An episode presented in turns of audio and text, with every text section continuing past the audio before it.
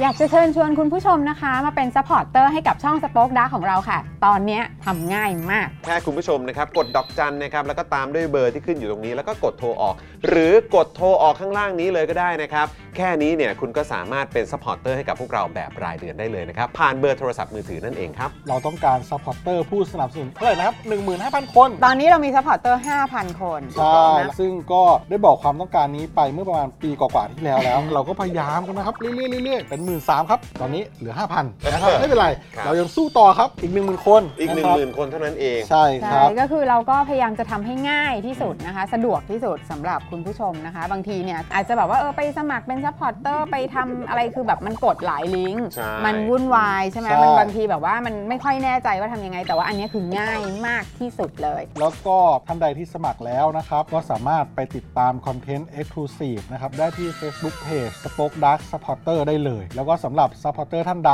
ที่เป็นผู้สนับสนุนอยู่แล้วทาง YouTube หรือ Facebook นะครับ ก็สามารถทักแชทเข้าไป บอกว่าเป็น Supporter อยู่แล้วอยากเข้ากลุ่มลับ Exclusive สำหรับผู้สนับสนุนเท่านั้นนะครับ รีบสมัคร แล้วก็รีบทักแชทกันไปได้เลยนะครับ มากันเยอะๆนะคะ อืมสมัครกันเลยครับผม อีก 1 0,000 คนจะถึงเป้าแล้ว มาสนับสนุนพวกเรากัน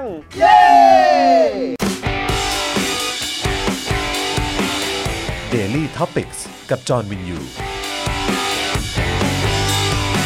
สวัสดีครับคุณผู้ชมครับ ต้อนรับทุกท่านเข้าสู่ Daily Topics นะครับ ประจำวันที่ 1 มีนาคม 2566 นะครับแหมขึ้นต้นเดือนใหม่กันแล้วนะครับผมแล้วก็แน่นอนที่สุดนะครับ วันนี้หวยก็ออกแล้วด้วย ใช่ นะครับสลากกินแบ่งก็ออกมาเรียบร้อยนะครับ ใครเป็นผู้โชคดีนะครับ ก็แสดงตัวกันได้นะครับอ่ะ อ่ะ คุณผู้ชมครับวันนี้อยู่กับผมจาวินยูนะครับ แล้วก็แน่นอนนะครับอยู่กับคุณปาล์มด้วยนะครับ สวัสดีครับคุณผู้ชมครับ สวัสดีคุณปาล์มด้วยนะค ส รับ วัสดีคุณจรครับ นะฮะแล้วก็วันนี้นะครับดูรายการไลฟ์แล้วก็ร่วมจัดรายการกับเรานะครับ พี่บิวมุกควาย สวัสดีครับ สวัส พี่ ดี บิว ค ค รั รั บบ บิวครับ สวัสดีคุณผู้ชมด้วยนะครับ ต้อนรับเข้าสู่เดือนใหม่ ครับ หนึ่งมีนาแล้วนะค ครั รับ บ ผมอีก 2 เดือนนิดๆก็เลือกตั้งแล้ว ครับผม เอาละฮะ ใกล้เคียงเข้าไปทุกทีทุกทีแล้วนะ ใก ค ล้ รับ เข้า ผม มาแล้วนะครับ แล้วก็เดี๋ยวก็คงต้องมาลุ้นกันนะครับ ครับ ว่าท้ายที่สุดแล้วเนี่ยนะครับเขาจะยุบสภากันวันไหน วันเกิดไหม นะวันเกิดนะฮะเออมาจะเกิ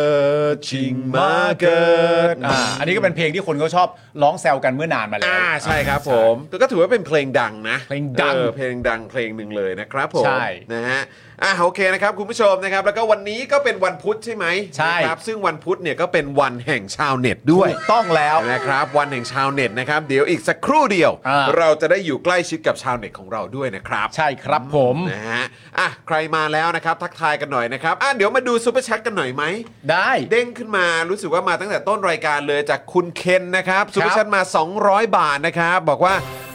อ้าวเฮ้ยกิฟต์ซับไม่ได้ก็ปาซูเปอร์แชทกันนี่แหละมามามา มา โอ้ยขอบคุณมากเลยนะ ขอบพระคุณมากๆครับ ขอบคุณนะครับผมนะครับ มีอีกไหมฮะ ด้านบน มีอีกหรือเปล่าเมื่อกี้ผมไม่แน่ใจนะครับ แต่ว่า ไม่มีใช่ไหม ไม่มีนะไม่มีนะ ขอโอบคุณเคน เค นะครับผม ขอบคุณ อ่ะ ทุกท่านเลยนะครับ ใครที่อยากจะสนับสนุนพวกเรานะครับ ก็สามารถมาเป็นท่อนำเลี้ยงให้กับพวกเรานะครับ ครับ ครอบครัวสป็อกดาร์ก ครับ นะฮะครอบครัวสป็อกดาร์กได้ เป็น นะ ครอบครัวไง เป็นครอบครัวบ้าง ครอบ นะ ครัว ฮะช่วงนี้กำลังฮิตนะครับ อ่า การเป็นครอบครัวก็ขอเป็นครอบครัวเขามั่งนะค ครั รับ บ ด้วยการเป็นท่อนำเลี้ยงนะครับให้กับ Spoke Dark TV นะครับ นี่เลยนะครับ กดดอกจัน 489 นะครับอ่ะขอขอขอขอดูเบอร์อีกที 489 912 411 แล้วก็โทรออกนะครับ อันนี้ ครับ เนี่ยก็สำหรับใครที่ใช้ AS แล้วก็ d t แทนะครับสำหรับใครที่ใช้ True เดี๋ยวรอวันประกาศนิดนึง ครับ นะครับว่าท้ายที่สุดแล้วนะครับอ่าใครที่ใช้โทรศัพท์อ่าในเครือข่ายของชูเนี่ยนะครับคุณจะมาเป็นท่อนำเลี้ยงให้กับพวกเราได้เมื่อไหร่ ครับ นะครับก็มี2เอ่อมี 2 เครือข่ายนะครับตอนนี้ AS กับ d t แทนั่นเองนะครับแพ็กเกจเริ่มต้นคือเดือนละ 149 บาทนะครับ ครับ หรือจะเติมพลังให้กับพวกเราแบบรายวันกันก็ได้นะครับ ผ่านทางบัญชีกสิกรไทยนะครับ0698 975 539 หรือสแกนเคอร์โค้ดด้านล่างนี้ได้เลยนะครับผม ครับผม นะฮะแล้วก็เหมือนเมื่อกี้ครับ คุณเคนก็ซูเปอร์แชทเข้ามานะครับอันนี้เนี่ยเป็นช่องทางที่คุณสนับสนุนพวกเราได้ผ่านทาง YouTube Membership นั่นเอง ครับ แล้วก็ทาง Facebook Supporter ก็ได้ด้วยเช่นเดียวกันนะครับ อันนี้เป็น 2 ช่องทางในการเอ่อสนับสนุนพวกเราแบบรายเดือนนะครับ ผ่านทางโซเชียลมีเดียนั่นเองนะครับ ครับผมคุณเบียร์นะครับ บอกว่าทุกวันพุธจะมีแขกรับเชิญมา ซึ่งแขกรับเชิญเนี่ยเป็นชาวเป็นชาวต่างชาติ ชื่อของเขาก็คือชาวเนตชาวเนต Charles n a t ชาวเน็ต ออบ เอาอย่าไปช้าสิวันนี้เราอย่าไปช้า สิ คือวั ไม่เหนื่อยอะไรมา คุณผู้ชมผมต้องบอกคุณผู้ชมก่อนนะว่าวันนี้ผมแบบผมหมดพลังไปเยอะเหมือนกัน ได้ คือเมื่อเช้านี้เนี่ยคุณผู้ชม เมื่อเช้านี้ผมก็ตื่นเช้ามา อ่า เพื่อไปออกกำลังกายก็คือไปว่ายน้ำ ไอ้ยไปเรียนเขาเรียน ไปเรียน อค ว่ายน้ำไป อ่ะ เรียนว่ายน้ำแล้วก็แบบครูสอนว่ายน้ำก็แบบโหดกับกูชิบหายเลย ผมประกาศชื่อไว้ตรงนี้เลยครูรวงครับ ชื่อครูรวงเห ค ร รู อ รวงครับ ครูรวงทำไมครูครูรวงเป็นครูสอนว่ายน้ำคุณ ใช่ครับ ซึ่งครูรวงเนี่ยผมก็แบบคือครูรวงเป็นอะไร ครูรวงเป็นครูสอนว่ายน้ำไง รู้แต่คือ เออ ครูรวงเนี่ยคือเป็นอะไร เออ คือเราก็แบบว่าว่ายน้ำก็ยังไม่ได้แข็งมาก เออ ให้ว่ายจากแบบขอบสระหนึ่งไปถึงอีกขอบสระหนึ่งอ่ะ ใช่ ซึ่งแบบคือก็ประมาณแบบกูว่าน่าจะเป็นแบบสระโอลิมปิกอ่ะ เออ คือแบบครูรวง ครูรวงอ่ะนั่นแหละ yeah surprise ครูรวงให้คุณว่ายตั้งแต่ขอบสระหนึ่งไปถึงอีกขอบสระหนึ่งเลยเหรอ แล้วไปกลับแบบเนี้ยประมาณ4ี่ห้ารอบอ่ะ ด้วยตัวคุณเองคนเดียว ก็ ก็คือแบบมี มี มีโฟมเกาะอยู่นิดนึง มีโฟมเกาะอยู่ ใช่ ฝึก ไหม ตี แล้วแบบ ฝึกตีขา ไป ไป อะแล้วก็เฮ้ยเหี้ยเหนื่อยมาก แล้วก็แบบเสร็จหลังจากนั้นปุ๊บก็แบบอ่ะฝึกแบบหมุนแขนแบบว่า อ่า จ้วง paddle น้ำ paddle เอออะไรต่างๆ อ่า แล้วก็ ก็หนึ่งชั่วโมงเต็มอะครับ อ่า ก็ ก็ กูก็ ซั แบบ บ อย่างนั้น เหนื่อยมากแล้วก็แบบว่าแล้วแล้ววันนี้ก็กลับมาถึงปุ๊บก็มาถ่ายเจาะข่าวตื้น ครับ ซึ่งเจาะข่าวตื้นก็วีคนี้พิเศษด้วยนะครับ ครับ ไม่ใช่แบบมานั่งคุยกันในสตูดิโอนะครับเพราะว่า ครับ พี่โรซี่เนี่ยเขาบอกว่าเออแอบไม่สบายนิดนึงก็เลยบอกว่าเอยเอ้ยเดี๋ยวเดี๋ยวช่วงนี้ขอเบรกหน่อยนิดนึง อ่า แต่ว่าเราก็ไม่ได้ไง ใช่ ต้องมีคอนเทนต์ให้คุณผู้ชมติดตามกัน ถูก นะครับก็เลยถ่ายเจาะข่าวตื้นเป็นแบบแบบใหม่ แบบหม่อย แบบใหม่ ซึ่ง อ่า ก็แบบโอ้โหวันนี้กูใช้พลังงานเยอะมาก เออ เออแล้วเดี๋ยวเนี่ยแล้วพอกลับมาปุ๊บก็ต้องเตรียมลุยชาวเน็ตต่อ ใช่ พลังมันก็หมดไม่ได้ง ไม่ได้ไม่ได้ ออใช่หม เราต้องมาเราต้องเหมือนคนวงการบันเทิงพอ 5 4 3 2ปุ๊บเราเหมือนจากตายแล้วเกิดใหม่ ใช่ก็เลยต้องแบบว่าต้องใช้เวลาในการแบบว่าขอชาร์จพลังแป๊บหนึ่งนะครับ คุณผู้ชม ใช่ เมื่อกี้ก็เลยชาร์ลส์เนทมาเนี่ย ใช่ กูเลยบอกโอ้โห กูไปไม่เป็นเลย วันนี้คุณจองก็กินกาแฟเป็นแก้วที่ 16 แล้วนะฮะ เฮ้ยไม่ถึง เยอะไป ประมาณ แต่คุณผู้ชม ประมาณแก้วที่ห้าแก้วที่ห้ เจาะข่าวตื้นเนี่ย ครับ ผมแนะนำให้คุณผู้ชมดูจริง ๆ นะ เพราะว่าผมเนี่ยก็ถูกบิ้วให้ดูเช่นเดียวกัน ครับ แต่ผมเนี่ยไม่ได้ถูกบิ้วจากเพื่อนผม ครับ ผมถูกบิ้วจากน้องรักของผมก็คือคุณบิว ครับ คุณบิวเป็นคนบอกผมเองว่าพี่ปาล์ม ครับ เทปเนี้ยพี่ปาล์มต้องดู ครับผม ขนาดบิวต้องมาบิวแล้วอ่ะ โอ้ ก็ต้องดูอ่ะ ก็เนี่ยผม เพราะบิวเป็นคนถ่ายใช่ไหม เออ นั่นแหละ ดมยาดมได้ไหม เออ นะฮะ อ่ะ คุณผู้ชม แต่ไม่เป็นไร ไม่ต้องกังวลนะครับ ครับ พลังมาแล้วนะครับ มาแล้ว วันนี้เราจัดกันหนัก จัดกันเต็มที่อยู่แล้วนะครับ ครับ สำหรับ Daily t o p i c ของเรานะครับ คุณผู้ชมครับ ครับ ใครมาแล้วก็ย้ำอีกครั้งนะครับอ่าคอมเมนต์ทักทายเข้ามาได้นะครับ แล้วก็อย่าลืมเติมพลังให้กับพวกเราตั้งแต่ต้นรายการกันเลยดีกว่า ครับ อีกสักครู่เดียวเราจะได้อยู่ใกล้ชิดนะครับกับชาวเน็ตของเรากันแล้วนะครับ คุณผู้ชมครับ โอ้คุณกั๊กนี่ก็เรียนว่ายน้ำเหมือนกันนะ อ่าเยี่ยมเลย แล้วก็บอกว่าตอน เ เรียนว่ายน้ำไม่ไหวครับ ปอดก็ไม่แข็งแรงขาก็ตีไม่ไหวอ๋อครับผม เออแต่การตีขาเนี่ยมันก็ไม่ใช่อะไรง่าย ๆ เลยนะคุณผู้ชม ใช่ พลังเยอะมากจริงๆะ นี่ ครั ถ้า บ ยืนจัดรายการกูจะเล่นมุกเอามือตีขาแล้วนะตอนเนี้ย เฮ้ยตีขาตีขาแต่ว่าพอเล่นไปเดี๋ยวมึงช้าใส่กู อ่าครับผมครับผมครับผมได้ครับได้ ครับ อ้าวคุณวันเฉลิมนะครับ ก็เป็นเมมเบอร์เรามา 25 เดือนแล้วเออขอบคุณนะครับนะฮะ โอ้ย ครูรวงนะครูรวงเออ อ่า นะฮะเหมือนอารมณ์ผมเข้าใจว่าน่าจะเป็นเหมือนรวงข้าวอะไรอย่างเงี้ยไหม อ๋ออ๋อก็เพราะนะ ใช่ครับ ชื่อเต็ม ผ อ่ะชื่อครูรวงข้ว แต่ครูเข้าใจดีครับ ใช่ ครูเขามีความอดทนกับผมมากครับ ใช่ เออครับ ผมไม่เป็นไรครับไม่เป็นไรครับเออคุณจอห์นแบบว่าได้อยู่แล้วครับ ผมว่าครูเขามี mindset แบบนี้ ใช่ ว่าเอ่อ เออ ใครก็ตามที่อายุประมาณเท่าคุณน่ะ ครับ แล้วก็ยังตัดสินใจมาเรียนว่ายน้ำอ่ะ เออ ครูก็คงเข้าใจว่าคุณก็ต้องเหมือนอารมณ์แบบแบกศักดิ์ศรีมาเรียนนะ เออ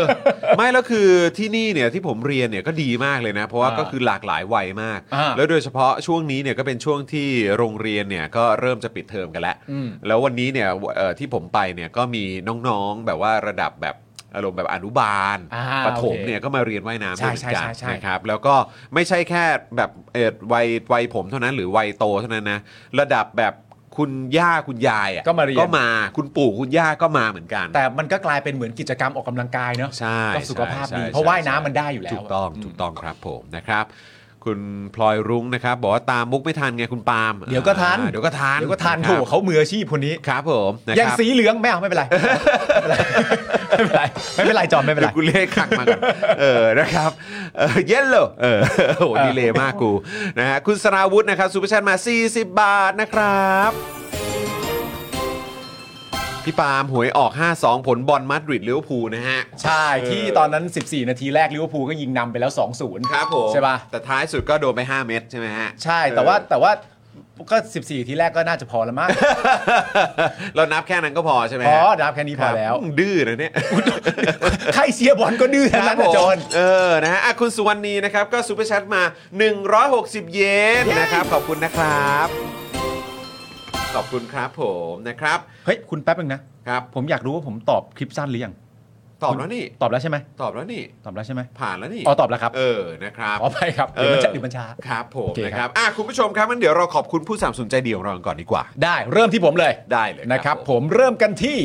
ตั้งฮกกี่ครับผมตั้งฮกกี่บะหมี่กวางตุ้งนะครับ อาหารที่นี่เนี่ยอุดมไปด้วยดราม่าแสนอร่อยสำหรับชาวเน็ตทุกๆวันนะครับผมสั่งได้เลยครับที่ Facebook ตั้งฮกกี่นะครับผมนี่ก็เข้าหนึ่งมีนาแล้วนะ ใช่ อ่า วันนี้ วันนี้ไหมวันนี้น่าจะ น่าจะสองทุ่มแล้วเนาะ ใช่ เนาะ น่าจะปิดสองทุ่มแล้วเนาะ อันที่ เ เปิดบูธก็รู้สึกว่าหมดไปแล้วนะ ครับ อ่า ผม ตอนนี้ ะครับ ก็น่าจะ ยังไง มา ก็ สองทุ่มแล้ว ไปอุดหนุนกันด้วยนะครับ ไปทาน ครับ ที่ร้านกันก็ได้ หรือว่าจะสั่งมาทานที่บ้านก็ได้นะครับ ครับ นะอร่อยโดนใจแน่นอนนะครับ ครับ อ่ะต่อกันด้วย XP Pen ดีกว่านะครับ เข้าสู่โลกแห่งดิจิทัลอาร์ตกันดีกว่านะครับ กับเมาส์ปากการะดับโปรนะครับ เขียนลื่นคมชัดทุกเส้นนะครับ เก็บครบทุกรายละเอียดในราคาเริ่มต้นไม่ถึงพันครับ นี่ ค ก็ รับ คือ XP Pen นั่นเองนะครับ อยากจะทราบข้อมูลเพิ่มเติมนะครับ ก็สามารถกดเข้าไปดูกันได้ที่ Facebook ครับ นี่เลย XP Pen Thailand นั่นเองนะครับ ไปดูว่ามีผลิตภัณฑ์อะไรบ้างนะครับ แล้วก็มีใครเนี่ย เอาผลงานมาอวดกันบ้างครับ รับรองว่าโดนใจแน่นอนครับ ถูกต้องแล้วนะครับครุ ครั ณ บ ดุกดิก โอ้คุณดุกดิกนะครับ ก็เติมพลังมาให้ 89 นะครับ DKK นี่อะไรฮะ เดเดนเดนมาร์ก ไม่รู้เหมือนกันผมไม่แน่ใจ DKK 89 จากเดนมาร์กใช่ไหมเออหรือเปล่า ขอบพระคุณ เออ ครับ ขอบคุณนะครับขอบคุณนะครับ อ่า นี่พยายามตีความจากเดนมาร์ก ใช่ไหม ไหมเออ ใช่แหละมั้ง เออ นะครับ ครับ นะ ผ ฮะ มขอบพระคุณนะครับ แล้วก็คุณสแกรี่นะครับ ก็เป็นเมมเบอร์เรามา 6 เดือนบวกบวกๆแล้ว ขอบคุณนะครับ ขอบคุณนะครับผมนะครับ คุณดุกดิกนะครับ บอกว่าครบรอบ 1 ปีแล้ว โอ้ใช่ขอบพระคุณ โอเ มาก ๆ เลยครับ ครับผมนะครับ อ่ะ กลับกลับมาแล้วครับพี่ๆอ๋อคุณสแกรี่ อ่าสวัส ขอบคุ ดี ณ นะ นะ ค ค รั รับ บ นี่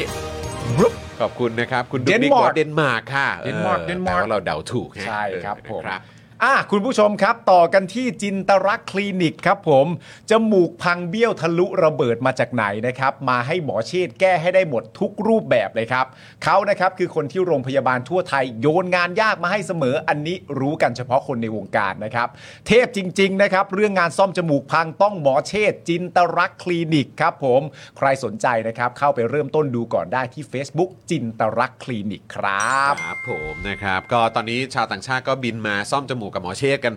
บรึมเลยนะครับ ใช่ครับ โอ้โหแหมก็ถือว่าฮอตจริง ๆ เลยคุณหมอท่านนี้นะครับครับ แล้วก็แน่นอนนะครับเฟรนชิกน้ำพริกหนังไก่เกรดพรีเมียมรสชาติจัดจ้านถึงเครื่องถึงใจนะครับ สั่ง อ่า ได้เลยทาง Line แอดเฟรนชิกนั่นเองนะครับส่ง ครับ ฟรีทุกบ้านนะครับผม ครับผม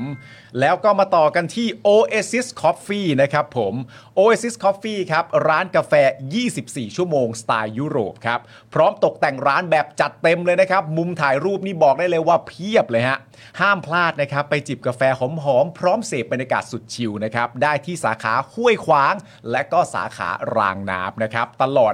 24 ชั่วโมงเลยนะ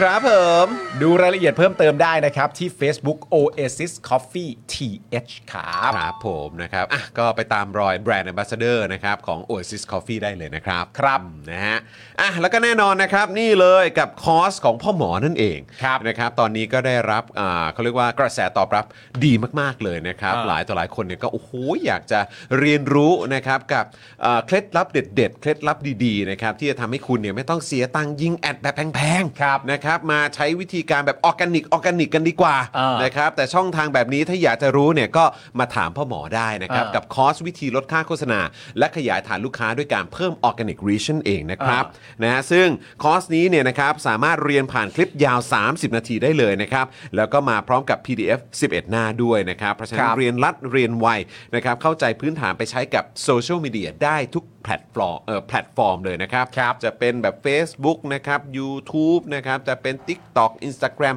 ได้หมดเลยนะครับ คุณผู้ชมครับ ค่าคอร์สนะครับ 2,999 บาทนะครับ ทักแชทแล้วก็ส่งข้อความไปหาพ่อหมอได้เลยนะครับ ที่ นี่เลยครับ Facebook นี้นะครับคอร์สแก้ปัญหา หรือโทรไปหาพ่อหมอโดยตรงเลยก็ได้ที่ 0858275918 นั่นเองนะครับ ครับผม นะฮะอ่ะแล้วก็สำหรับคุณผู้ชมท่านไหนนะครับที่สนใจนะครับ อยากจะมาซื้อโฆษณากับพวกเรานะครับ นี่เรามีพื้นที่โฆษณาว่างอยู่นะครับ ติดต่อมาได้เลยที่เบอร์ 0858275918 นั่นเองนะครับ ครับ นะฮะ ผม ซื้อกันยาวๆ ซื้อกันเยอะๆเราก็มี ใช่ ส่วนลดให้ด้วยนะครับ ใช่แล้วใช่แล้ว นะฮะ ใช่แล้วคุณผู้ชมครับ แล้วก็อย่าลืมนะครับย้ำกันเหมือนเดิมนะครับ ใครที่เอ่อมีโอกาสได้ไปได้ซื้อหรือได้ไปกินนะครับผมหรือว่าใช้บริการเอ่อสปอนเซอร์ของเราเนี่ยอย่าลืมแท็กพวกเราด้วย ครับผม แท็กมาที่จอร์นวินยูก็ได้แท็กมาที่ปาล์มเจนอักษรก็ได้แท็กไปหาคุณไทนี่โนเอลก็ได้ พี่โรซี่ก็ได้หรือสป็อคดาร์กเลยก็ได้นะครับผมเราอยากรู้นะครับ ครับผมนะครับแสดงตัวเข้ามาเยอะๆนะครับนะ ครั ฮะ บ เราจะได้ไป ผม อวดลูกค้าเราด้วยไง ใช่ ว่าลูกอ่าว่าสำหรับแฟนๆรายการของเราไปอุดหนุนกันเพียบเลยนะครับ ครับผม เออวันนี้ก็มีข่าวเศร้าเนอะประเด็นของน้องชายของคุณเชอปรางนะครับ ใช่ครับ นะครับ เราก็ขอแสดงความเสียใจด้วยนะครับ แล้ว ครับ ก็มีประเด็นของดีเจวิวด้วยป่ะ อ่า เมื่อวันก่อนใช่ไหมฮะ ป้ายป้ายป้ายนะ เอ ครับ อนะครับ ก็นั่นก็โอ้โหก็ยังอายุน้อยนะ อายุน้อย อายุน้อย เลเนครับอะเออ แล้วก็ยัง นะครับ แบบเห็นแบบตามรายการต่างๆ อยู่เยอะเลยนะครับ อืม ผมก็ขอแสดงความเสียใจกับครอบครัวทั้งสองครอบครัวด้วยนะครับ ครับผมนะ นะ ค ครั รับ บ คุณ NG NG Channel บอกว่าอ่านที่ป้อมโพสต์ล่าสุดหรือยังครับ มีมีล่า มีล่าสุ สุ ด ดอี อี ก ก เหรอแล้ว ค ค รั รับ บ เมื่อวานก็อ่านไปแล้วนะฮะ อันนี้คือโพสต์ในไหนฮะใน มี พลังประชารัฐหรือว่าในอะไรฮะ ส่วนตัวปะฮะ ในแบบลุงป้อมเหรอ มีล่าของล่าอีกแล้วฮะ ต้องต้องชื่อว่าอะไรนะพลเอกประวิทย์ใช่ไหม น่าจะใช่ เนอะน่าจะเป็นแบบชื่อพลเอกประวิทย์ใช่ไหม พลเอกประวิทย์ พลเอกประวิทย์พลเอกน่านี่ประวิทย์วงษ์สุวรรณโอ้นี่เป็นแบบนี่เป็นสี่ชั่วโมงที่แล้วครับ จิตวิญญาณในความจงรักภักดีจากอดีตถึงปัจจุบันครับ อ๋อแล้วครับ อืม สี่ชั่วโมงที่แล้วเลยเหรอครับ ความจงรักภักดีที่มีต่อชาติศาสนา พระมหากษัตริย์เป็นสวะสภาวะที่ฝังลึกอยู่ในจิตวิญญาณของผม ครับ จนเป็นกระแสจิตที่ส่งให้ทุกคนสัมผัสถึง และรับรู้ได้โดยไม่ต้องเอ่ยอ้าง ชีวิตผมดำเนินอยู่ด้วยจิตวิญญาณนี้ตลอดมา และแน่นอนว่าจะตลอดไป และเพราะผมถูกหล่อหลอมชีวิตขึ้นมา ด้วยความเป็นทหารอาชีพ เป็นหาอาชีพด้วยเหรอ แต่ถ้าทหารอาชีพเขาไม่ทำรัฐประหารกันนะ เขาก็ควรจะทำแต่เฉพาะหน้าที่ตัวเองนะ อืมจากทหารชั้นผู้น้อยค่อย ๆ เติบโตมาจนเป็นผู้บัญชาการกองทัพ ผมจะเล่าถึงการเฝ้ามอง รับรู้และครุ่นครุ่นคิดถึงความเป็นไปของประเทศชาติ โดยเฉพาะในมุมของการเมือง โอ้โหแหม ยอด โอ้ยไล่ยาวเลยครับ ยาวเลยครับอืมแล้วก็เนี่ยแหละครับในในย่อหน้าสุดท้าย เออ เอ่อเนี่ยแม้จิตวิญญาณผมยังมั่นคงกับสำนึกอนุรักษ์นิยม แต่ความเข้าใจต่อความจำเป็นที่ประเทศต้องเดินหน้าไปด้วยประชาธิปไตยเสรีนิยม ได้เกิดขึ้นอย่างลึกซึ้ง ซึ่งผมจะเล่าให้ฟังในตอนต่อๆไป ถึงความเข้าใจต่อความจำเป็นดังกล่าว และบอกเล่าถึงความเชื่อมั่นของผมว่าจะประสานจิตวิญญาณอนุรักษ์นิยมอันหนักแน่นของผม ให้เดินหน้าอย่างเข้าใจความจำเป็นของประเทศที่ต้องขับเคลื่อนด้วยประชาธิปไตยได้อย่างไร จะบอกต่อไปให้ทุกคนมั่นใจว่าผมทำได้ และจะทำอย่างเต็มที่หากได้รับโอกาสครับ อ่อนๆหน่อยอุ๊บว้า บ้าเออนะครับ สิ่งที่ผมกลัวที่สุดคืออะไรรู้ป่ะ ครับ กลัวนักข่าวไปยื่นไมค์ถามอะ ครับ ว่าเอ่อโพสต์ล่าสุดอะค่ะที่พลเอกประวิทย์โพสต์อะ เออ เออมันมีความหมายว่าอะไรคะ เออ แล้วเขาตอบกลับมาว่าผมโพสต์อะไรด้วยเห รอ ผมกลัวมันจะไปตกทางนั้นนะ โพสต์ล่าสุดที่เขียนไล่ยาวมาเป็นบทที่หนึ่งอะไรต่างๆนานาเนี่ย ที่โพสต์ไปนี่หลายคนชอบมากเลยรู้สึกยังไงที่กระแสตอบรับเป็นแบบนี้อ่ะผมโพสต์อะไรด้วยเหรออย่างเงี้ยมันจะ ไม่แล้วคุณผู้ชม นายนะ คืออันนี้เนี่ยผมก็เราจะบอกว่ามันยาวเท่าไหร่ดีอะ มันยาว มาก มั นะ น ครั ยา บ วมากผมว่าน่าจะมีประมาณสัก ถ้าใช้ฟอนต์สักแบบ 16 ก็น่าจะสักสองหน้าสองหน้ากว่ากว่าๆไหมน่าจะ เกิ สั น กสองหน้าครึ่งอ่ะ เอออ่ ่าประมาณเนี้ย อย่างกับสคริปต์ข่าว ถ้าเกิดว่าใช้ฟอนต์ 18 ก็ประมาณ 3 4 หน้าผมว่า อ่า ซึ่งคือคุณผู้ชม เราได้ยินประโยคอะไรยาวๆ จากคุณประวิทย์บ้างในช่วง 8-9 ปีที่ผ่านมา อ่า เนอะเรา เราไม่ มัก ได้ยิน จะได้คำว่าไม่รู้ ได้ยิน อ่า คำว่าไม่รู้ ไม่เกี่ยว ไม่เกี่ยว คนนั้นคนเดียว ไปถามเขาสิ เออ หรืออะไรอย่างเนี้ย แล้วจะให้ทำยังไงก็เลือกไหมล่ะ ประมาณเนี้ย เอออะไรประมาณ ไเกินวลีสองวลี อะ อะเออ แล้วก็คือแบบแม้แม้กระทั่งแบบเวลาเขาเวลาเขาตอบคำถามในการอภิปรายไม่ไว้วางใจอ่ะ อืม ก็มันก็ไม่ได้แบบ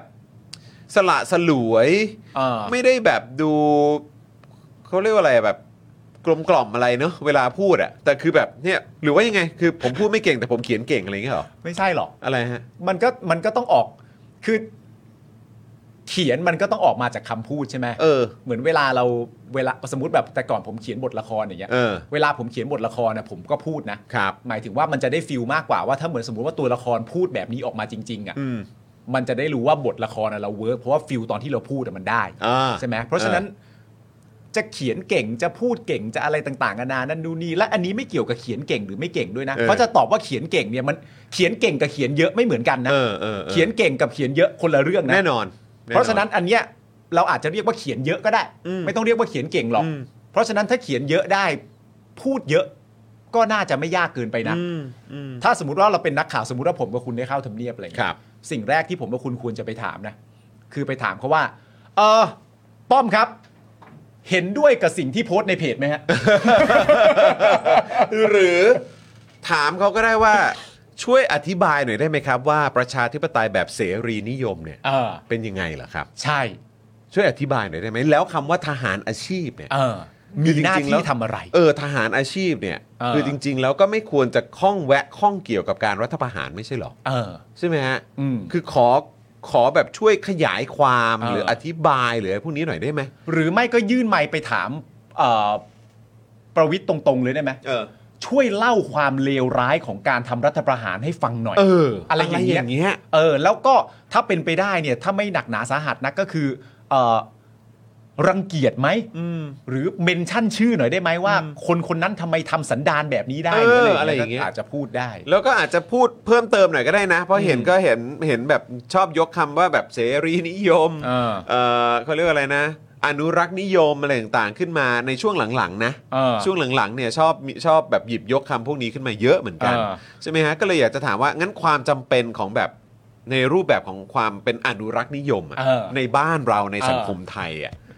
มันมีความจำเป็นยังไงบ้าง มี ประวิทย์ช่วยอธิบายมาหน่อยได้ไหม มีคนคอมเมนต์ในเพจ ว่า เมื่อกี้อ่านแบบหนึ่ง เออ โคตรกวนตีนเลย ทำไม นี่ต้องเป็นความคิดของประวิทย์จริง ๆ แน่ ๆ อยากฟังเวอร์ชั่นนี้แบบแถลงได้ไหม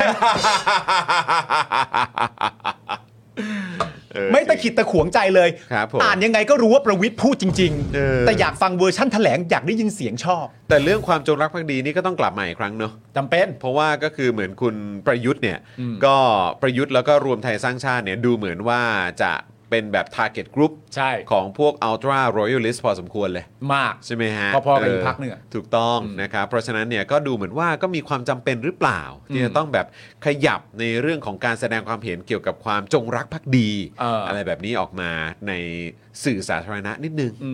ครับ ก็ก็ตีความแบบนั้นได้นะ ครับ แต่ว่าถ้าสำหรับผมผมก็อาจจะตีความอีกรูปแบบหนึ่งก็คือ คือ เอ่อคุ้นมือ คุ้นมืออ อผมใช้คำว่า อ คุ้นมือ คุ้นมือหมายถึงว่าก็ก็ก็คุ้นว่าเวลาพิมพ์ต้องพิมพ์อย่างนี้ด้วยอะ ประมาณนี้ใช่ไหม เออคุ้นเขาเรียกว่าคุ้นมือคุ้นพูดอ่ะ แต่ว่าก็คุ้นคุ้นมือผมก็ยังไม่กล้าฟันธงนะ ว่าเป็น เออ คุ้นมือของคุณประวิทย์อ่ะ เอ้า คือผมว่า แสดงคุณไม่เชื่อเหมือนที่คอมเมนต์เขาบอก เลยฮะ เขาบอกว่านี่มันต้องเป็นความคิดของประวิทย์จริงๆ คือ แน่ๆ เอาตรงๆกูไม่เชื่อไง เอาโถ เออ ก็พูดตรงๆ ตรงนี้เลยผมว่า เออ มันไม่รู้สิ ก็คือแบบ เราก็เห็นชัดอะว่าคือแบบขนาดตู่อะ เออ ขนาดตู่อะน้องอะ เออ มันยังแบบมันยัง Google อยู่เลยอะ เออ เข้าใจป่ะ แล้วแบบตอนนั้นก็แบบจะเซลฟี่แม่งยังเซลฟี่แบบเซลฟี่ไม่ค่อยจะได้เลยอะ เออ เออแล้วก็แบบดูเหมือนว่าช่วงนั้นก็ต้องเหมือนมาเล่นโซเชียลมีเดีย ประวิทย์มันเป็นประธานไซเบอร์ป่ะ ใช่ ใช่ ใช่ เออ แล้วก็คือแบบเหรอเหรอนี่เล่น Facebook ทุกวันเหรอ เออ ว่าก็คงไม่อ่ะ คุณมุก อันนี้คุณมุกเข้ามาพอดี คุณมุก ครับ บอกว่าถ้าแถลงเองเนี่ยเราต้องตั้งกล้องไว้แล้วไปกินข้าวนะกลับมาก็น่าจะจบทัน พอดี แต่ว่าผมรบกวนคุณมุกได้ไหมถ้าสมมติคุณมุกมีโอกาสได้เจออ่ะ ครับ คุณมุกลองถามง่าย ๆ แบบนี้ได้ไหมว่าชอบไม่ต้องถามก็ได้ ไปบอกเขาว่าชอบที่โพสต์มากเลย เออ แล้วผมอยากรู้ก็ตอบว่าอะไร เออ ชอบชอบที่โพสต์มากเลยค่ะ เออ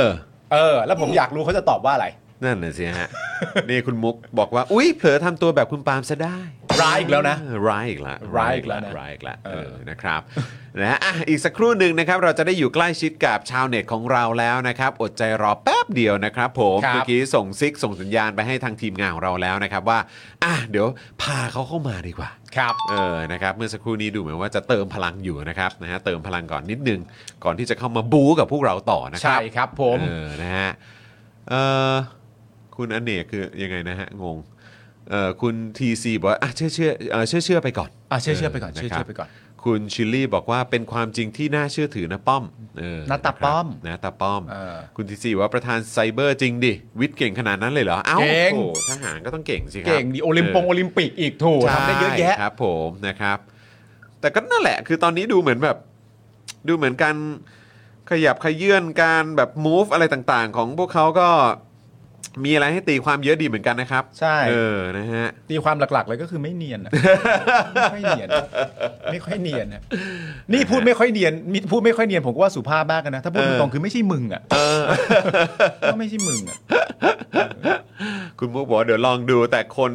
แต่คนมองไม่น่าจะเป็นลุงป้อม แต่เป็นนักข่าวด้วยกันนี่แหละ วันนี้มุกเกร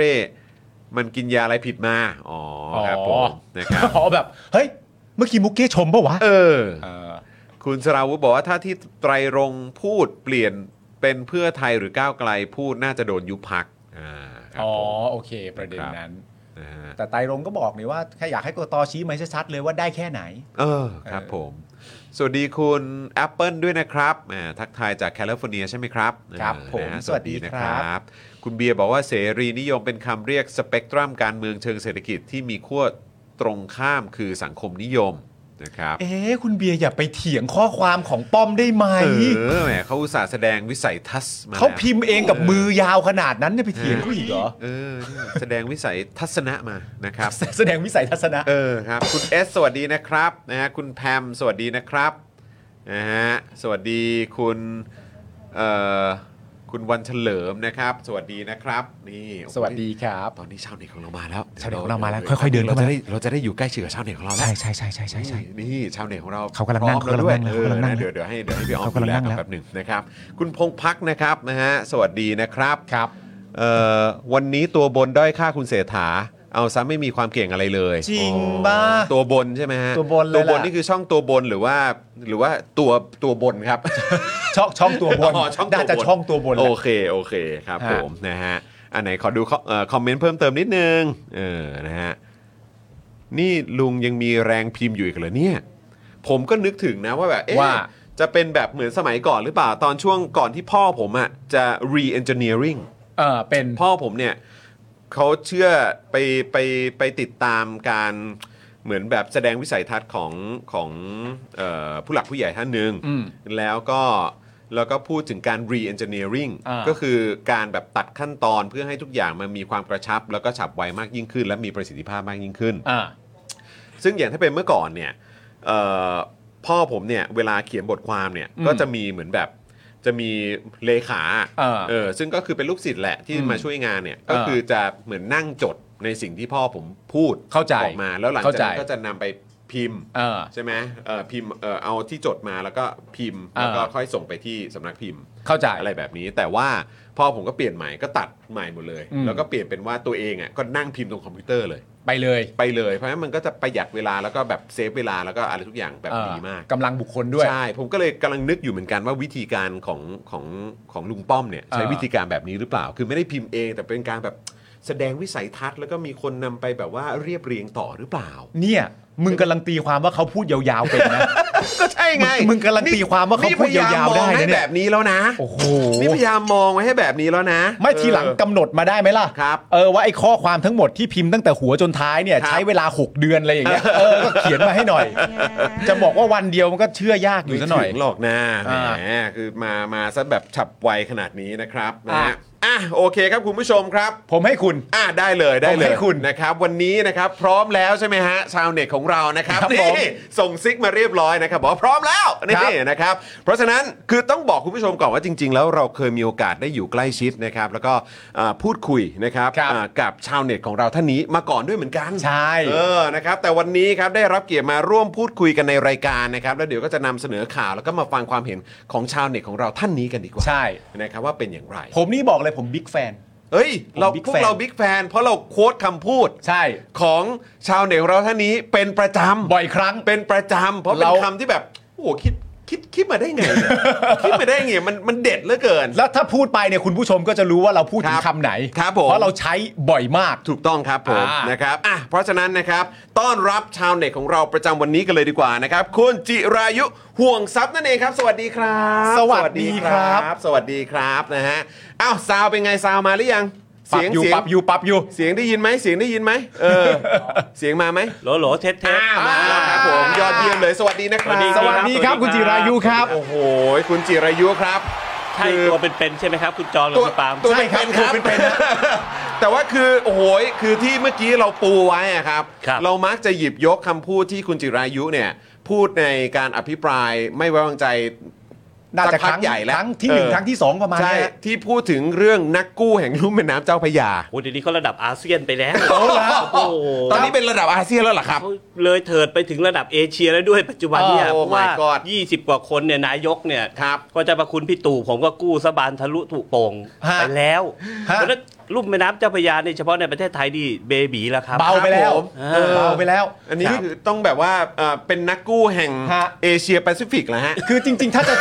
คือจริง ๆ ถ้าจะชมก็ไม่น่าใช้คำว่าเลยเถิด นะฮะจริง คือมันเลยเถิดจริง ๆ ครับ ครับ ไม่รู้แกจะกู้ยังไงบางทีแกตื่นขึ้นมาแกก็คิดได้ว่าเออคืนนี้จะกู้ยังไงดีแล้วเดี๋ยวจะแจกแบบไหนดีเอ้ยกู้ก่อนดีกว่าไหมหรือแจกก่อนเดี๋ยวแจก เออ เดี๋ยวกู้เดี๋ยวกู้เดี๋ยวแจกคือเซ็งเป็ดอะ เซ็งเป็ดนะฮะเซ็งเป็ดครับ งั้นงั้นก่อนก่อนจะเข้าข่าวหรืออะไรก็ตามขอขอต่อยอดจากประเด็นที่เราพูดเรื่องการกู้กันเอ่ออันนี้กันนิดหนึ่งเพราะว่าคือจริง ๆ แล้วหลายคนก็มองว่าโอ้โหถ้าเกิดว่าจะกู้มาเยอะขนาดนี้เนี่ย ฮะ ถ้าเกิดว่าทำงานเป็นบริหารเป็นเนี่ยเออมันก็น่าจะงอกเงยเนาะแล้วก็น่าจะส่งผลที่ดีกับประเทศ หรือว่าประชาชนแต่ที่ผ่านมาเราก็เห็นเราก็เห็นผลว่าสภาพมันก็เป็นอย่างเงี้ยนะครับแต่ทางเพื่อไทยเอง เพื่อไทยเองก็แบบว่ายกในเรื่องของประเด็นนี้เนี่ยในเรื่องของปากท้องในเรื่องของคุณภาพชีวิตที่จะดีขึ้น เศรษฐกิจที่ดีขึ้นเอ่อให้กับประชาชนน่ะคือคุณจิรายุมีความมีความเชื่อมั่นขนาดไหนว่าเออแบบเพื่อไทยทำได้ คือเวลาเราจะคุยอะไรเนี่ยนะครับมันก็ต้องบอกว่าเคยทำมาหรือเปล่า อ่า อ่า คือเคยทำมาหรือเปล่าลุงตู่อะเคยทำมาปะ ก็ทำมา8ปเปีแล้วไง ก็บันไดอยู่ นี่ไง ก็บันไดบันได ครับผมอ๋อบันไดบันไดอ๋อบันไดอ๋อครับผมครับผมแอบครับผม ก็คือเพื่อไทยเนี่ยบางทีพูดอะไรไปเนี่ยนะครับมันบอกตัวเองไม่ได้ว่าเราทำเป็นหรือไม่เป็น แต่ถ้าเราทำแล้วมันมีผลงานเนี่ยนะครับมันตอบได้อะสาธารณสุข 30 บาทรักษาทุกโรคเรา ครั ก็ บ ทำได้แล้วนะครับ ครับครับ แล้วพูดถึงเรื่องอะไรอีกเศรษฐกิจดี พอมาพูดถึงเรื่องเงินเดือน 25,000เขาบอกว่าครบ 4 ปีจะ 25,000ก็ GDP มันเติบโตขึ้นเศรษฐกิจดีขึ้น วันนั้นเผลอๆ30,000 บาทต่อเดือนด้วยนะ นี่ล่าสุดลุงป้อม 700 มา นี่ลุงตู่มาพันหนึ่งอีกเกทับกันไม่เห็นอายกันเลยอะ เออผมก็ยังงงๆอยู่นะ เออเออ แกกินน้ำขิงมาหรือเปล่า ก็ เข้าใจ ต้องก็ต้องจิบจิบกันบ้าง ไม่เขาอาจจะคิดอย่างนี้ก็ได้ครับว่าทำเพื่อประชาชนไม่เห็นต้องอายเลยนะ จริงเหรอจริงนะเนี่ย อย่าไปล้อเลียนเขา นะ เออเมื่อกี้ตั้งแต่ ปากคอสั่นเลย จะ ไปยังไง จะไปยังไงเออโอ้โหนะครับอ้าวนะครับ วันนี้ต้องขอรบกวนทางคุณจิรายุหน่อยนะครับเพราะว่าคือชาวเน็ตของเราเราก็อยากจะฟังความเห็นนะครับ เกี่ยวกับประเด็นต่างๆ ที่มันเกิดขึ้นในแต่ละวันหรือว่าในช่วงสัปดาห์นั่นเองนะฮะเรื่องฮอตๆนะครับ ซึ่งวันนี้เนี่ยนะครับเราก็จะมาเริ่มต้นกันก็เกี่ยวข้องกับการเลือกตั้งนะ อ่า ใช่ครับ กกตค ป รับ ระเด็นกกต ประเด็นของกกตครับ กกตแอนเดอะทิกตอก ครับผมกกตกับ t i k t o k เขาเขามีความเกี่ยวข้องกันอย่างไร อ่า นะครับ ซึ่งเดี๋ยวเราจะมาแชร์ให้ฟัง แล้วก็อยากจะฟังความเห็นของคุณจิรายุด้วย เราเรียกว่าแฉเลยใช่ไหม แชร์ครับแชร์ แชร์แชร์แชร์ครับ โอ้สะกดผิดถูกเหมือนบันไดบันไดอะ ค อ่า รับ น ผม ก็ผิด ไม่งั้นยาวนะครับยาวครับเออนะอ่ะข้อมูลเบื้องต้นก่อนละกันนะครับก็คือกกตนะครับบ้านเราเนี่ยแหละ แถลงความร่วมมือกับ t i k t o k นะครับในการเปิดศูนย์ข้อมูลการเลือกตั้ง หรือ election center ครับ พร้อมเฝ้าระวังตรวจสอบข่าวบิดเบือนความจริงในช่วงเลือกตั้งด้วย อืม นะครับนะฮะ แล้วก็การหาเสียงด้วย ใช่ค ขอ รั ง บ พรรค ผ การเมืองต่างๆนะครับผม นะครับ โดยในประเด็นนี้เนี่ยนะครับคุณแสวงบุญมีครับ ซึ่งเป็นเลขาธิการกกตเนี่ยนะครับ ก็กล่าวครับถึงความร่วมกันในครั้งนี้นะครับ ว่ากกตและ t i k t o k ครับ จะร่วมกันกำหนดขั้นตอน และวิธีการในการขจัดข่าวเท็จ บิดเบือน หรือการใส่ร้ายครับ ที่ขัดต่อกฎหมายเลือกตั้งผ่านแอป t i k t o k ครับ โดยกกตนะครับหวังเป็นอย่างยิ่งว่าความร่วมมือกันในครั้งนี้ จะเป็นจุดเริ่มต้นที่ดีของการร่วมมือจากทุกภาคส่วน ที่จะเข้ามามีส่วนร่วมในกระบวนการการเลือกตั้ง โดยประชาชนทั่วไปเนี่ยนะครับสามารถรอติดตามข้อมูลและรายละเอียดต่างๆ ที่เกี่ยวข้องกับการเลือกตั้งได้นะครับผมที่อิเล็กเอ่อ เกี่ยวกับการเลือกตั้งนะครับหรือว่า election center นะครับที่จะเปิดให้บริการในช่วงการเลือกตั้งนะครับ ผ่านแอป TikTok นั่นเอง อันนี้มันก็ประเด็นหนึ่ง ฮะ แต่พอดีเนี่ยมันต่อเนื่องด้วยว่าในช่วง2อสวันที่ผ่านมาเนี่ยมันเพิ่งมีประเด็น อืม ว่าอย่างเอ่อทางรัฐบาลสหรัฐ ครับ รัฐบาลแคนาดา เขาไม่อยากใช้ทิกตอก เขาก็ไม่อยากใช้ แบ ติ๊ น กต็อ กัน ก ว่างนเถอะบางประเทศก็ไม่ให้ใช้เลยลบแอปเลย ถูกต้องครับผมนะครับ แล้ววันนี้กกตนะครับคณะกรรมการการเลือกตั้งเนี่ยก็จับมือกับทาง Tik t o อกใน ครับ เรื่องของการกำจัดเฟกนิวส์ด้วย อืม ติดตามเรื่องของเออการเลือกตั้งด้วยทางคุณจิรายุคิดเห็นว่าอย่างไร คือมันต้องดูว่ากกตเนี่ยเขาคิดว่าเฟกนิวมันมาจากทิกตอกเหรออหรือว่าคนไปเฟกนิวในทิกตอกเยอะ อืม ซึ่งถ้าเขาคิดเช่นนั้นเนี่ยก็ไม่ผิดหรอกครับที่เขาจะไปใช้งบประมาณตรงนั้น แต่มันมันมีวิธีการทำมากกว่านี้อีกเยอะไง ครับ แล้วก็ t ิกตอกเนี่ยมันเป็นกลุ่มคนอีกกลุ่มหนึ่งแต่ว่าอย่าลืมว่าการเลือกตั้งเนี่ยมันเป็นคนทั้งประเทศ ครับ มันเป็นคน 40-50 ล้านคนนะครับ ครับ ที่มีอำนาจในการเลือกตั้ง เพราะฉะนั้นเนี่ยกลุ่มคนที่เล่น t ิกตอกผมอาจจะมีบ้างผมก็ไว้ส่อง ครับ สองคุณจรคุณปาล์มบ้างส่อง ครับ โน่น ผม นี่นั่น ครับ แต่ถ้าเกิดกกตจะไปเอามาเป็นบรรทัดฐาน แล้วต้องใช้เงินจำนวนมากเพื่อจะใช้ t ิกตอกในการไปเอ่อตรวจสอบเฟกนงเฟกนิวเนี่ย ครับ ผมว่าเฟกนิวจะออกหรือไม่ออกเนี่ยอยู่ที่กกต ถ้ากกตเห็นว่าอันไหนเป็นเฟกนิวคุณแถลงตลอดเวลาในการเลือกตั้งเช่นวันลงคะแนนตั้งแต่เช้าจนถึงค่ำเนี่ย คุณก็แถลงไปสิ มันไม่มีเฟกนิวอยู่แล้ว แต่ถ้าคุณไม่แถลงแล้วคุณปล่อยให้เข้าไปทำซึ่งมันต้องใช้เวลาทำนะครับ สมมติว่าเราลงคะแนนตั้งแต่ 8 โมง ครับ หนึ่งชั่วโมงกกตแถลง 10 โมง 11 โมงเที่ยงจนกระทั่งไปถึงปิดหีบ แล้วก็ ครั แถ บ ลง ฮะ ไม่จำเป็นต้องมีเฟกนิวนะครับ อืม มันไม่เห็นจะมีอะไรที่จะต้องไปเกี่ยวกับเฟกนิวหลังจากนั้นแล้วเขาจะไปบิดเบือนจะไปทำเฟกนิวตลกโปคาก็เป็นเรื่องของเขา ครับ มันเป็นความสุขของคนนะทิกตอกเลยมันไม่ใช่ทางวิชาการนะ มันเป็นความบันเทิง มัน เออ มันเป็นความบันเทิงมันเป็น ฮะ เรื่องโคตรไร้สาระอ่ะ ม อ่ะผม อืม พูดตรงๆนะ เวลาผมดูโฆษณาในทิกตอกบางทีมันมาขายหมู่บ้านผมก็ยังดูให้มันบ้านจริงหรือบ้านกงเต็กวะเนี่ยมันมันไม่รู้ไง เพราะฉะนั้นเนี่ยผมก็เลยมองในประเด็นนี้ครับว่า ถ้ากกตคิดว่าจะต้องใช้เงินเนี่ยผมไม่รู้จำนวนนะครับ สมมติถ้าเป็นหลักร้อยล้านหรือหลักสิบล้านร้อยล้านเนี่ยมันเยอะเกินไปเลยอย่าไปใช้เสียของ ครับ เอาไปตั้งศูนย์แถลงข่าวแล้วเดี๋ยวนี้ OB มันเล็กอะ่ะ ฮะ สมัยก่อนผมเป็นผู้สื่อข่าวหูต้องเอา SNG รถจานดาวเทียมกล้องสวิตชิ่งอะไรเยอะแยะมากมาย ตอนนี้แค่มือถือลิงก์ผ่านระบบ ค เย รับ อะแยะมากมายค่ายมือถือเยอะแยะ ก็สามารถที่จะแถลงได้ ฮะ บอกได้ทุกทุกวันด้วยซ้ อ่า ำเพราะฉะนั้นเฟกนิวไม่มีครับ ครับ ผมก็เลยมีความเห็นว่าถ้ากกตคิดจะใช้ t ิ k t o k นะครับไปพัฒนาระบบการออกอากาศ ซึ่งท่านแสวงบุญมีเนี่ยผมว่าท่านก็คงมีความรู้ ครับ เพียงแต่ว่าคนอาจจะเห็นว่าเอ้ย t ิ k t o k แบบ คนมันดูเยอะเว้ย ครับ มันกำลังอินเทรนด์ แต่ย่างที่ผมผมบอกว่ามันเป็นเรื่องของไม่มีสาระมากอะ ฮะฮะ ถ้าเปิดเข้าไปดูมีแต่เรื่องอะไร ครับผม แต่ทีนี้มันดูเนี่ยมันมีอยู่ 2 ประเด็นด้วยกันหนึ่งก็คือขจัดพวกเฟกนิวส์ออกไป ซึ่งคุณจิ๋วอธิบายไปแล้ว ครับ อีกประเด็นหนึ่งมันเป็นประเด็นเรื่องของการให้ข้อมูลเกี่ยวกับการเลือกตั้ง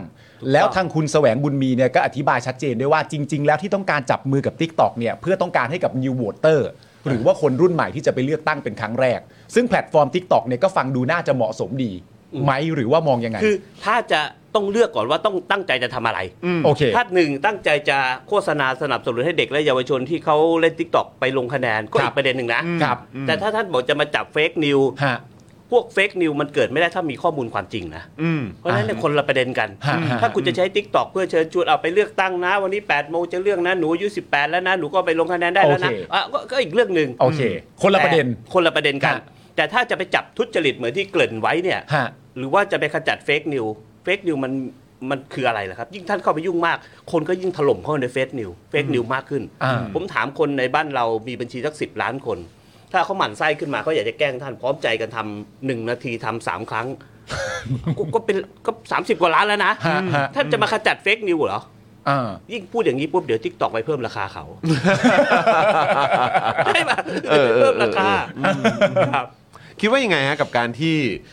เนี่ยมันมีคือเอ่อมันมีประเด็นของทางฝั่งสหรัฐเอง ฝั่งแคนาดาเองแบนในเรื่องของตัวแอปพลิเคชันนี้ แต่ว่าหน่วยงานของไทยเราเนี่ยนะครับก็แบบว่าเอ้ยก็แบบว่าเอ้ยก็ใช้ใช้ตรงพาร์ทนี้ละกันเออก็คือหรือว่าคุณจิรายุมองว่าเอ้ยมันก็ไม่ได้เกี่ยวกับเรื่องของหน่วยงานรัฐ มันเป็นเรื่องของการประชาสัมพันธ์การเลือกตั้งซะมากกว่า ในเมืองนอกเนี่ยเขามองว่า Tik t o อกเป็นภัยร้าย เพราะว่าเจ้าหน้าที่เนี่ยเข้าไปมีส่วนเกี่ยวข้อง ครับ นะครับแล้วก็คนไปดูอาจจะมีความเชื่อให้ยดู Tik t o อกแล้วเชื่อ จะมีการก่อการร้าย จะมีการวางระเบิดที่โน่นที่นี่เขา ครับ ก็เลยแบน อืม อืม แต่ว่าของไทยเนี่ยมันยังไม่ถึงขนาดนั้นเนี่ยครับ อืม แต่ถ้ากกตจะเอาเข้าไปทำเพื่อจะบอกเฮ้ยฉันต้องการทำให้มันมีคนรณรงค์อยากไปเลือกตั้งมากขึ้น ฮะ ไอ้อย่างเนี้ยมันก็ใช้ได้ อืม แต่ถามว่ามันขนาดนั้นเลยหรือ อืม ม สื่อมันมีเยอะแยะมากมายการเข้าถึงก็มีมากมายนะครับ เพราะฉะนั้นผมยังไม่เห็นด้วยครับที่กกตจะใช้ t ิ k t o k แต่ถ้าจะเกิดใช้ในราคาสัก 5,000 บาท ไม่ได้เยอะ ไม่ได้เยอะ ก็เยอะมากโอเค ไม่ไม่ได้ถึงขนาดต้องไปกู้ลุ่มแม่น้ำเจ้าพระยาอะไรไม่ต้องขนาด ไม่ นั้ เป็น นไรถ้าใช้สักห้าพันหมื่นหนึ่ง ไม่ว่ากันไม่ว่ากันไม่ อาจ จะ จะไปทางไอจีเพิ่มเติมไปนิดนึง อ่า อะไรเนี่ยกระดงกระดานแล้วก็ใช้บ้างแบบ อ่า โบราณบ้างผสมปนเปกันไป ก็คือถ้าประมาณ 5,000เนี่ยจะไม่ถึงกับบรรลัยบันไดอะไรอย่างนี้ ก็ก็พอได้พอได้ ได้อยู่ เป็น ได้ การ อยู่ เพิ่มช่อง รับ ทาง ได้รับได้รับได้เนี่ยรับได้ เป็นการเพิ่มช่องทาง เพราะว่าอย่างอันนี้เองเนี่ยทางฝั่งโจไบเดนเนี่ยได้ลงนามในกฎหมายเลยนะ เออ ว่าห้ามใช้ t ิ k t o k บนอุปการณ์อุปกรณ์ของรัฐบาล เออ อ๋อแต่เฉพาะของรัฐบาลนะ ของรัฐนะ ของหน่วยงานรัฐ คือ เออ เจ้าหน้าที่ต่างชาติอะเขาชอบใช้เวลาว่างเข้าไปดูเปล่าเหมือนเรานั่งหน้าจอไง อ่า ทีมงานบ่อยๆมันเด้งตึ้ง เออ แล้วก็กดเข้าไปดูมันเพลินนะดู บางทีก็ถ่ายๆไป อะ เรื่ เคย อย เคยไม่ดูเรื่อยๆสามทุ่มถึงตีสองมันเพลิน ไม่แปลกฮะไม่แปลก เชื่อนะ เออเออเออ แล้วมันเพลินเพราะฉะนั้น อ่าฮะ มันคนละประเด็นกันนะครับ เขา ครับ ห้ามเดี๋ยวเขาอาจจะห้ามให้เจ้าหน้าที่ที่ทำอยู่หน้าคอมคุณเป็นผู้มอนิเตอร์ CCTV อยู่เนี่ยหนึ่งคนดูสิบกล้องหัวมุมมันคุณย่อจอไปเพิ่มติ๊กตอกเต้นขึ้นมาคุณกดเข้าไปดูเออมันมันอาจจะคนละเรื่องกันนะ เออเออเออเออหรืออาจจะเป็นความปลอดภัยเกี่ยวกับ อ่า ข้อมูลในเครื่อง ถูกต้อง อะไรแบบนี้ก็อ เข้า จ มา จะ ล้วง กั ความลับ ต ได้ นี้ ไหม หรือเจ้าหน้าที่ละเลยมัวแต่สนใจเวลาทำงานวันละแปดชั่วโมง คุณดูทิกตอกไปสองชั่วโมง คุณเปลี่ยนบางประเทศไปหกชั่วโมง อะไรอย่างนี้หรือเปล่า เออ เพราะฉะนั้นคนละเรื่องกับกกตบ้านเรานะ สียหย มันมันต้องดูวิถีปฏิบัติจริง ๆ ที่แต่ละประเทศเป็น ใช่ ด้วย ครับ คราวนี้คือเห็นความความตั้งใจของทางกกตเนี่ยในการที่อยากจะประชาสัมพันธ์ อ่ะใช่ เรื่องของการเลือกตั้ง หรือว่าโอ้ยเห็นถึงความสำคัญของความเอ่อของการเลือกตั้งครั้งนี้มาก ๆเลย อืม นะครับคราวนี้เนี่ยมันมีประเด็นที่หลายต่อหลายคนจับตามองเกี่ยวกับการเลือกตั้ง 66 นี้ ถูกต้อง เอาเอามาสักสักสามข้อไหม ได้ สัก ได้ สามข้อหลักๆ แล้วจะได้ ได้ ถามชาวเน็ตของเรา พูดถึงการเลือกตั้งครั้งนี้ แล้วก็ย้อนไปถึงการเลือกตั้งตอนปี62ด้วยนิดนึงก็ดี แล้วเดี๋ยวให้คุณจิรยุวิเคราะห์ด้วยว่าในความเป็นจริงแล้วเนี่ยมันมีประเด็นเรื่องแบบ คือณตอนนี้ก็คือร่วมมือกับกับ t i k t o k รู้สึกว่าจะเป็น MOU ใช่ไหม ครับ ก็มีการร่วมมือกัน แต่ว่าในขณะเดียวกันเนี่ยมันตรงกับเป้าประสงค์ที่ประชาชนกำลังถามหาและอยากได้กับกกตณช่วงนี้จริง ๆ หรือเปล่า เดี๋ยวลองมาดูกันนะครับผมเอ่อประเด็นในการเลือกตั้งนะครับของกกตในการเลือกตั้งปี6เนี่ยนะฮะก็มีประเด็นที่น่าสนใจอย่างเช่น เรื่องยุบพักติดเทอร์โบครับโดยกกตเนี่ยนะครับก็ได้ออกกฎใหม่เร่งรัดกระบวนการสอบสวนข้อเท็จจริงเกี่ยวกับการยุบพักการเมืองครับ โดยกำหนดเวลานะครับว่าทุกขั้นตอนเนี่ยต้องเสร็จภายใน 67ถึง90 วัน นับตั้งแต่วันที่รับเรื่องร้องเรียนมา ก็ทำให้ประเด็นนี้เนี่ยเกิดกระแสวิพากษ์วิจารณ์กันใหญ่โตเลยนะครับผมไอ้ประเด็นยุบพักติดเทอร์โบเนี่ยชาวเน็ตของเราคุณจิรายุมองยังไงบ้างฮะ คือผมมองว่าถ้าติดเทอร์โบไปยุบพักการเมืองอื่นที่อยู่ฝากรัฐบาลที่มีนายกบ้างรองนายกบ้างก็ไม่เป็นไรนะ ค ค รั รั บบ ผม แต่ว่าเขาใช้ให้มาตรฐานเดียวกัน อ่า แต่กระบวนการยุบพักเนี่ย ถ้าเราบอกว่าพระลูกวัดคนหนึ่งไปปุ้นมา อืม แล้วถูกจับศึกแล้วต้องศึกเจ้าอาวาดด้วยยุบพักตัวยุบวัดทิ้งทั้งวัดเนี่ย อืม อ่า ก็ไม่ได้ อืม กกตก็ต้องเขียนให้ชัดนะครับว่า คุณจะยุบพักเนี่ยใน 60 วันถึง 90 วันของคุณเนี่ยมันมี อืม องค์ประกอบครบหรือไม่ เกณฑ์คืออะไร แต่ บ้าง ถ้าบอกถ้าบอกสังคมครบนะครับ อือฮึ ว่าคุณห้ามพระในวัดก็ตกลงก็ศึกมันให้ทั้งหมดวัดเลยก็เหลืออเพียงแค่วัดมีแค่เจ้าอาวาดกับรองเจ้าอาวาดสองคนไอ้อย่างเนี้ยทำได้ไหม อืม ถ้าทำได้ก็ไม่มีปัญหาอะไร ครับ แต่ถ้าไปเขียนคุมเครือเนี่ยมันก็จะมีปัญหานะครับ สมัยก่อนเนี่ยเรามีกรรมการบริหารพรรคเป็นร้อยไงฮะ ครับ บ้านเลขที่ร้อยเก้าบ้านเลขที่ร้อยสิบเอ็ดไง ครับ เพื่อ ผม ไทยไทยรักเอ้ยไทยรักไทยพลังประชาชนสมัยก่อน ครับ เดี๋ยวนี้กรรมการบริหารพรรคไม่เกิน 6 7 คนครับ อืม ก็ตายไปตายแค่คณะเล็ก สมัยก่อนตายคณะใหญ่ โอ้โหครับผม เนี่ยมันคือมันต้องดูเนื้อเรื่องครับ ผมผมยกตัวอย่างขอโทษนะครับใช้คันวิธีบอกว่าอุ้ยชิบหายแล้วกูอ่ะ อ่าครับครับครับครับ ใครอะใครอะ อ่าคุณไตรรงค์ครับ ไตพิการเนี่ยนะ ไตรรงค์ครับไตรรงค์ไตรรงค์ไตรรงค์ ครับผม ไตร นี่เห็นไหม ไต มาร พ ง ร้อมกับคำเด็ดๆคำใหม่ก็ อ่า เออครับผม เดี๋ยวเราก็จำไปใช้กันวุ่นวาย ปัญหาไง อ่า ก็เลย ครับ ทำผให้ม กูชิบหายแล้วอ่ะ ต้องต้อง อ่า ต้อง คน บำรุ ป ง ก บ้าง ติ ละ เป็นนักการเมืองเนี่ย เออ สติต้องแม่นนะ ผม ครั ปา บผม ใสผมพูดต่อหน้านายกในสภา ห้ามพลาดนะ ผมผมไม่หลุดเลยนะ เออเออ เพราะผมกลัวเขาสวน ครับผม แล้วผมก็ไม่เคยโดนฝ่ายค้านผมรอเมื่อไหร่มึงจะประท้วงโอ้ยโทษครับเมื่อไหร่ท่านจะประท้วงสัก ครับ ที ผ ผม มผมผมอยากเบรกอยากกินน้ำบ้าง อ่า เพราะฉะนั้น อ่าฮะ พี่ไตพี่เออพี่ ไต ไต ร ล รง ง ค์ ค์เนี่ย ผฮะมค เนี่ รั ย บผม น่าจะมีปัญหา ครับผม อันตราย ถ้าแบบนี้ล่ะ อืม อ่ะ อ่า หกสิบวัแบบนนี้จะ ทำได้ไหมอ่ะ เออแล้วคือจะโดนคนเดียวหรือโดนทั้งพัก แล้วต้องกลัวโดนคนเดียวมันหรือโดนทั้งพักล่ะ อ่า อ่ะผมถึงบอกว่าถ้าเกิดพักการเมืองบางพักไปทำอะไรไม่ดีขึ้นมาคนอ่าคนคนหนึ่งทำขึ้นมาไม่ดี แต่ยุบทั้งพักก็มีปัญหานะ อืม ทุกวันนี้กรรมการมาเลยแบบใครก็ไม่รู้ อ่า ก็กฎหมายเขียนแบบนั้น ครับ คนที่มีความรู้ความสามารถใครอยากจะเข้ามาเป็นกรรมการบริหารพรรคเขาก็ไม่อยากเข้านะ ครับผม เพราะฉะนั้นตอนนี้สำหรับประเด็นเรื่องการยุบพักติดเทอร์โบเนี่ยแปลว่าคุณจิรายุมองประเด็นอยู่ 2 เรื่องสำคัญสำคัญหนึ่งก็คือประเด็นว่าใช้อย่างเท่าเทียมหรือเปล่า ถูกต้อง ข้อ ค ที่ รับ หนึ่งกับข้อที่สองก็คือว่าเขียนให้ชัด ว่าไล่ขึ้นไปเนี่ยมันไล่ขึ้นไปได้ถึงไหนประมาณ คือคุณ นี้มั้ย เราตอบคำถามตอนสมัยเรียนแล้วก็มีกอไก่ขอไข่จนถึงงองูอ่ะ ครับ แต่ถ้ามันพี่เล่นเรียกถูกทุกข้อเลยอย่างเงี้ย ต้องนะแล้วก็เขียนให้ชัดเจนครับว่าอันไหนทำได้ทำไม่ได้ห้าม ใช้สถาบันเข้ามาเกี่ยวข้องอะไรที่ท่านเขียนไว้มันดีอยู่แล้ว อ่า เพียงแต่ว่าอย่าไปเหมาเข่ง แต่ถ้าเป็นทิศทางของพักแนวทางของพักกก็ค่อยว่ากันไป ผม ครับไม่รู้เหมือนกันว่าจะต้องออกมาแบบไหน แต่ว่าโดยหลักแล้วกกตไม่จำเป็นจะต้องมาพูดเรื่องขอบเขตนะครับท่านอาจจะเอาเรื่องเนื้อหาสาระในการบัญญัติว่าทำแบบนี้มันถูกทำแบบนี้มันไม่ถูก คนก็เดินไปเราจะได้เดินตามทางได้ ฮะ ครับ ส่วนตรงเรื่องระยะเวลา 60 วันถึง 90 วันอะไรต่างๆกันานะอันนี้สำหรับคุณจิรุมองว่าก็ไม่ใช่ประเด็นสำคัญอะไรหรือเปล่าหรือยังไงฮะ คือไม่ใช่กกตชี้แล้วจบเลยนะครับมัน อ่า ต้องไปศาลต่อ ถูกต้อง เพราะฉะนั้นกระบวนการศาลมันมีเวลา ท่านอาจจะเร่งทำสำนวน 60 วัน 90 วัน 3 เดือน ครับ แต่เมื่อไปถึงศาลศาลก็ต้องมีคำวินิจฉัย ก็ ครั ต้อบ งไปศาลรัฐธรรมนูญ มัน ครั ก็ บ ต้องใช้เวลา ก็ต้องไปถามศาลว่าท่านใช้มาตรฐานเดียวกันไหม60 90 เหมือนกันไหม ถ้า 60 90 ก็คูณไปเป็น 180 ก็หมายความว่าอีก 6 เดือน ก็เลยเลือกตั้งไปแล้ว เพราะฉะนั้นเนี่ยวางขอบเขตไม่มีปัญหาครับ แต่ ครับ ขอวางแล้วตอบสังคมได้ว่า 1 2 3 4 5 คืออะไร ไม่น่าจะติดใจ ตัวตัว โอเค ตัวคุณจรายุมองว่ากกตจะสามารถให้ความมั่นใจตรงจุดนี้ได้ไหมครับ เรื่องของมาตรฐานที่มันเคลียร์ที่หรือว่ากฎเกณฑ์ที่มันชัดเจน เขาพยายามทำนะครับ ผมว่าองค์กรใดก็แล้วแต่ พยายามจะทำในสิ่งที่ประชาชนอาจจะคาดหวังสูง ที่ ครับ ผ่านมากกตอาจจะโดนคาดหวังสูง ฮะ วันนี้เขาก็คาดหวังว่าพื้นที่ที่แบ่งเขตจะพาเขตหนึ่งของสามวาบ้านผมแบ่งออกเป็น 3 4 เขต หรือไม่แบบไหนอย่างไร การให้คนไปนั่งประจำหน่วยเป็นอย่างไรกฎกติกาแบบไหนหาเสียงได้ไม่ได้พักนู้นด่าได้พักนี้ด่าไม่ ได้ แต่อย่างเงี้ยเขาอยากจะเห็นภาพกกตมากกว่า ครับ และผมก็เชื่อว่าวันนี้เนี่ยกกตอยู่บนเส้นได้ระหว่างทางที่มีไม้ดึงไปดึงมาเลยครับ ท่านมีโอกาสล้มได้เสมออถ้าเกิดท่านเอียงเข้าข้างไหนนะครับ ฮะ แต่ถ้าท่านเดินอย่างบาลานซ์เอาละเอียงซ้ายเอียงขวาแต่สุดท้ายเดินถึงปลายทางได้ การเลือกตั้งบริสุทธิ์ยุติธรรม ครับ นก็ยกนิ้วโป้งให้กกตนะ ค ค รั รับ อย่าให้เขายกนิ้วอื่นก็แล้ว เอ กัน อ จ้าครับผมเดี๋ยวเป็นนิ้วก้อยมาขอดีกันวุ่นวาย คุณคิดอะไร ต้องเร็วต้องเร็วต้องเร็วต้องเร็ว อาจจะแบบโอ้ยเยี่ยมมากหรือเปล่าทำงานเยี่ยมมากนะฮะคือเมื่อเมื่อสักครู่นี้ก็พูดถึงความแบบเหมือนความเอ่อเหมือนฟรีแอนแฟร์ในการเลือกตั้งด้วยนะครับนะ เดิน แล้วก็ บนเส้นได้ของ เดินบนเส้น กายกรรม ได้อ่าใช่แล้วก็แบบว่ามันเป็นเรื่องของความเชื่อมั่นด้วยเหมือนกัน แต่ว่าอีกประเด็นหนึ่งที่หลายต่อหลายคนตั้งตั้งคำถามขึ้นมา แล้วก็ไม่เข้าใจว่าแบบทำไมมันถึงยากทำไมมันถึงดูมีปัญหาจังก็คือ เรื่องไม่ประกาศคะแนนแบบเรียลไทม์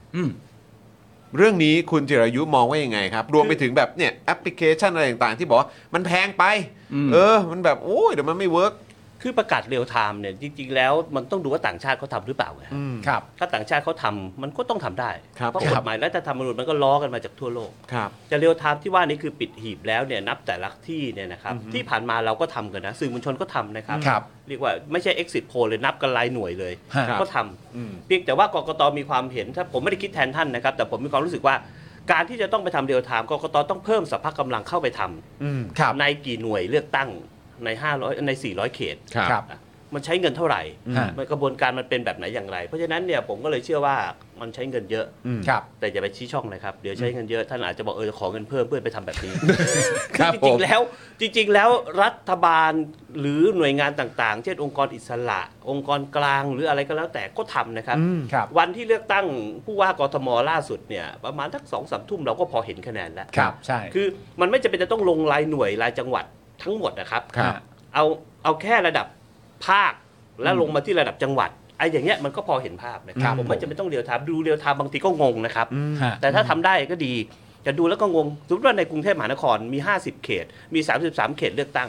เขตผมเนี่ยมีอยู่ประมาณเกือบ 300 หน่วยสมมติ ฮะ ก็หมายความว่ากรุงเทพเนี่ยเกือบ 3,000 หน่วยนะครับ อืมครับ แค่ดูตัวเลขกรุงเทพอย่างเดียวเราต้องมีจอประมาณแบบเหมือนห้อง OB ใหญ่ๆอ่ะ ครับ 20 จออแยกภาคแยกอะไร อืม กกตจะรายงานแบบไหนอย่างไร เวลาเลือกตั้งทีไรเนี่ยนะครับทีมงานผมก็จะเอาทีวีมาตั้งอยู่ประมาณ 8 เครื่อง ครับ อ่า คือดูโทรทัศน์แต่ละช่องฟรีทีวีที่เขารายงานเฮ้ยช่องนี้เร็วก็กดรีโมทเปลี่ยนไปเปลี่ยนมา เพราะฉะนั้นเนี่ยการที่กกตจะเดียวไทม์หรือไม่เดียวไทม์เนี่ย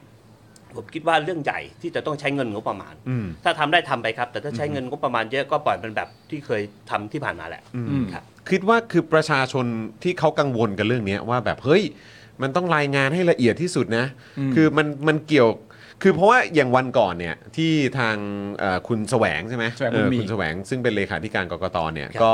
เชิญสื่อมวลชนมาอบรม ให้ข้อมูลเกี่ยวเรื่องของการเลือกตั้งเนี่ยแหละ แล้วก็บอกว่าโอ้ยทุกวันนี้เนี่ยกกตเนี่ยประชาชนก็แทบจะไม่เชื่อกันอยู่แล้ว คือ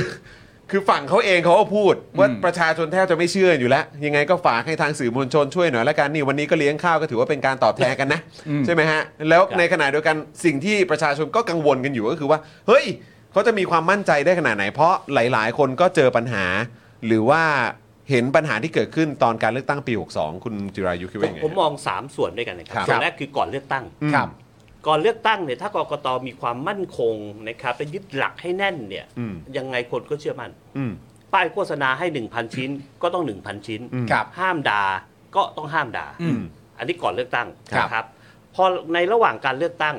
เอาละตั้งแต่เช้ากลางวันเย็นจนถึงปิดหีบห้าโมงเย็นเนี่ยกกตได้ทำเรื่องของการตรวจจับได้แบบไหนอย่างไร อืม เจ้าหน้าที่ยังเลอะเทอะอยู่บางคนก็นับบัตร 200 ใส่เข้าไป 250 คุณมีระบบการตรวจสอบแบบนี้อย่างไร อืม แบบใด ครับ หลังจากนั้นเมื่อนับคะแนนคุณจะเรียวไทม์หรือไม่เรียวไทม์ถ้าคุณคิดว่าเฮ้ยผมเนี่ยคนกรุงเทพผมก็ไม่ได้ไปอยากดูต่างจังหวัดเท่าไหร่ อ่าอ่าค ถู รับ กไหมฮะผมก็อยากดูในกรทม เพราะฉะนั้นคุณเปิดช่องทางได้ไหมล่ะ อืม คุณเปิดแอปพลิเคชันประจำจังหวัดได้ไหมคุณก็ลดไป ผมอยากรู้กรทม 33 เขตเฮ้ยปทุมวันใครได้ฝั่งทนใครได้ อืม เชียงใหม่แม่อายใครได้แม่ริมใครได้ก็ก็ก็แบ่งเป็นแอปพลิเคชันแต่ละอันไป อืม พอมาอีกจอหนึ่งคือเป็นระดับภาค ครับ ภาคอีสานโอ้โหเพื่อไทยแดงเถือกเลยขึ้นมาแล้วปุ๊บปุ๊บปุ๊บในแต่ละเขตภาคเหนือเพื่อไทยภาคใต้เพื่อไทยทั้งประเทศเพื่อไทยหมด อ่า แลนด์สไลด์ แลนด์สไลด์ ป มา เย จริงอ่ะ อ่ะ เออ เราก็ดูรายจังหวัดได้ ครับ ถ้ากกตทำแบบนี้ก็โอเค อืม แต่ถ้าเป็นเรียวไทม์ทุกอย่างที่คนเขาไม่อยากรู้ ผมก็ไม่อยากรู้ที่ อืม ยะลาปัตตานีเขาเลือกได้เท่าไหร่นะ อ่า แต่ผมก็อยากรู้กทม ถ้ากกตทำแบบนี้ได้เนี่ยผมว่ามันก็โอเค อืม อืม แต่ถามว่าจำเป็นไหม อืม ที่ผ่านมาเราผ่านการเลือกตั้งมาทั้งชีวิตเนี่ยแล้วผมก็เคยเป็นสื่อมวลชนเนี่ยผมว่าคนจะดูปลายทางในลักษณะภาครายจังหวัด และตัวเลขมันจะสวิงนะครับสักสี่ทุ่มมันจะเฮ้ยกรุงเทพเพื่อไทยนำเดี๋ยวพอสักห้าทุ่มเฮ้ยมันลงมาอีกแล้วมันกลับไปกลับมาไง ครับ เพราะมันเรียวไทม์นะครับ ฮะ แต่เราก็อยากจะรู้ว่านับครบแล้ว 95% 99% 100 คะแนนแล้วไอ้อย่างเงี้ยมันต้องชัดเจนแล้วกกตก็ต้องมีช่องทางว่าของกกตนะนับ 98%ไม่ใช่ให้สื่อมวลชนแต่ละช่องไปนับกันเองอะ อ่า พอนับกันเองเราก็ไม่มั่นใจเอ๊ะไอ้ช่องนี้เจ้าหน้าที่มันอยู่หน้า หน่วยนี้เยอะใช่ไหม แล้วเดี๋ยวกลายเป็นแต่ละช่องก็ขึ้นเปอร์เซ็นต์ไม่ตรง บาง กันอีก เขตนะครับ อยู่ใกล้ๆกับผมอะเขตผมนับไป 80-90%เขตมันเพิ่ง 15 มันอะไรอ่ะ ก็แสดงว่าเจ้าหน้าที่หรือระบบที่เขาทำมันไม่บาลานซ์กันหรือแบบไหนอย่างไร เพราะฉะนั้นอย่าไปทำภาพรวมมากกกตก็ทำเฉพาะจังหวัด และผมก็เข้าไปดูอำเภออสมมติผมอยู่คลองสามวาผมอยากรู้เลย ใครมา 15 คนที่ลงสมัครก็กดเข้าไปคลองสามวาก็เรียวไทม์เฉพาะเขตไป ฮะ เราอยากไปดูภาพใหญ่ก็ไปดูกรุงเทพกรุงเทพไปดูภาคดูภาคดูจังหวัดอะไรก็ว่างไปผมว่าถ้าทำแบบนี้ดีนะครับ อืม ไม่จำเป็นต้องเรียวไทม์แต่ขอให้เป็นข้อมูลที่รับรองโดยกกต ครับ จากจากช่วงที่ผ่านมาเพื่อนสมาชิกเนี่ยมีความกังวลกันไหมครับ กับการเลือกตั้งอย่างอย่างดูผลจากตอนปี 62 ไม่มีเครื่องคิดเลข ไม่นั่นไม่นี่ แล้วพอมาถึงรอบนี้เนี่ยความมั่นใจ อืม กับคณะกรรมการการเลือกตั้งทางเอ่อเอ่อเราผู้ลงสมัคร เา คิด ต้อง ยังไง เอาตัวรอดด้วย บ้าง ตัว ฮะ เองครับคุณจอห์นคุณปาล์มครับท่านผู้ชมครับ เราต้องเอาตัวรอดด้วยตัวเอง ผมผ่านการเลือกตั้งมาสามครั้ง ครับ ผมเอาตัวรอดด้วยตัวเองก็คือว่าผมใช้คนของผมไปตามดู อืม อืม ผมตามดูไงฮะ เช่น นับคะแนนลงคะแนนที่หน่วยนี้ปุ๊บมันต้องเดินทางมาที่เขต อ่าใช่ พอนับที่หน่วยปุ๊บร้อยหนึ่งคะแนน เดินมาทางมาถึงเขตมันต้องร้อยหนึ่งมันทะลึ่งเป็น ต้องร้อยส เท่า อง กัน ไม่ได้ โอ อะ เค อ่ะผมก็ต้องมีคนมาดูจากหนึ่งไปดูที่เขต เมื่อรวมกันแล้วขึ้นกระดานมันเท่านี้มันก็ต้องเท่านั้น ฮะ ไอ้อย่างนี้เนี่ยถามว่ากกตมาทำหรือเปล่ากกตเขาก็มีแค่ตำรวจที่อยู่ที่หน่วย ครับ แล้วก็มีผู้อำนวยการเขตอยู่ที่เขตที่เอาไปรวมในแต่ละหน่วยเลือกตั้งของแต่ละแขวงของจังเอ่อของอำเภอ ครับ หรือว่าเขตในกรุงเทพเพราะฉะนั้นเนี่ยผมไม่รู้หรอกครับว่าระหว่างที่เขานับในหน่วย 125 ของผมเนี่ย เพื่อไทยดี บัตรดี ถ้าเขาบอกบัตรไม่ดีขึ้นมาแล้วผมจะรู้ไหมผม ครั ก็ บ ต้องมีคนของผมเพราะฉะนั้นผมเอาตัวรอดด้วยวิธีการคนของผมจะต้องอยู่ประจำหน่วย ทุกหน่วยเลือกตั้งในเขตคลองสามวาบ้านผม อืมครับ ผมก็เลยรู้ว่าทีมผมก็ 1 ต่อ 10 1 ต่อ 20 1 คนนั่งเนี่ยต้องดู 20 หน่วย 20จะรายงานเข้ามาท่านสสเอ่อหน่วยนี้ 129 นะครับ ถ่ายรูปส่งมา อืม เมื่อไปถึงเขตมันต้อง 129 อืม อ่าอ่ะอย่างเงี้ยผมถามว่างานแบบเนี้ยมันควรจะเป็นกกตหรือเป็นเจ้าหน้าที่รัฐที่บริสุทธิ์ยุติธรรมและช่วยกันทำใช่ไหม ฮะ แต่มันไม่มี มันไม่มี ครับ มันไม่มี ก็ เรา ดูแลตัวเอง ทำไง ฮะ ไม่ทำแล้วก็นับไป 100 เลือกจิรายุ 100 พอไปถึงเขต เหลือ 70 เออ อ่า แล้วเราทำไงอะฮะ ไปร้องแร่แหกกระเชิญผมที่บอกว่าก่อนเลือกตั้ง ระหว่างเลือกตั้ง หลังเลือกตั้ง ฮะ หลังเลือกตั้ง ผมมีพยานหลักฐานชัดเจนว่าผมเลือกในหน่วยหนึ่งเนี่ยหนึ่งร้อยคะแนน แต่ไปถึงเขตมีเจ็ดสิบอ่ะแล้วผมแพ้ในเขตนั้น ผมก็สามารถไปร้องได้ว่าเนี่ยก็ถ่ายรูปอยู่หนึ่งร้อยต่อป้ายเนี่ยบนกระดานในหน่วยเลือกตั้งเนี่ยแล้วก็ไป อ่า ถึงเขตมันก็ต้องร้อยสิทำไมเหลือเจ็ดสิบมันทำให้ผมแพ้กกตก็ต้องทำหกสิบวันเก้าสิบวันให้เร็วไง อืมอืมอืมอืม เออไอ้อย่างเงี้ยครับน่าทำ โอเค โอ้ นะครับ ตอนนี้เนี่ยในพาร์ทของภาคประชาชนเนี่ย อืม ก็มีความพยายามกันด้วยเหมือนกันที่จะรับอาสาสมัครเพื่อไปดูเอ่อแล้วก็เหมือนสังเกตการณ์เอ่อตามหน่วยเลือกตั้งต่างๆ คุณจิรยุคิดว่ามันจะมันจะช่วยได้ด้วยเหมือนกันไหมครับ เมื่อหลังพฤษภาธมินเนี่ยนะครับปี 35 ตอนกระทั่งมีการเลือกตั้งครั้งนั้นประมาณ 36 37 38 เลยเนี่ยนะครับ อืม มีองค์กรชื่อองค์กรกลางจัดตั้งขึ้นมา ครับ ป้ายเขียนเลยที่เสื้อ องค์กรกลางเข้าไปดูจับทุจริตเลือกต้งเลือกตั้ง ซึ่งผมไม่รู้เงินมาจากไหน แต่ผมว่ามันก็เป็นการทำให้เจ้าหน้าที่ในหน่วยนั้นเนี่ยมีเกิดความยำเกรงนะ ครับ ใครจะคิดเอากระดาษเข้าไปสองใบ เวลาหย่อนบัตรเข้าไป 100 นับมี 100 บัตร มีคนมาลง 120 คนให้มันมาจากไหน 20 คนในหน่วยที่เป็นเจ้าหน้าที่รัฐต้องประท้วงแทน แต่ทุกวันนี้เราจะเห็นน้อยมาก ครับ เราไม่เห็นนะครับ จะเป็นคนนอก คือคนของพรรคการเมือง หรือคนที่ชื่นชอบผู้สมัคร อืม จะเป็นคนโวยวาย หรือเป็นคนที่โปรเทคกระบวนการต่างๆ มากกว่า ครับ ตำรวจที่นั่งอยู่เต็มหมดนะครับ ฮะ เจ้าหน้าที่นั่งกันอยู่ทำไมไม่เห็นนะ อืม ผมปี 62 นะครับ นับอยู่หน่วยหนึ่ง อยู่นู่นนะไกล ผมบอกพี่ทำไมไปนับไกลๆมานับไกลๆนี่ มันมองไม่เห็น เออ สะบัดหน้าก็นับต่อไป อืม ผมถามว่ากติกาห้องนี้มีขนาด4คูณ4กระดานอยู่ตรงนี้คุณเขียนเลยได้ไหมแลนด์มาร์กเลย เป็นแปลนไปเลย กติกาห่างจากขอบข้างหลังมา 1 เมตร วางปึ้ง คนยืนตรงนี้อยู่ในรั้วมองเห็นในระดับสายตา บัตรดี บัตรเสีย บัตรดีมองเห็น ครับ ไอ้นี่ไม่ใช่ไม่ต้องแหกตาดูเลย เออ มันเลขอะไรวะ เออ เดี๋ยวเดี๋ยวเดี๋ยวเดี๋ยวเสียใครอะล่ะครับ ถ้านั่งครบ 200 หน่วยในเขตก็จบ แต่ถ้านั่งไม่ครบทำไงล่ะฮะมันก็ผ่านไปถูกไหมครับ ครับ ต่างจังหวัดจึงเกิดปัญหาแบบนี้เยอะ ครับผม ครับ โอ้โห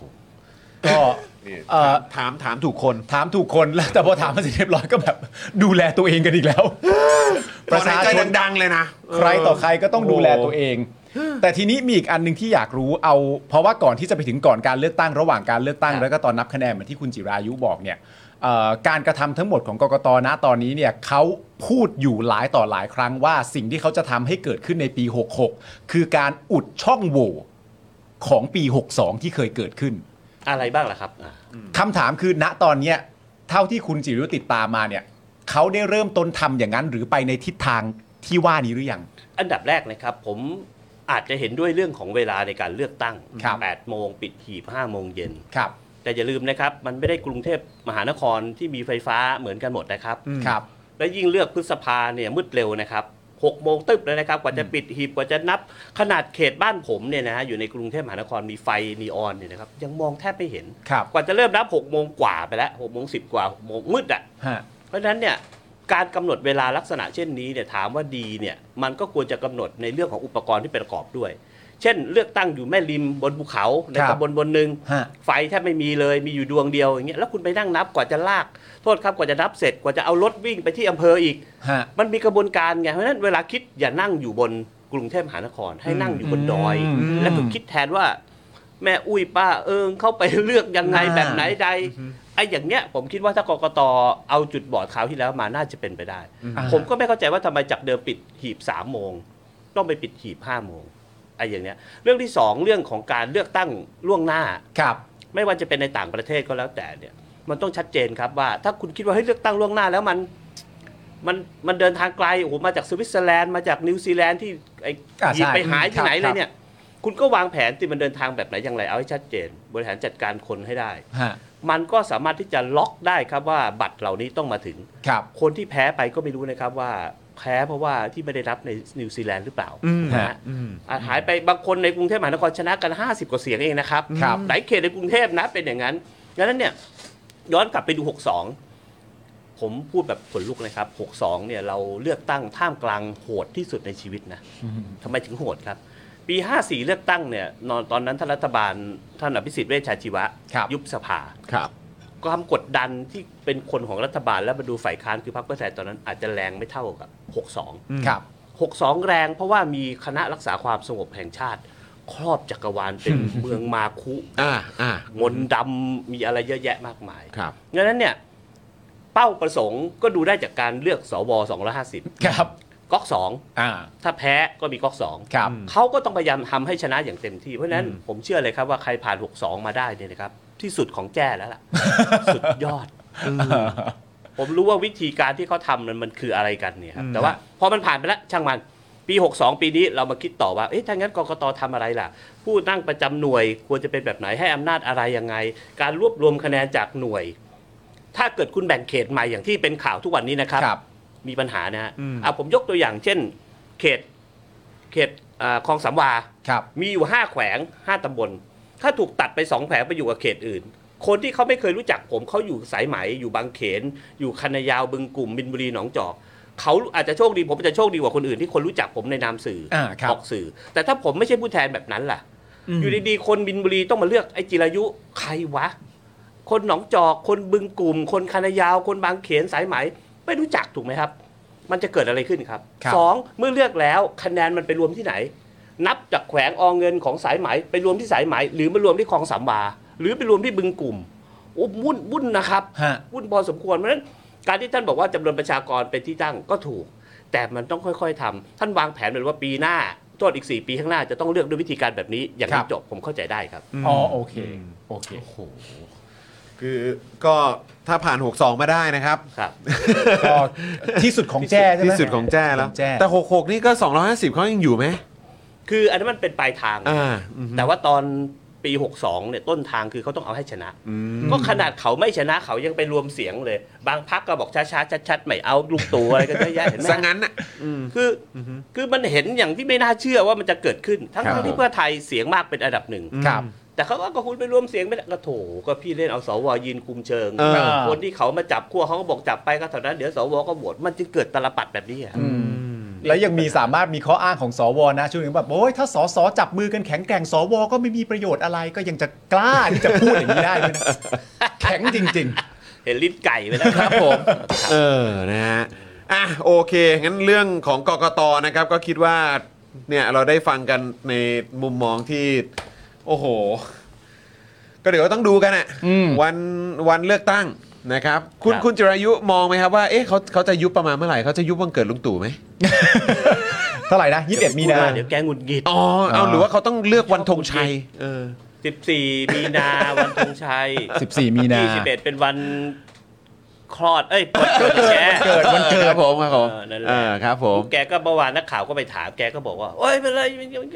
มันจริง ๆ มันก็ยุบวันเกิดมันก็ดีไม่ใช่ why not ครับผม เออทำไมอ่ะใช่ไหม เออ ถ้าเป็นผมบอกว่าเออดีนะวันเกิดผม เออครั เป็ บ น ผม วันที่เออ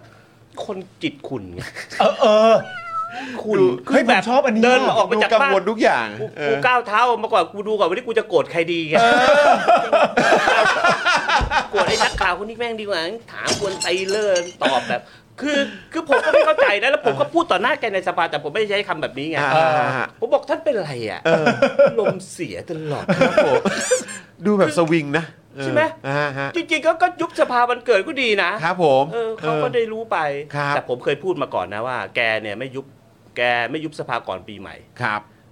สสพลังประชารัฐมาท้าผม อ่า อ่าผมบอกเอางี้ดีกว่า ถ้ายุบก่อนปีใหม่นะ ผมเลี้ยงข้าว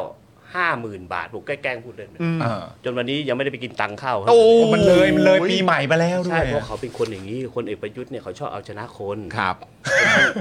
พระท่านเนี่ยก็ชอบเอาชนะคุณทักษิณ ฮะ อ่า คุณทักษิณเนี่ยอยู่ครบสี่ปีมาก่อน อ่า แกก็อยากอยู่ครบจริงๆ ไม่ได้ไม่ ถ้าแก ได้ อยู่ถึงวันที่ 23มาตื่นมาตีสี่ยุบตอนตีสี่เพื่อจะให้ล่วงวันแกคงทำนะ เออเออ อ่ะสักนิดนึงก็เอาอ่ะ เอาก็นี่ก็วันที่เท่าไหร่แล้วล่ะเนี่ย ำไมเนาะ ลมเสียมาก เดี๋ยวจะหงุดหงิดต่อเนี่ยพวกเนี้ย เนี่ยแล้วก็ไม่เข้าใจว่า ไม่แต่ ทำไม ผมแปลกใจจริงนะ แบบจิตขุน คือ ใช่ไหม ผมก็เคยรู้จักผู้หลักผู้ใหญ่ ผมก็มีเมตตาหลายท่านแต่ก็รู้สึกแกแกล้งหงุดหงิดว่ะแต่ เออ แกเคยเดินเจอในสภากับผมนะ ผม ฮะ เป็นคนไม่ชอบเจอพวกฝั่งนู้นนะนะครับ ครับ วันนั้นผมลงลิฟต์มาชั้นสองผม ครับ เปิดลิฟต์โอ้โห โอ้ เต็ม โห เต็ม โปะเชะ เต็ม เจอ เต็ม แกโอ้โหคนก็เดินตามแกเต็มแกก็เดินผ่านสวนผมไม่เสร็จ เดินไปถึงสามเก้าแกหันกลับมาเฮ้ยแน่ นะเธออีกด้วยเหรอ ผมเฮ้ย เออ แน่ผมก็ถามอะไรครับท่านเอ้ยดูบ่อยรายการเองอะที่ขับรถไปเที่ยวแต่ก่อนผมขับรถ อ่า เอง อ่าใช่ใช่ ใช่ ใช่ทำรายการ ผมก็ถามนายกดูหน่อยครับ เออ แล้วแกก็เดินไป เฮ้ย เราก็ เป็นไร แก อะ อารมณ์จะยังไงวะอย่างนี้ ไงวะ เอาไงกันแน่นะ เออแบบ ขนาดจะทักคนว่าดูรายการบ่อยยังทักว่าเฮ้ยเลยเหรอ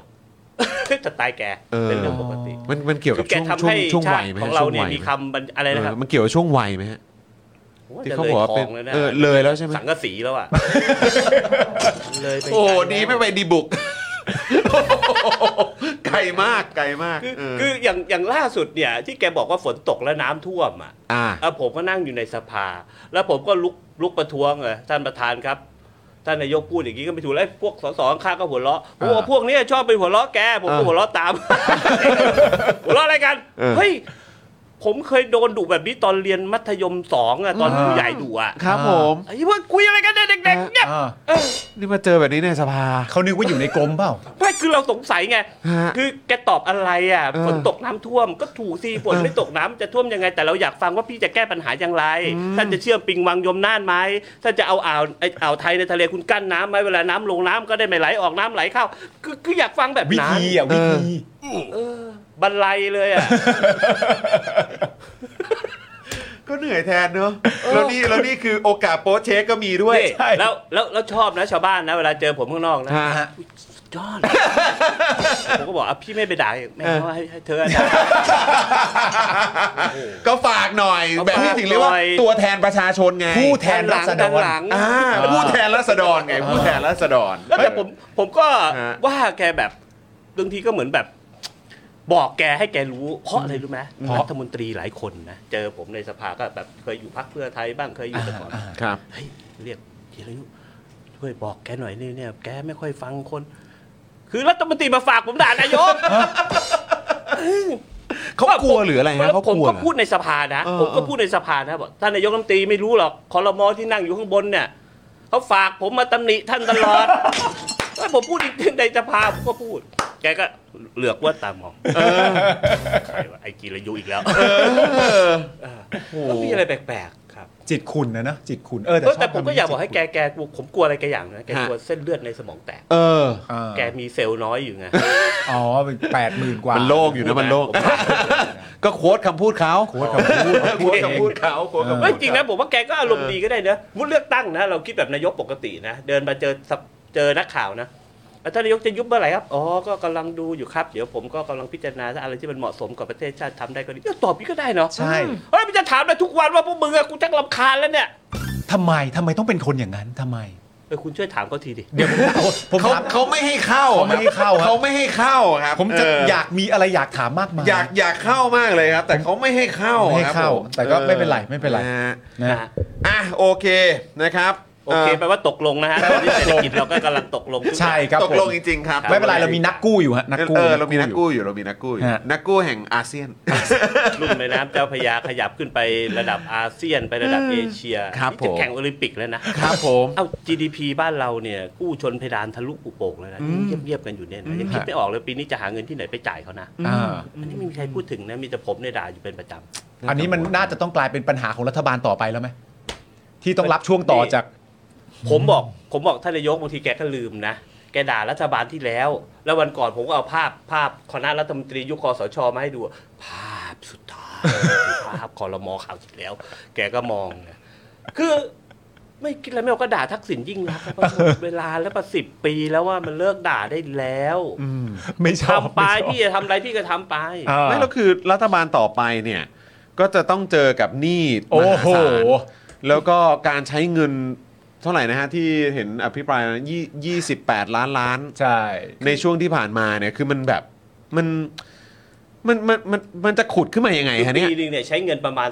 3.5 ล้านล้านบาท อ่า ครับผม ปีละ เราคูณ 10 ก็ 30 40 ล้านบาท ครับผม สามสิบกว่าล้านล้านบาทใช้ไปแล้วนะ ครับ เอาละแกอาจจะบอกว่าใช้กับโน่นนี่นั่นมีเงินรายได้ ประจำมีค่าใช้จ่ายค่าราชการก็ว่าไป แต่ไอ้ที่กู้มาเนี่ย อืม ถ้าตอนก่อนโควิดนะแกโชคดีแกด่าโควิดได้ตลอดนะโอ้ก็มันเป็นเพราะโควิด แต่ประเทศทั่วโลกนะครับก่อนโควิดเขาแข็งแรง เหมือนเราออกกำลังกายดี ครับ เศรษฐกิจเราแข็งแรง ครับ พอเรามาเจอโควิดปุ๊บร่างกายเราก็เซนิดหน่อยเราไม่ถึงกับล้มไง อ่า แต่เราแม่งปวกเปียกมาตั้งแต่ต้นไงพอมาเจอโควิดก็สวัสดีก็เลยกู้อะกู้ เออ กู้มาแจกแจกมากู้ เดี๋ยวเราคนละครึ่งเดี๋ยวมึงคนละครึ่งกับกูกูคนละครึ่งกับมึงวันนี้กูคิดก่อนแจกเท่าไหร่ดี แจกแล้วมันจะเที่ยวด้วยกันมันมันไปเที่ยวกับกูไหม อะไรก็ไม่รู้อ่ะวันวันๆอ่ะ ก็มีแค่เนี้ยเอาผมถามว่า มีอะไรล่ะ อืม อะไรอะช่วยบอกผมหน่อยเถอะ แล้วก็บอกผมทำตั้งเยอะแยะก็บอกมาสิไหนทางผมอยากรู้ ก็รออยู่ รอฟังอยู่ พวก เนี่ คุณ ย ไม่ไปดูมันหน้าที่ผมไงอ่ะ คุณก็แถลงผลงานรัฐบาลไปดี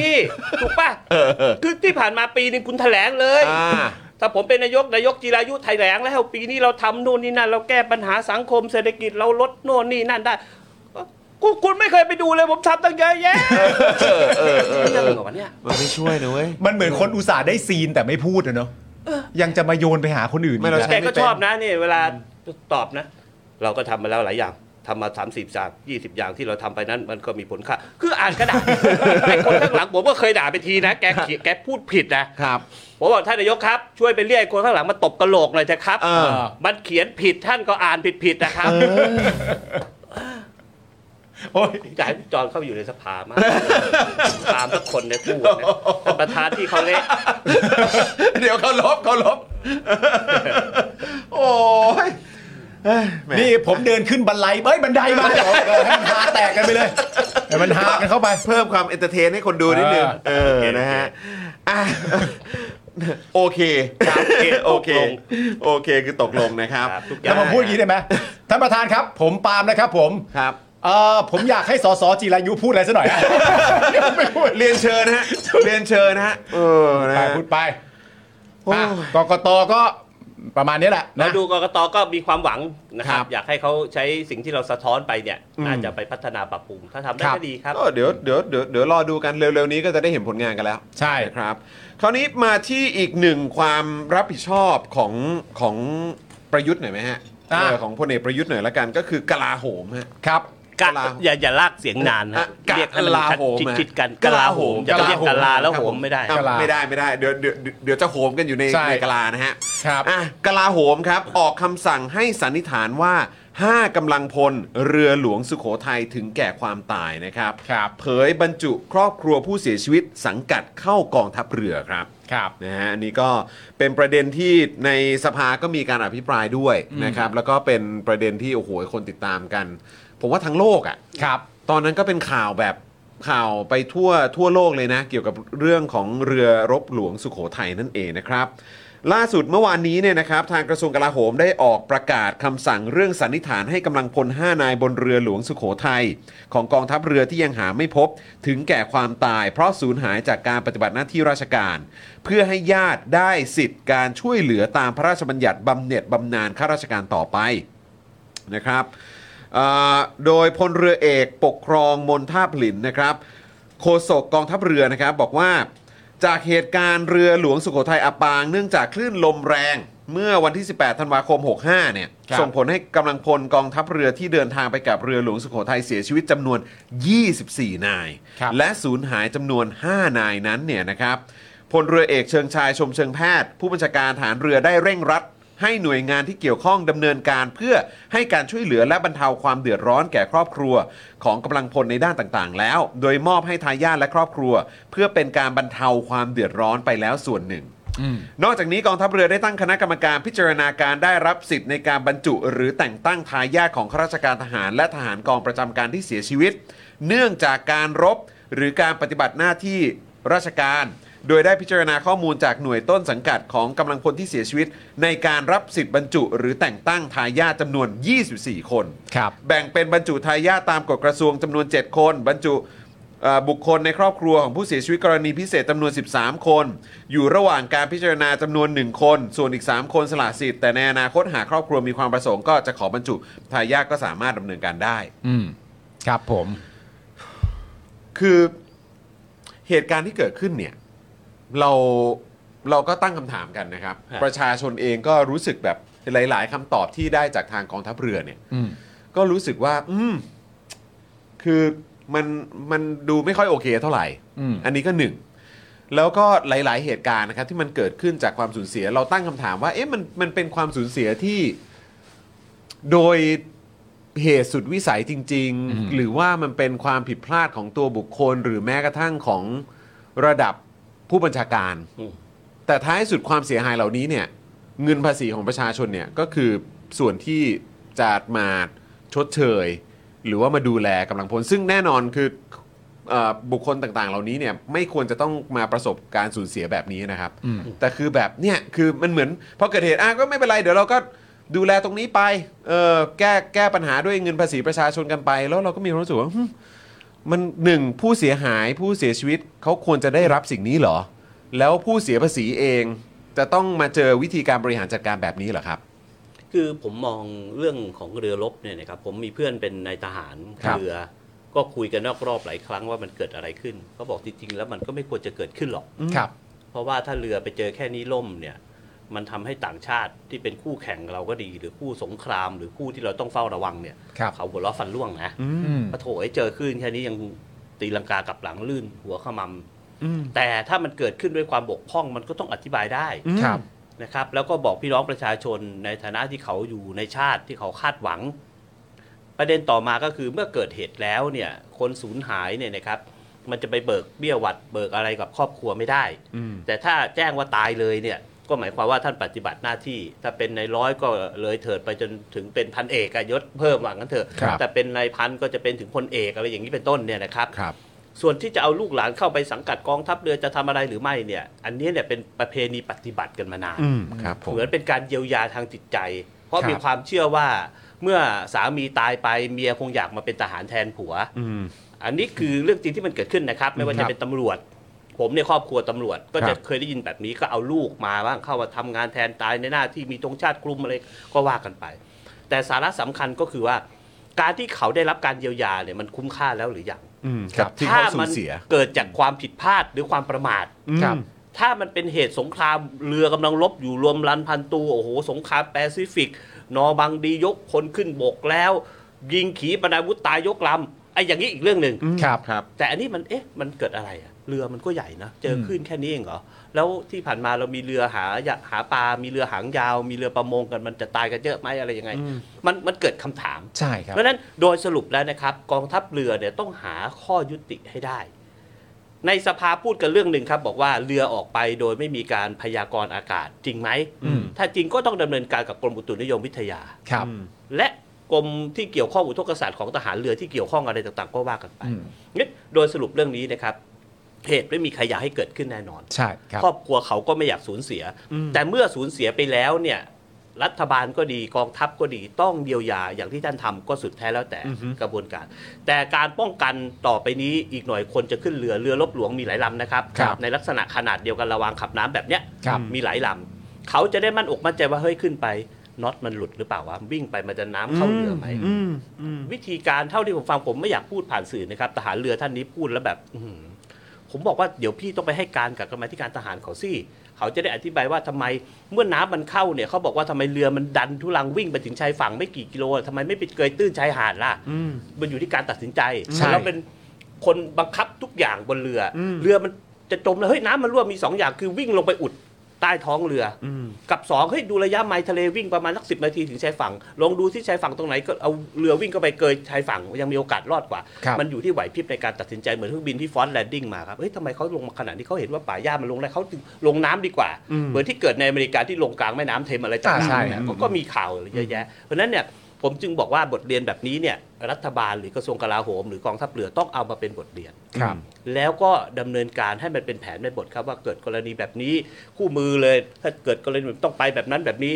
ในพลไม่อยู่บนเรือในพันอยู่ไหมเช็คหรือเปล่าล่ะหรือหรือเจ้านายก็ไปที่ไหนกันไม่อยู่บนเรือ จึงไม่มีคนสั่งการไม่มีการตัดสินใจหรือเปล่าการแก้ไขปัญหาแบบไหนอย่างไร หลังจากนี้ ก็ค่อยไปเยียวยาครอบครัวเขา ครับ งคนเขาไม่อยากจะเป็นทหารเรือก็ได้เขาอยากจะได้เงินก้อนหนึ่งเพื่อจะออกจากกองทัพเรือสัตหีบไป เพื่อจะไปทำงานที่อื่น อันเนี้ยต้องเอาให้ชัดนะครับ ก็อย่างน้อยเนี่ยก็ไม่อยากให้เกิดขึ้นแบบนี้แหละครับ แต่ว่าถ้ามันแก้ไขได้มันมีรถแมพว่าเฮ้ยเราจะต้องเดินแบบนี้เราวิ่งแบบนี้เราไม่ล้มแบบนี้เราไม่เจ็บแบบนี้ มันก็ควรจะทำอะครับ แต่นี่ไม่รู้อะไรเลย คืออย่างเรื่องงบประมาณหรือว่าเงินภาษีของประชาชนที่จะเยียวยาเอ่อครอบครัวของของผู้ที่เสียชีวิตเนี่ยอันเนี้ยก็ก็คือเป็นเรื่องที่มันก็ควรจะต้องเกิดขึ้นอยู่แล้ว แต่แบบแต่ผมคิดว่าสิ่งที่ประชาชนตั้งคำถามกันเยอะ หรือแม้กระทั่งพวกเราเองก็คือเรื่องของผู้ที่จะรับผิดชอบ เพราะเรามักจะไม่ค่อยเห็นหรือเปล่าครับว่ากรณีที่มันเกิดขึ้น โดยเฉพาะภายในกองทัพอันเดอร์กลาโหมเนี่ย อืม เราไม่ค่อยเห็น ทหารระดับผู้บังคับบัญชาเนี่ยที่จะต้องมารับผิดชอบอะไรต่างๆเหล่านี้ แม้กระทั่งการออกมาแสดงความรับผิดชอบ อย่างที่เราเห็นในแบบต่างชาติเขามีการลาออกหรืออะไรก็ตามคือเรายังไม่เห็นเลยนะฮะอะไรแบบเนี้ย ไม่ค่อยเห็นหรอกครับเมืองไทย มันความหนาของหน้ามันต่างกัน นะ ยากต่างชาติเขาอาจจะมีความเห็นว่ารัฐมนตรีบางคนแค่ไปกินข้าวไม่ดีทำอากับกิริยาไม่ดีเขาก็ลาออก อืม อืม มันพูดยากนะ ครับ ความเขาเรียกอะไรพฤติกรรมหรือว่าวิธีปฏิบัติที่เราถูกปลูกฝังมา 50 60 ปีมาเนี่ยมันทำให้เรารู้สึกว่ารัฐราชการคือราชการน่ะมันทำอะไรไม่ผิดมันด่าลูกน้องไว้ก่อนไง อืม เหมือนเด็กเตะกระโถนอ่ะพอเด็กเตะก็บอกเด็กซุ่มซ่าม อือฮึ แต่พอผู้ใหญ่เตะบอกเด็กวางเกะกะทำไมวะก็พูดยากเพราะฉะนั้นเนี่ยผมเชื่อว่าเราใช้เวลาไปเรื่อยๆในการเปลี่ยนผ่านทำไมเราไม่มีโทษทำไมเมืองนอกเขาไม่มีปฏิวัติ ครับ ทำไมกองทัพ หรือนายทหารระดับสูง สภากลาโหมโน่นนี่นั่น เขาจึงฟังผู้แทนของประชาชนทำไม แต่บ้านเรามีรู้สึกว่าเฮ้ยพวกมึงมันก็เท่านั้นแหละ แต่เขาก็ลืมไปว่าเงินก็คือเงินของภาษีประชาชนที่ไปทำให้เขามียศบนบ่าได้ ครั มี บ บ้านที่ดีได้มีรถที่ดีได้ ชีวิตเกษียณไปก็ไม่มีใครจน อย่างนี้เป็นต้นเพราะฉะนั้นเนี่ยผมคิดว่าเมื่อกระบวนการเปลี่ยนผ่านทางประชาธิปไตยมันไปเรื่อยๆอ่ะมันก็จะเริ่มดีขึ้นดีขึ้น ครับ อย่างพรกอุ้มหายที่ผ่านเนี่ยผมก็ไม่เห็นด้วย ผมก็เป็นคนประท้วง ผมก็อภิปรายตลอดว่า ลักษณะเช่นนี้คือมันเข้าข้างเจ้าหน้าที่รัฐมากกว่าเข้าข้างประชาชนไงถ้าคุณประกาศพรกอุ้มหายหมายความว่าประชาชนจะไม่ถูกอุ้มหายเลยนะ แต่คุณเลื่อนไปอีก 5 6 เดือน 3 เดือน 6 เดือนอะไรของคุณเนี่ยก็หมายความว่าถ้าเฉลี่ยคนละ 1 วันต่อหนึ่งคนก็อีก 60 คนต้องโดนนะ อืม อะไอ้อย่างเงี้ยเราจึงไปให้ความสำคัญกับเจ้าหน้าที่ เจ้าหน้าที่ไม่มีกล้อง เจ้าหน้าที่ไม่มีวิดีโอถ่าย ครับ เลยเลื่อนไปก่อน อืม แต่ว่าขอโทษนะครับ พวกมึงก็ไปอุ้มเงินไปตบกระโหลกคุมถุงดำเหมือนสารวัตรโจ้กันได้อย่างสะดวกโยธินมากขึ้นเหรออ ม ไอ้อย่างเนี้ยผมถึงบอกว่ามันเป็นโครงสร้างขนาดใหญ่ของประเทศ ซึ่งไม่รู้ในรุ่นผมหรือเปล่านะ ฮะ ก็พยายามจะทำให้บ้านเมืองมันเดินหน้าได้ ถ้ามันเดินหน้าได้ ระบบของกองทัพเรือก็จะไม่เกิดสภาพปัญหาแบบนี้ ครับ ถ้าถ้าอยู่เต็มเต็มระบบ คนบนเรือ 100 คนมีระดับบังคับบัญชา มีเจ้าหน้าที่ผ่านดาวเทียมสื่อสารให้ขึ้นลมมันอย่างนั้นอย่างนี้บอกอย่างมันไม่มีเกิดขึ้นนะครับ อืม ต่อให้เรือมีใครเอาไปเจาะรูมันก็ไปได้อะ อืม มันเคยไหมครับรถยางแตกเครื่องบินเครื่องดับทำไมเขาบินล่อนลงได้ เพราะมีสติและมีการบังคับบัญชาอย่างเป็นระบบไง บางคนกับบินปืนเครื่องยนต์ดับหนึ่งครับ เตรียมพร้อมฟอสแลนดิ้งนะครับ เรื่องที่สองครับอากับตัน ทุกคนหมอบครับ ทุกคนเราจะลงป่าตรงนี้นะครับแล้วเฮ้ยไอ้นี่จอดเลยแผะเหมือนเหมือนเราขี่จักรยานขี่มอเตอร์ไซค์ไปแล้วล้มแปะ ฮะ ก็มันมันอารมณ์นั้นนะ ครับ แต่ถ้ามีใครบอกเราได้เฮ้ยขี่ไปข้างหน้าหน่อยดิเวลาเราไปต่างจังหวัดเราเคยเห็นไหมครับ ที่มันเป็นเนินทรายขึ้นไปเวลารถเบรกแตก อ่า ให้รถวิ่งขึ้นไปอ่ะเห็นไหมแสดงว่าเขารู้เลยว่าฉุกเฉินมันต้องทำแบบไหนหนึ่งสองสามสี่ห้าแต่ที่เจอคลื่นลม ซึ่งผมก็ไม่รู้ว่าเป็นอะไรเพราะกองทัพก็ไม่ได้บอกนี่ ใช่ ว่ามันเกิดอะไรขึ้นไง คืออันนี้ แต่เราก็ เป็น คิดแบบ ฮะ เฮ้ยเราไปถึงข้างหน้าเราน่าจะไปได้ปะล่ะ เพราะมันหาดบางสะพานมันก็อยู่ใกล้ 40 50 ไมล์ทะเลเลยนั่นแหละ ฮะ กดเต็มคันเร่งเลยนะแม่ยัดเข้าไปเกียร์หนึ่งเรือรั่วก็รั่วไปก็วิ่งไปให้มันเกย แผนที่ทางทหารมีไหมอะไรคือผมก็คิดแบบไม่รู้นะครับอาจ ครั จะ บ ตอบแบบไม่รู้แต่ว่าแค่สงสัยว่าเมื่อเรามีเหตุเรามาอธิบายได้ มันก็จบเราจะได้แก้ไขปัญหาได้ ฮะ ครับ เพราะว่าอันเนี้ยย้อนกลับมาอย่างที่คุณจิรยุพูดก็คือว่า ประเด็นเรื่องสาเหตุที่ทำให้เรือล่มเนี่ยนอกจากกองทัพที่เคยออกมาบอกก่อนหน้านี้ว่าเป็นเพราะน้ำเข้าแล้วเนี่ย ซึ่งจริง ๆ ก็บอกตั้งแต่วัน 2 วันแรกแล้ว และหลังจากนั้นพอระยะเวลาผ่านมาเป็นเดือน เป็น 2 เดือน ก็ยังคงจะให้คำพูดกับเราเหมือนเดิมว่า มันก็เป็นเพราะน้ำเข้าอยู่ดี แล้วเราก็มีความรู้สึกว่าเราไม่ได้ข้อมูลอะไรต่างๆกันานาเพิ่มเติมเลย อย่างเช่นประเด็นที่คุณจิรายุพูดประเด็นเรื่องแบบ การสั่งการการอะไรต่างๆกันานาก็มีการขอร้องแม้แต่ตัวประชาชนก็ถามหากันว่า อยากได้ยินน่ะอยากได้ยินคำสั่งการ อยากได้ยินการตัดสินใจจะไปที่ใดจะกลับที่จะจอดจะทิ้งสมอจะอะไรต่างๆกันานาก็อยากได้ยินมันจะได้หาตัวคนมารับผิดชอบได้ เพราะฉะนั้นประเด็นเรื่อง ถ้าจะแสดงความจริงใจเนี่ยความจริงใจควรจะออกมาพร้อมกับข้อมูลที่เต็มใจจะให้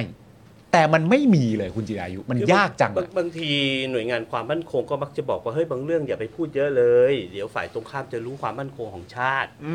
ซึ่ง ผมก็ไม่ได้ติดใจนะครับ ก็เข้าใจได้ถ้าคืนท่านไปบอกว่า ก็ ไอ้ เป็น ที่ ความ น้ำ ลั มั บ นเข้าเรือเนี่ย ทางการทหาร ไอ้ที่น้ำมันเข้าเรือเนี่ยก็เป็นเพราะมันมีรูรั่ว อ่า อันนี้ก็เข้าใจได้เด็ก ๆ ผมก็พายเรือในหนองบ่อย ครับ น้ำรั่วก็เอาขันวิทย์ออกวิทย์ออก อ่า วิทย์ออกก็มีแรงไงก็วิทย์ อ่า ไปเรื่อย อ่า ๆ เพื่อนก็จะแกล้งล่มน้ำเข้าแล้วก็วิทย์ออกถีบมันลงน้ำไปบ้างอะไรบ้างก็แล้วก็พายเข้าตลิ่งได้ ฮะ แต่ผมก็เลยสงสัยว่า แล้วถ้าน้ำเข้าเรือแล้วเครื่องปั๊มน้ำล่ะ กระดูกเรือด้านล่างมันเป็นยังไงเหรอเราก็ ครับ อยากรู้ไง ใช่ แล้วถ้าคราวต่อไปถ้าเออน้ำมันเข้าเรือเรืออีกแบบหนึ่งที่เราจะซื้อจากจีนหรือซื้อจากใครก็แล้วแต่ เราจะได้หาปั๊มน้ำยี่ห้ออีโคเทคมาติดไว้เผื่อเวันละปั๊มน้ำเรือน้ำมันเข้า เข้าร้อยมิลออกร้อยห้าสิบมิลมันก็สมดุลกัน เพื่อจะเอาไปในที่ที่ปลอดภัยฉุกเฉินได้ นี่มันใกล้ฝั่งไหมครับ ครับ แล้วถ้าเกิดมันไปเดินในแปซิฟิกขึ้นมาล่ะ อืม เหนื่อยคิดยากเงินอ่ะ อืม มันก็เลยทำให้เราคิดเยอะแหละครับ แต่ก็เป็นหน้าที่ของกลาโหม หรือเป็นหน้าที่ของกองทัพเรือต้องอธิบายให้สังคมทราบ นั่นแหละครับ แล้วเป็นบรรทัดฐานในการแก้ไขปัญหาในอนาคตต่อไป ฮะ ครับ ฟังดูยากยากๆนะ ฟังดูยากยากๆนะ ข่าวแรกเรื่องประเด็นกกตเลือกตั้งประชาชน หรือแม้กระทั่งพักการเมืองก็ดูแลตัวเองกันเยอะ มาข่าวสองเรื่องประเด็นเรือลบหลวงก็เป็นประเด็นว่า อย่างไรก็แล้วแต่กลาโหม หรือแม้กระทั่งกองทัพเรือเองต้องออกมาอธิบายอย่างชัดเจน พร้อมเต็มใจจะให้ข้อมูล พอฟังเสร็จเรียบร้อยก็แบบ หูกูจะได้ไหมวะเนี่ย ยากจริงเว้ย แล้วก็เรื่องของการกู้เรือนี่ก็ยังยังยังต้องรอดูกันต่อใช่ไหมฮะ ใช่ เรื่องประเด็นการกู้เรือเนี่ยนะครับ ผมกำลังเสนอกระทรวงกลาโหม เพื่อขออนุมัติยอดเงินกู้ประมาณจำนวน 200 ล้านบาท และหากได้รับเงินจำนวนดังกล่าวแล้วเนี่ยนะครับ ก็จะมีการเปิดว่าจ้างให้บริษัทเข้ามาดำเนินการการกู้เรือ แต่ขณะนี้เนี่ยยังไม่ได้เลือก เพราะต้องได้งบประมาณมาก่อน หลังจากได้งบประมาณเสร็จเรียบร้อยจึงจะมีการประกวดราคานะครับ คือกู้เรือเนี่ยนะครับ ใช้เงิน 200 มันต้องถามก่อนว่ากู้ขึ้นมาแล้วมันจะใช้ได้เท่าไหร่หมาย ครับ ถึงตัวเรือเนี่ยสมมติกู้มาแล้วขึ้นมามันน่าจะใช้ได้ 500หักลบกบหนี่มันคุ้มค่า 250 ครับ แต่ถ้ากู้ใช้เงิน 200 ตกไปแล้วพันห้ามันคือมูลค่าพันห้าสมมติตกลงไปพันห้า ครับ ต้องหมายความว่าขึ้นมาอีก 200 เป็นพันเจ็ด ฮะ พันเจ็ดโน่นนี่นอีก 2,000 ซื้อใหม่ดีกว่าไหม อืม แต่ถ้ากู้ขึ้นมาแล้วเพื่อมาหาดูซิว่ามันเกิดข้อบกพร่องอะไรที่ ครับ รูรั่วที่น้ำมันเข้าเนี่ยมันเข้าเพราะไอ้ฉลามมันไปเจาะหรือเปล่า หรือ ครับ ใครไปซิลที่ไหนมันมาดำน้ำมันมา อ่า ทำลายใต้น้ำของเราหรือเปล่า อืม ไอ้อย่างเงี้ยก็โอเคดังนั้ คน รับ เราไม่ได้สนใจว่ามันจะ 200 หรือมันจะ 50 หรือมันจะพัน ครับ แต่ถ้าทำแล้วมันเป็นบทเรียนเป็นบรรทัดฐานให้กับเรือแบบนี้ ซึ่งผมเชื่อว่าเรือลำแบบนี้เนี่ยนะครับไม่ใช่เมืองไทยมีอย่างเดียวนะครับ มันมีทั่วโลก ครับ เขาก็คงอยากรู้ ครับ อืม เขาก็คงอยากรู้แต่ผมขี่รถยี่ห้อนี้อยู่อ่ะ อืม เฮ้ยอยู่ดีๆข้างบ้านมันคว่ำเพราะว่ามันรั่ว อืมแล้ว เฮ้ย แบรนผด์มเดียว ขับ กันนะ ผมจะรั่ววันไหนวะเนี่ย อืม ผมก็อยากรู้นะ ฮะ ถามว่าเราไปถามทั่วโลกไหมล่ะ มีกี่ลำนู้นมีพันล ฮะ ำเอามาคนละร้อยแม่ อืม หมื่นล้านมาศึกษาเรื่องนี้เลย ถ้าไม่ศึกษาเองก็ขายทิ้งเป็นเศษเหล็กไปนะ ประเทศนั้นประเทศนี้ ไอ้อย่างเงี้ยรัฐบาลไทยทำหรอล่ะ อืม อืม ถ้าเป็นผมผมจะคิดแบบนี้นะ ฮะ อ่า เดี๋ยวรอดูครับ เดี๋ยว เพราะว่านี่เขาบอกลองงบประมาณก่อน ใช่ ลองงบประมาณก่อน ลองก็ประมาณก่อน ลอง ได้ งบ ไม่ ประ ได้ มาณก่อนครับผม ประมาณก่อน สะดวกดีนะฮะ ก็คือแบบชิวๆรอรองบประมาณหรือว่า แต่อ แบบย่างที่ผมบอกมันต้องบอกได้ว่าเอามาทำอะไร เออ คือ ครับ คือถ้าอาหารไทยคือก็รองงบประมาณตลอดอะ อืม ในมุมผมอะ เข้าใจไหมฮะ แต่ว่าเนี่ยก็มีนายทหารคนหนึ่งที่ออกออกมาแล้วก็บอกว่าจะมานำประเทศเพื่อมาหาเงินแหละฮะ ใช่ คุณกำลังพูดถึงบิ๊กตู่ใช่ไหม เอ่อคนที่เฮ้ยเฮ้ยเฮ้ยนั่นนะ ไม่ไม่ผมพูด เออ บันไดนะฮะ ไม่ผมพูดถึงนักกู้ นักกู้ฮะนักกู้ครับนักกู้ครับ บันไดเลย ผ นะ ม ฮะ พูดถึงนักกู้ เอ้างั้นคราวนี้ แวะมาเพื่อไทยหน่อยดีกว่าฮะ อ่า แวะมาทางพักเพื่อไทยหน่อยครับ พรรคเพื่อไทย าวันนี้ก็มีการเดบิวต์นะฮะวันนี้เดบิวต์ เดบิวต์ เปิดตัว อ่าวันนี้มีการเดบิวต์วันนี้วันที่หนึ่งใช่ไหม วันที่หนึ่งครับ วันที่หนึ่งมีนาคมหนึ่งมีนาคมที่เดบิวต์คุณเศรษฐาทวีสินเป็นประธานที่ปรึกษาหัวหน้าครอบครัวเพื่อไทย อันนี้เป็นวันธงชัยป่ะหนึ่งมีนานี่วันธงชัยวันเศรษฐาไปเลย วันเศรษฐาครับ วันเศรษฐาไปเลย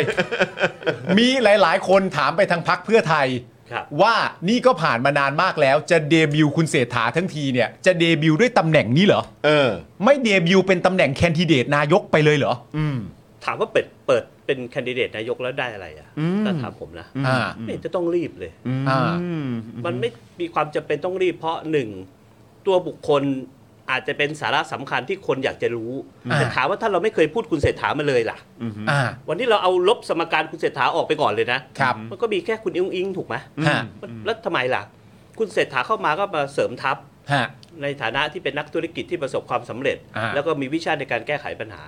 ส่วนเมื่อถึงเวลาเปิดแล้วมีการเลือกตั้งมีการยุบสภาเป็นที่เรียบร้อย อาจจะเปิดหนึ่งคุณอุ้งอิงสองเศรษฐาสามจีรายุก็ไม่เห็นเป็นไร เฮ้ย ฝันฝันเล่นเฉยๆยกตัวอย่างยกตัวอย่าง ก็ยกตัวอย่างให้ฟัง ถูกไหมครับ เพราะฉะนั้นเนี่ย ออ ไม่มีเหตุผลอะไรที่คุณเศรษฐามาอยู่เป็นระยะอยู่แล้วอะ ฮะ งานตรุษจีนท่านก็ไปเดิน แล้วก็ ใช่ใช่ ผมก็เห็นว่าเปิดตัวมาอีกครั้งหนึ่งเมื่อมีการเลือกตั้งอย่างชัดเจนเนี่ย คงจะชัดเจนมากขึ้น ครับ ก็เป็นเรื่องของระยะเวลา จะไม่รีบ จะไม่รีบ ยังไม่รีบ อ่า แต่คนที่ 3 จีรายุ อันนี้พูดเล่น ฮะ เชียร์ไง ก็แบบ เชียร์ เอ้ยเฮ้ยเฮ้ยเฮ้ยอย่างนี้เออ สมาคมตลกก็พ อไหว นะอ่ะแต่ว่าก็วันนี้อย่างที่บอกไปว่าเปิดตัวนะครับ คุณเศรษฐาทวีสินนะครับ เป็นประธานที่ปรึกษาหัวหน้าครอบครัวเพื่อไทย ครับ นะครับแต่ว่าทางคุณเศรษฐาเองเนี่ยยังตอบไม่ชัดนะครับ ว่าจะเป็นแคนดิเดตนายกของพรรคหรือไม่ บอกแค่ว่าวันนี้เนี่ยขอเป็นประธานที่ปรึกษาให้กับเอ่อคุณแพทองทานก่อน อย่างไรก็ดีมีประเด็นนะครับที่นักข่าวเนี่ยก็ไปถามคุณประยุทธ์ครับ ใช่ นะฮะเอ่อในประเด็นของการเปิดตัวคุณเศรษฐาของพรรคเพื่อไทยนี่แหละ ซึ่งบิ๊กตู่นะเออก็ย้อนถามนักข่าวนะครับว่า เขาทำอะไรล่ะ เขาทำธุรกิจประเทศชาติไม่ใช่ธุรกิจ อันนี้เอ่อก้อนแรกนะครับ อ่ แสดงว่าเมื่อเช้าก้าวเท้าซ้ายออกมาคุณ จิตคุณจิต ขุ คุ น ณ มาเลยเหรอครับ ขุนมาเลยใช่ไหมฮะ เออ เออนี่วันที่หนึ่งมีนานะ ถ้า ก็เป็นวันดี ถ้าผมตอบนะ ครับ เออผมว่าก็ดีนะ มีนักธุรกิจที่เขามีความรู้ความสามารถมาช่วยชาติบ้านเมือง ไม่ว่าใครจะมาเป็นรัฐบาลประเทศชาติก็น่าจะพัฒนาได้นะ นี่ อันเนี้ย อันเนี้ย อันเนี้ยคุณจีรายุอ่ะ ฝัน อันเนี้ย อันเนี้ยคุณจีรายุฝันเลย ฝันไง ฝันแล้วอันนี้ฝันแล้ว เออ แต่เขาตอบว่าเขาทำอะไรอ่ะ เขาทำธุรกิจประเทศชาติ คุณ ไม่ อย่า ใช่ เรียน ธุร แบ กิจบเสียงเลยผมขน ลุก เหมือนด้วยนะไอ้เนี่ยเออครับ ด้วย ผม แต่เขายังไม่ได้พูดแค่นั้น เขามีต่ออีก เขาเขาเขาพูดอะไรขอขอซาวขอซาว ได้เลย เขาบอกว่าอย่างเงี้ย อ่า จางก็พูดออกไปนะเขาว่าเศรษฐกิจไทยไม่ใช่ประเทศเศรษฐกิจประเทศ เหมือนของจริงต้องฟังไม่รู้เรื่อง ใช่ไหมของจริงต้องมาไม่รู้เรื่อง ของจริงต้องฟังไม่รู้เรื่อง นี่พูดหรือแพร่ม เฮ้ยเหมือนจริงเหมือนจริง ครับ จางพูดไปนะคำว่าเศรษฐกิจไทยไม่ใช่เศรษฐกิจหรือธุรกิจครอบครัวใดครอบครัวหนึ่งเข้าใจไหมฮะต้องสูตรต้องสูตรด้วย เออเออเออเขาเป็นอะไรเนาะ เข้าใจไหมแต่มันเป็นของประเทศดังนั้นต้องหาคนที่เหมาะส เดี๋มยวนี้เขา นะ มียานัดหมอมีอยู่ไหม เออไม่มีไม่ดูนะ ครับผม ว่าดูดยานัดเปล่า สักหน่อยไหม อ่า สักหน่อยไหมนะ คือเขาพูดตรงๆว่าอย่างนี้เขาบอกว่าจำคำพูดผมไว้นะคำว่าเศรษฐกิจ ประเทศไม่ใช่เศรษฐกิจ หรือธุรกิจของครอบครัวใดครอบครัวหนึ่ง เข้าใจไหม แต่มันเป็นของประเทศ ดังนั้นต้องหาคนที่เหมาะสม และการทำงานมีขั้นตอนที่เยอะแยะไปหมด ทั้งหมดต้องมาพูดคุยด้วยกัน ไม่ว่าใครจะเก่งด้านไหน หากสั่งการไปมันติดกฎหมาย ก็ไปไม่ได้อยู่ดี รัฐบาลหน้าต้องทำแบบนี้ เลิกถามสักที หัวหน้าทีมเศรษฐกิจเนี่ย แกก็ต้องให้คนถามป่ะ ก็แกเป็นนายกอ่ะนั่นแหะสิ ถ้าแกเป็นลุงตู่นั่งตำน้ำกินอยู่แถวบ้านก็ไม่มีใครไปถามเลยนั่งตำน้ำลุงทำอะไรตำน้ำกินอยู่ไม่มีใครถามหรอก เออ ก็แปลกเลย คือคือคำพูดลักษณะนี้เอ่อคุณจุ๋ยมองไงแบบว่า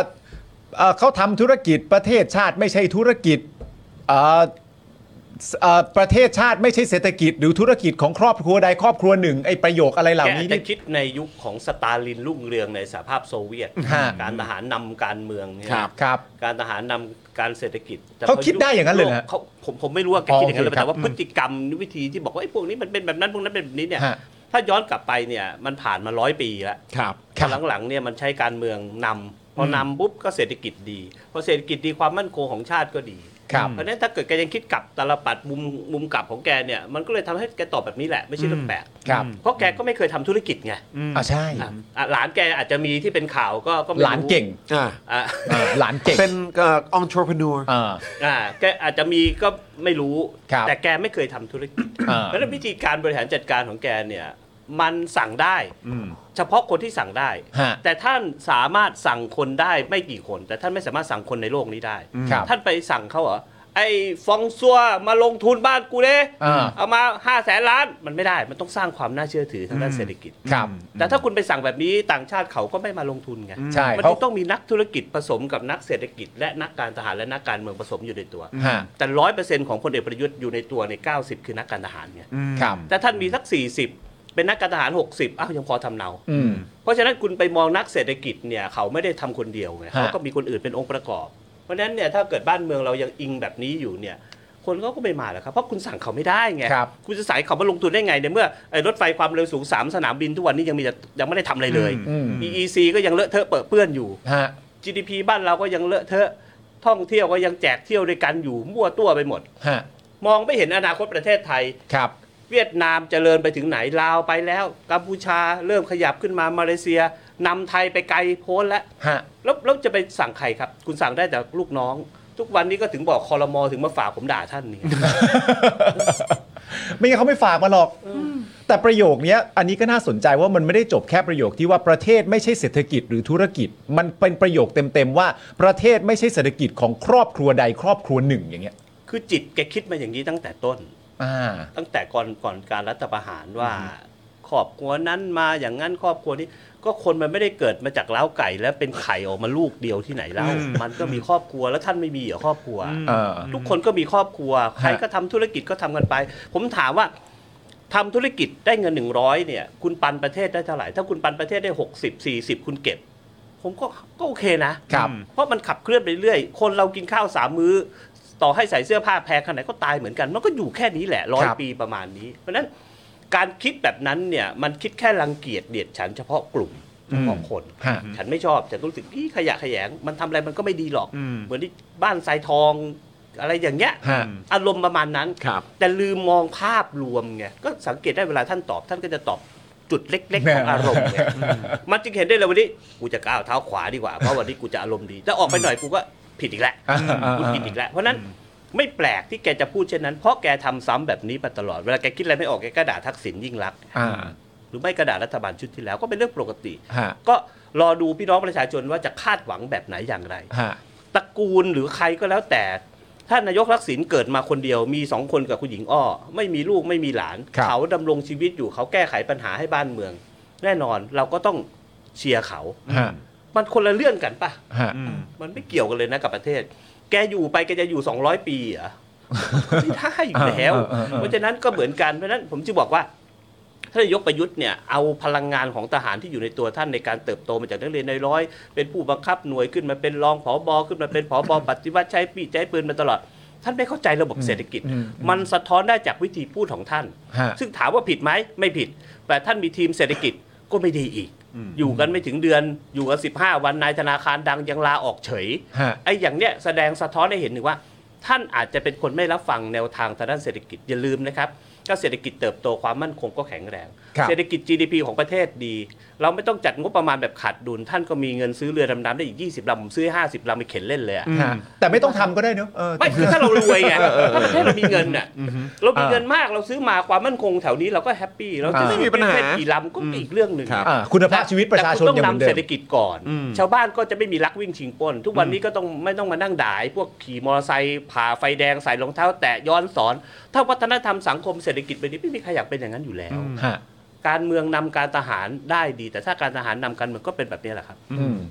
จริง ๆ มันมีประเด็นน่าคิดตั้งแต่แรกนะ ครับ เวลาสมมติว่าจะเปิดตัวมาเนี่ย แล้วเอาเอาคำพูดของประยุทธ์อะแล้วในคำพูดของประยุทธ์มีประโยคคำว่าเศรษฐกิจอยู่ด้วยอะ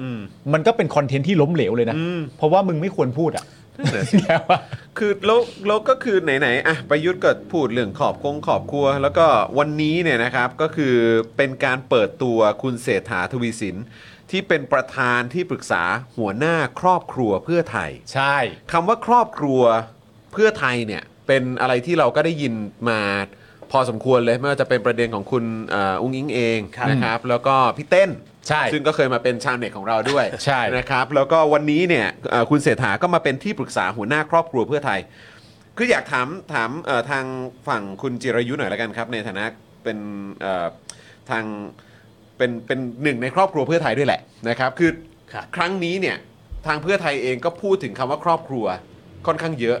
คือจากมุมมองของการนำเอ่อในของคุณจิรายุเองอ่ะพักเพื่อไทยพยายามจะนำเสนอเรื่องอะไรเกี่ยวกับคำว่าครอบครัวเพื่อไทยครับ คือครอบครัวเพื่อไทยเด็ดครับ เรามองในมุมของคนในประเทศ อืม ที่เรารู้สึกว่าเรามีความไว้วางใจอะไรแบบใด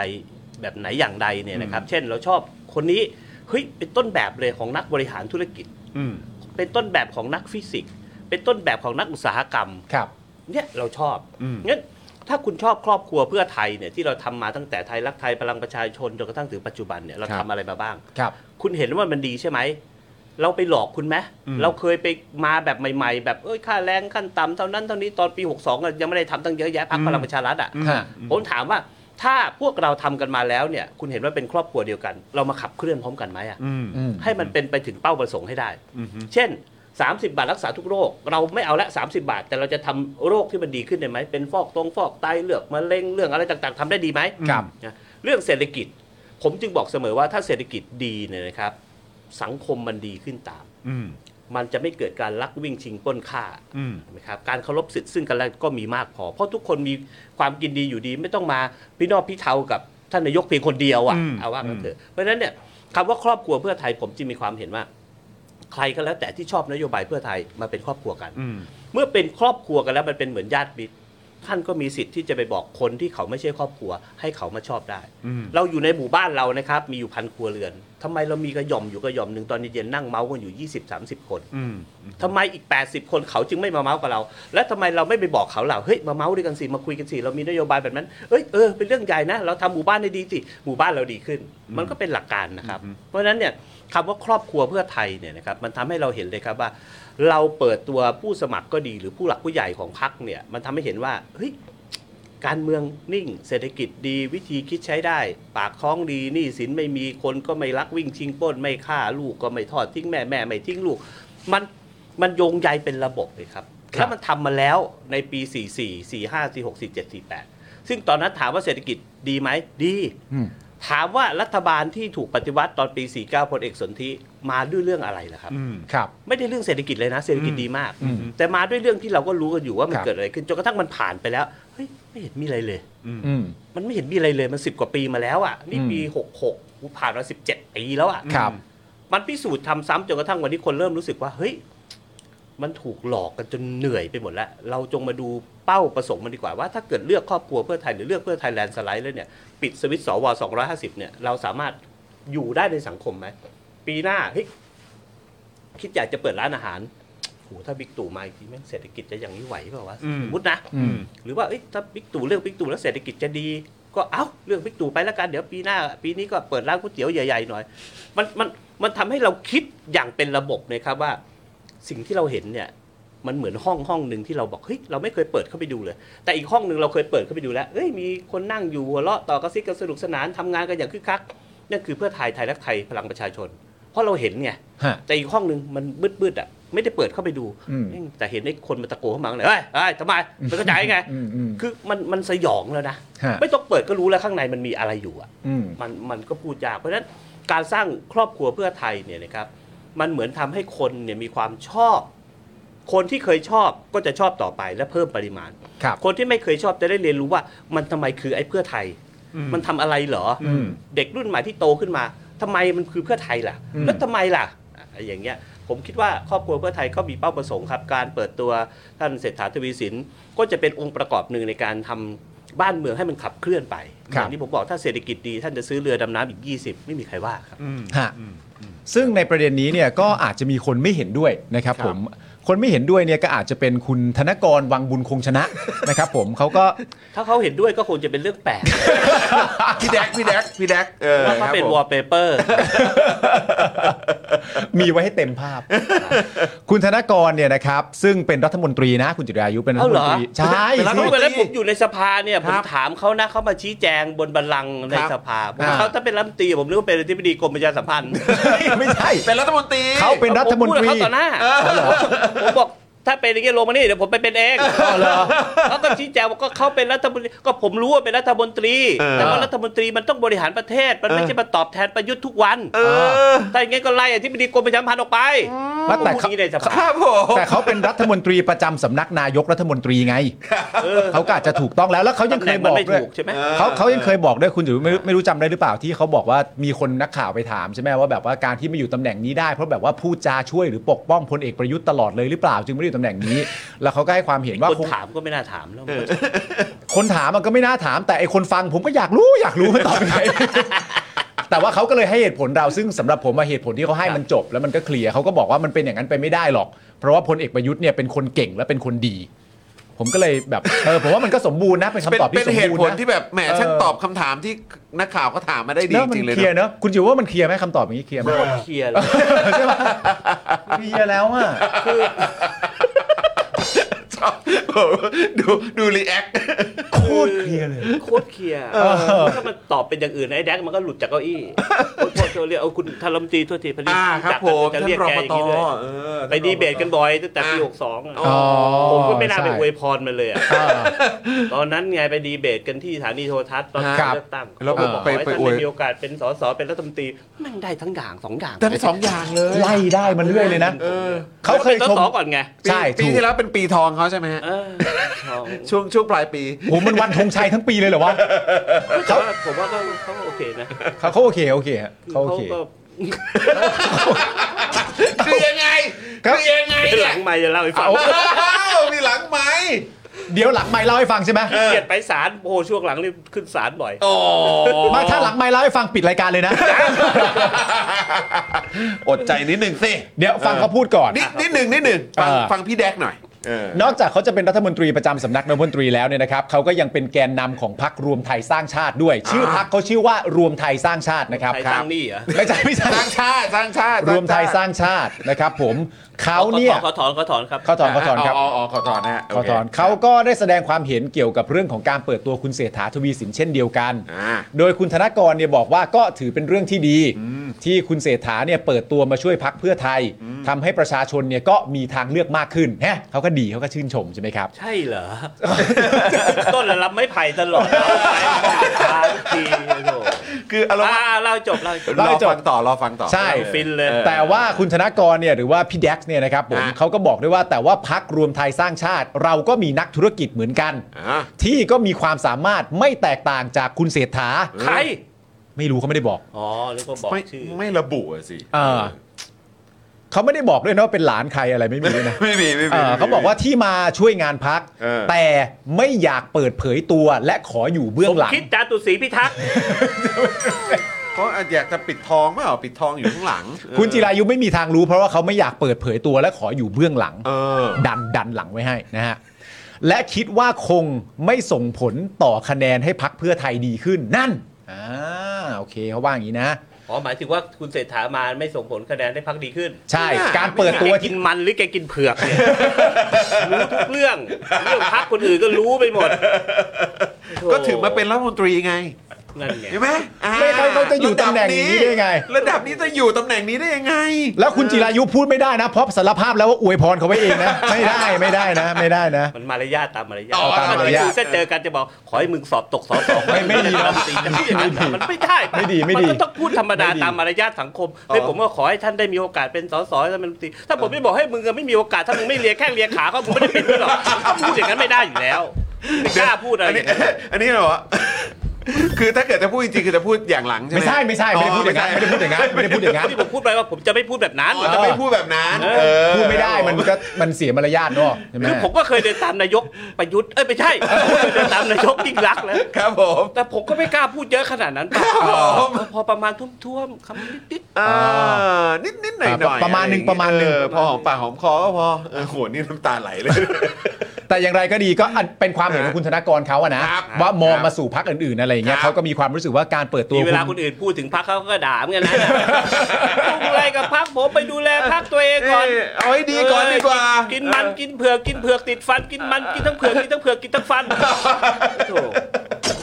โอ้นี่แปลว่าติดตามบ่อยเหมือนกันนะเนี่ย ตาม ไม่ ติดตาม ผมต้องรับข่าวจาก อ๋อ พักเขาทุกวันว่าใคร ใช่ ผมจะรู้เขาพูดอะไรทุกวันแหละ โอ้โห ใช่ใช่ ก็ ใช่ ต้องอัปเดตตลอด แล้วผมก็ ใช่ไห จะเป็นระบ้มซ้ายผมก็จะบอกมึงเอาอะไรพูด อ่า นี่แต่อันนี้อันนี้น่าสนใจนะ อัน นี้ต้อง สนใจทุกเรื่องอะรัฐบาล อันนี้ต้องตั้งใจต้องตั้งใจคุณจุ๋ยต้องตั้งใจตั้งรับให้ดีเลยนะ ฮะฮะฮะ เพราะว่าเขาให้เหตุผลเขา ครับ เขาบอกเหตุผลว่าทำไมถึงจะไม่ส่งผลคะแนนเอ่อของพรรคเพื่อไทยให้ดีขึ้น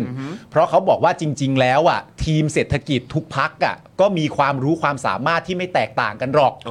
ทุกทุกพักก็มีทีมเศรษฐกิจใช่ไหม ครับผม แล้วก็มีความรู้ความสามารถที่ไม่แตกต่างกันหรอก แต่ส่วนตัวเห็นว่าสิ่งที่สำคัญที่สุดที่ทำให้พักรวมไทยสร้างชาติได้คะแนนดีนั้นเนี่ยอยู่ที่ประยุทธ์ คุณพระ ตกใจซะแล้วอ่ะ ตกใจตกใจซะแล้วอ่ะโอ้โหเฮ้ยไม่คาดคิดเลยถูกไหม เออ คิดมาตลอด อ๋อ รู้เลยว่าน่า ใช่นี่ น่าจะมาจบทรงนี้ใช่ไหมฮะ อยู่วันในสภาเขามา ฮะ ชี้แจงบนบัลลังก์ ครับ ครับ แล้วผมก็ถามเรื่องนี้ก็ตั้งที่ปรึกษาตั้งแลมโบอะไร อ่ะใช่ ด้วยนะ ใช่ อ่าอ่าอ่า เขาก็ชี้แจงปุ๊บเขาก็ขึ้นแล้วเขาก็ปุ๊บเขาก็ด่านายกทักษิณนายกยิ่งรักษณ์ก่อนเลย อ่า ทุกคนบอกท่านรัฐมนตรีนี่ไม่ผิดหวังจริงๆแหมตื่นมาปุ๊บในสภาคิดอะไรต้องด่าทักษิณยิ่งรักษณ์เอาดีใส่ตัวเอาชั่วให้คนอื่นเป็นอานิตพูดต่อหน้าอานิตไป ค ดู รับ ใน ผม เทปได้ ครับผมครับผม ไม่ผิดหวัง ไม่ผิดหวัง ไม่ใช่เรื่องแปลกไม่ใช่เรื่องแปลก แบบนี้คือแปลว่ารู้ทางเลยใช่ไหมฮะ เออ รู้ทาง มทางไหน แว รู้หมดเลย ออ ซอยตันยังรู้เลยอะครับ ซอยตันยังรู้ครับ ซอยตันยังรู้ครับ อ่าแต่อันนี้ก็เป็นความเห็นนะนะ ครับ แต่ความเห็นมันอย่างที่บอกไปก็มีเหตุผลนะว่าทีมเศรษฐกิจก็มีทุกพักอยู่แล้ว คือเขาเนี่ยก็ต้องบอกสิ อ่า ว่าของเขามีอะไรดี เอ ไม่ อ ใช่เนคำว่าอะ พูดลอยๆ ใช่ไหม โอ้โผีโมแป้งอะเห็นไหมเออมันโบมนก็ต้องเห็นลางๆว่าเป็นนางไม้หรือจะเป็นกระหังกระสืออ อ ก็บอกหน่อย มันจะได้มีพลังเพื่อไทยนี่ให้เห็นเลย อ่า เอาว่าเป็นเศรษฐา อ่า คุณบอกว่าพักคนโน้นพักคนนี้ คุณไปบวกอะไรพักคนอื่นเขาก็พักคุณนะรวมไทยสร้างชาติน่ะมีใครอ่ะถ้า อ่า คุณเห็นมีก็ประยุทธ์คนเดียว อ่า แล้วใช่ใช่ไหม จะหมายถึงประยุทธ์เป็นทีมเศรษฐกิจเองเหรอ เออเพราะเขาบอกว่าก็มีก็มีอยู่ เออ แต่ขอขออยู่เบื้องหลัง อยู่เบื้องหลัง แต่คือพอตอนท้ายก็มาปิดด้วยประยุทธ์นี่คือแปลว่าประยุทธ์หรือเปล่า การเมืองเนี่ยมันต้องอยู่เบื้องหน้า อืม เบื้องหลังนี่มันขอโทษนะครับ เอาเท้าดันไปดันไปไอ้คนที่ไปพูดข้างหน้าก็ตกเขียวไอ้คนข้างหลังกลับบ้านนอนเยอะ อ๋อ ของจริงมันต้องโชว์ อ่าอ่าอ่าอ่า เปิดไปเลย นี่ เออ เศรษฐา เออ นี่ คือ จิรายุ เอาให้ชัดเจนไปเลย ออบอกไปเลยนี่ประยุทธ์ อ่ามี มีแดก อ่า มีใคร มีใครอีก มี อีก มี มีโบ้ อะไร มี ก็ โบ้ เยอะไปมีพิธภัณฑ์เนื้อพูดไป มีคุณพีรพัฒน์มีคุณไตรลงด้วยไง คุณตา กูชิบหายแล้วกู อันนั้นเขาพูดเขาพูดผิดเขาพูด นี่ ผิด จะกลายเป็นโค้ดเด็ดประจำตัวเขาไปแล้วนะเนี่ย โอ้ยเขาได้เยอะคนเนี้ย จิ๊บหาย นี่แต่ก่อน ล้ว ผมขอโทษนะนี่ ครับ ท่านผู้ชมที่ดูผมผมไม่พูดจาอย่างนี้ให้ ครับ นครับอื่นพูดนะครับ ผม ตั้งแต่ผู้นำประเทศพูดผมถือว่าเขาพูดได้ผมก็พูดได้ อใช่ ต่างของเขาเยอะไง ครับผม ขอสั่งความเป็นนายกกับความเป็นสสอะไรอย่าง ก็ เงี้ย ถ้าเกิด ก็ พู วั ด นก่อนนางงาม พูดได้ เลยไปยังแบบยุ่งเลยชีวิตกูอ่ะ เออ เออใช่ ก็แสดงว่าเป็นภาษาปกติกูก็พูดได้ ก็พูดได้ นี่ไม่ดีหรอกอย่าไปพูด ใช่ใช่ใช่ เด็กเด็กๆฟังโทรทัศน์ด้วยนี่ดู YouTube ดูคลิปมันไปตัดติ๊กตอกล้อนายกกันเยอะแยะไปหมด เออ นี่เรามาถึงจุดนี้ได้ยังไงนะฮะ งงเหมือนกัน ก็เพราะไอ้นั่นแหละ ครับผม อ๋อไอ้นั่นแหละเนาะเ ก็ไอ้นั่นนะ แหล ไอ้นั่นนะไอ้นั่นนะ แหละไอ้นั่นแหละแต่เราไม่พูดหรอก ครับ เราไม่พูดหรอก ไม่พูดหรอก แต่เออเพราะ ไม่พูดหรอก เพราะไอ้นั่นน่ะ เออครับผม ไอ้นั่นมันก็เป็นอย่างนี้จริงๆอ่ะ เอ้า แต่เราไม่พูดหรอกกูไม่พูดหรอก เมื่อกี้คือพี่แดก เออ อ่ารัฐมนตรี เรียกดีแจ็คนะด็อกเตอร์นะ ด็อกเตอร์ใช่ไหมฮะด็อกเตอร์เออด็อกเตอร์ธนกร เหรอเป็นะ ค ด็ บอก เตอร์ด้วยเหรอ เอ้าโถ โอ้ย ออ เก่ง ครับผม เก่งเก่ง นะฮะแต่ตอนนี้รอมาต่อ ผม ใหญ่ นี่ก็ ว่า จบด้านไสยศาสตร์นะ ครับผม ด็อกเตอร์ป่ะ ด็อกเตอร์ด้านศิ ถึ ล ง ศาสตร์ ว่าพออวยพรแล้วได้ผล ศักดิ์สิทธิ์ศักดิ์สิทธิ์ มันดีไหมคณะนี้ก็ได้ผมพูดเล่นพูดเล่นต่อ อ้าวมีอีกคนหนึ่งครับ อ่ามี อีกคนหนึ่งที่ออกมาแสดงความเห็นเหมือนกัน ครั แล้ว บ ก็เกี่ยวข้องกับเรื่องราวของพรรคเพื่อไทยด้วย เอาแล้วไง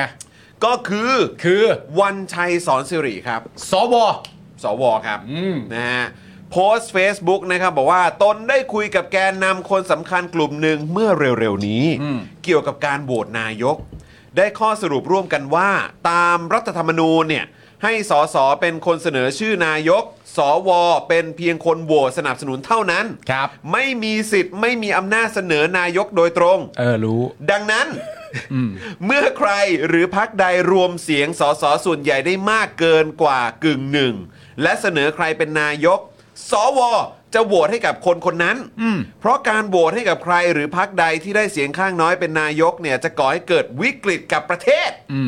ไม่เป็นผลดีกับฝ่ายใดเลย นี่คือความชัดเจนและแนวทางของการสร้างความปรองดอง ก้าวข้ามความขัดแย้งได้จริง ครับ โดยก่อนหน้านี้เนี่ยนะครับ คุณวันชัยเนี่ยให้สัมภาษณ์กับ PPTV ครับ ซึ่งก็พูดเหมือนกับที่โพสต์นะครับ ก็คือ ถ้าใครรวมเสียงได้เกินกึ่งหนึ่ง และเสนอชื่อนายกเนี่ยสวก็จะโหวตให้ และเมื่อถามคำถามว่าถ้าเพื่อไทยรวมเสียงได้เกินกึ่งหนึ่ง และเสนอชื่อคุณอุ้งอิงเนี่ยทางสวเนี่ยจะโหวตให้คุณอุ้งอิงใช่ไหม